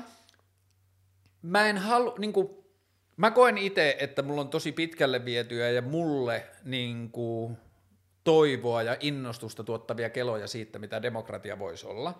Mutta mä sanon, ennen kuin se keskustelu on hirveän tarpeellista, niin mun mielestä, tai mä koen tällä hetkellä tärkeämmäksi, että meidän pitäisi löytää yhteiskunnallinen keskustelu, jossa me uskallettaisiin todeta laajemmin, että politiikka tällaisenaan ei toimi. Ja tämä on tämä juttu, minkä takia ehkä mun näkökulma tässä keskustelussa on ollut vähän tämmöinen edustuksellisen demokratian puolustaminen. Koska mä, en ku, mä oon kuullut enemmän sun kritisoivan sitä demokratiaa kuin antavan vaihtoehtoja tässä keskustelussa. Joo, Ja mä oon ensin mielestä- ehkä ja- halunnut set up the, Niin, niin, niinku, se mielestä- table, että ensin osoittaa sen, että ei, niinku, sä oot liian ihana ihminen puolustamaan demokratiaa. Mutta kun, siis, kun tämä on tämä juttu, että jos tämä keskustelun lähtökohta on vähän eri, että me puhutaan niistä mahdollisuuksista, että me molemmat lähdetään siihen pöytään siihen, Mutta miksi me tarvittaisiin on ne- mahdollisuuksia, jos tämä nykyinen toimii? Me, siis ei, häh, tämä on epäolennainen kysymys. Ei ole, Siis, koska mu- mua huolestuttaa se, että sun mielestä demokratia on ihan ok. ei. Mun mielestä on paljon toimitusta. Joo, mutta että se on riittävän ok sillä tavalla, että nyt on parempi pitää huolta siitä, että, tai niin kuin, että mä koen, että se on tulevaisuudelle haitallista, jos sä koet, että tärkeämpää on pitää huolen siitä, Ei. että, eikö kuule loppuun, että sulle olisi tärkeämpää se, että varhaiskasvatus toteutuu kuin se, että demokratia kaadetaan.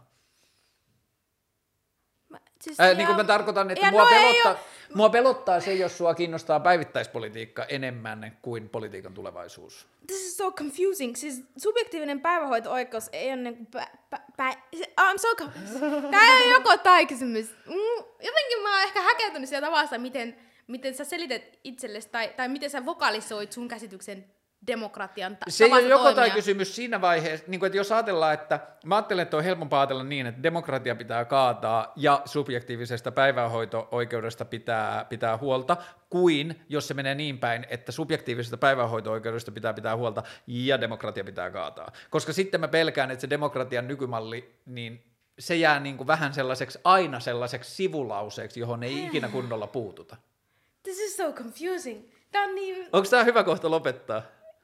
Koska siis demokratia kaataa. Ei, ei kaata. Mun pointti on se, että meidän pitää alkaa kokeilemaan sen rinnalla uusia vaihtoehtoja, kun me löydetään toimiva, niin meidän pitää korvata se vanha. Koska tämä vanha ei tule mun mielestä ratkaisee mitään meidän tulevaisuuden ongelmia. Niin, siis se, että jotta me voidaan rakentaa nämä ratkaisut tulevaisuuden ongelmille, niin me tarvitaan innovatiivisia keinoja. Me tarvitaan erilaisia, semmoisia, mitä me ei ole kokeiltu vielä. No argument here. Kun me puhutaan siitä, että miten me lähdetään tekemään niitä, ja sitten me lähdetään puhumaan siitä, että alas kaikki vanha valta. There's arguments siinä. Niin, mun ajatus on, että lopputulos on, että alas kaikki vanha valta. Me ei voida aloittaa siitä tietenkään, koska tämä toimii nyt parhaiten, mitä meillä on. Mutta meidän pi- pitäisi mun mielestä, meidän nuorten sukupolven pitäisi löytää tavoite, jossa me pyritään kohti tilannetta, jossa kaikkien vanha valta on ajettu alas ja korvattu paremmalla. Ja siksi mä pelkään aina, jos nykyjärjestelmää puolustetaan. Niin, no siis, pitää miettiä, että tämä niinku kaikki vanha valta, kaikki ei ole yhtä paha, pahaa. Mitä että? Että tässä ka- vanhassa valta kaikki ei ole yhtä pahaa. Ja sitten se, että, joo. että miten niinku yhteiskunta rakentaa, koska mä peilaan tätä samaan aikaan, siis mähän on, vaikka mä oon kiinnostunut myös sitä politiikasta, mutta mm. ensimmäinen rakkaus on ollut kansainvälinen politiikka, totta kai, koska mm. pakolaisen, niin mä peilaan tätä aina myös niinku kansainvälisessä spektrissä. Ja sitten mä mietin, koska mä tunnistan myös, että mitä, mitä muita tapoja demokra- toteuttaa demokratiaa, kuin tämä suomalainen tapa toteuttaa Niin, demokratiaa. on tosi vähän. Ja sitten kun, ja sit, kun me puhutaan, ja kun me puhutaan silleen, jos me pistetään, kun sä pistit aiemmin Teuvon ja Joo. sitten Elinan niin kuin, mm. spektrille, niin me puhutaan vaikka Etelä-Sudanin sisäpolitiikasta, me puhutaan Suomen sisäpolitiikasta. Nämä ei ole kyllä ne, sä ei, ole Etelä-Sudanin sisäpolitiikka voi olla vaikka ehkä 0-20 20 Joo, prosentin joo, kohdalla, ja sitten joo. Suomi olisi vaikka se 98. Mm. Niin kun mä puhun globaalissa mittakaavassa, kun sä oot koko ajan puhunut näistä suurista yhteiskunnallisista ongelmista, niin mä mietin, että näihin suuriin yhteiskunnallisiin ongelmiin puuttuu muutkin kuin Suomi. Ja sitten me Joo. puhutaan niistä, että nämä muut, jotka on tässä pelikentässä mukana, niin kun me puhutaan niiden tapasta toteuttaa demokratiaa, ja mietin globaalisti, ja sitten jos mietitään, että me yritetään täällä, jossa me ollaan tässä 98 prosentissa, lähdetään repii valtaa, vanhaa valtaa alas, ja meidän pitää tehdä, meidän pitää neuvotella näitä, jotka on tässä 20 prosentissa ja vielä alempana, että rakennetaan nämä Niin ratkaisut kuin meidän näille pitää mun mielestä näyttää niille vaihtoehtoja, koska mä pelkään sitä, että suomalaisessa politiikassa monesti puolustellaan vaikka koulujärjestelmää tai demokratiaa tai jotain muuta, sanotaan, että tämä on parempi kuin Mun 70-luvulla mielestä ehkä niille- tai parempi kuin muissa maissa. Ja ne on mun mielestä molemmat tosi paskoja mittareita, koska mittari On, pitäisi on. olla se, että mikä on paras mahdollinen. No. Ja jos ei me, vaikka siellä 98 tai missä ikinä oleva, niin jos ei me etitä parempia vaihtoehtoja tällä kaikelle, niin kuka etsii? Niitä et- parempia vaihtoehtoja ei kukaan niihin vaan Niin ei vaan kiinnitetä tarpeeksi huomioon. Sanotaan Koska se ei ole näin, mutta siis, mutta siis tää on tää, kun mä sanoin, niin, että mietin tätä suuressa mittakaavassa, kun mä mietin nimenomaan siinä suuressa mittakaavassa, ja se, että miten demokratia toimii Suomessa tällä hetkellä, ja miten se toimii muissa valtioissa tällä hetkellä, missä puhutaan niin kuin massiivisesta korruptiosta ja siitä, että mm. miten ihmiset oikeasti siis se yks, yksittäinen henkilö, joka mm. äänestää, se, että niiden äänestyslipukeissa menee siihen, niin kuin, mm. siihen mm. vaaliuurnaan, lasketaanko sitä edes ely, mm. ä, ä, alun perin, niin mä mietin tätä silleen globaalissa mittakaavassa, ja siinä mielessä mun, mun mä en pysty luopumaan siitä, että mä puolustan sitä edustuksellista demokratiaa niissä asioissa, mitkä mä näen hyvänä. Kun mä sanoin, että mulla on puolustava edustuksellista demokratiassa, mä en ole sille kaikki vanha valtaa hyvää, vaan mä näen ne hyvät asiat, joita mun mielestä meidän pitäisi niinku, äh, soveltaa useammassa eri paikassa.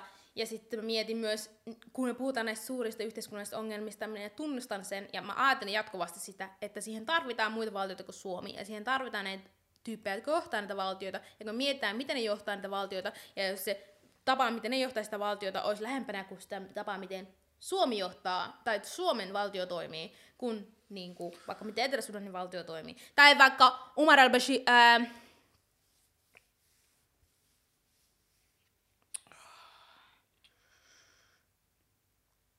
Sudanin diktatuuri Okei, okay, mä en pysty tähän. 30 vuoden ajan Mä, mä luotan suhun. johtaa valtiota, niin kuin johti valtiota. Ja sitten sen kanssa pitäisi kuitenkin neuvotella, että minkä- millä tavalla me ratkaistaan ilmastokriisi. Joo, siis mä uskon siihen, että jos niin nämä, suomalainen... nämä on ne asiat, mitkä mulla on jatkuvasti mielessä, kun mä näen, käyn näitä keskusteluja.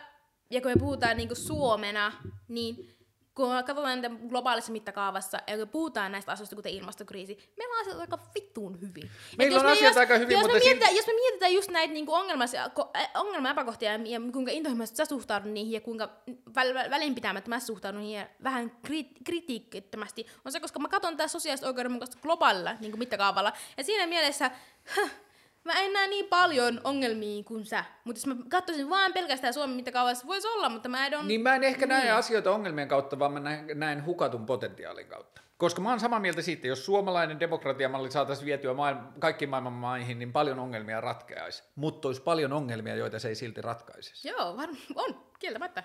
Hei, let's fight. Ja jos ollaan ensi, vuonna, ensi neljän vuoden päästä, mä toivon, että kummankaan meidän ei tarvi olla eduskuntavaaleissa ehdolla, että me ollaan saatu niin paljon järkeviä asioita ilman, että kummankaan meidän ei tarvi. Mutta jos ollaan, niin sit mä haluan, että sä oot Trojan hevonen mun kanssa, joka Tro- menee sinne sisään ja sanoo, että fuck this all this. Ai, tästä tää. Hei, kiitos kun tulit. Kiitos, Kustanalla. It's a wrap! It's a wrap. Tää on aina tämmöstä niinku beef. Ei tää, mutta tää on hyvä biisi.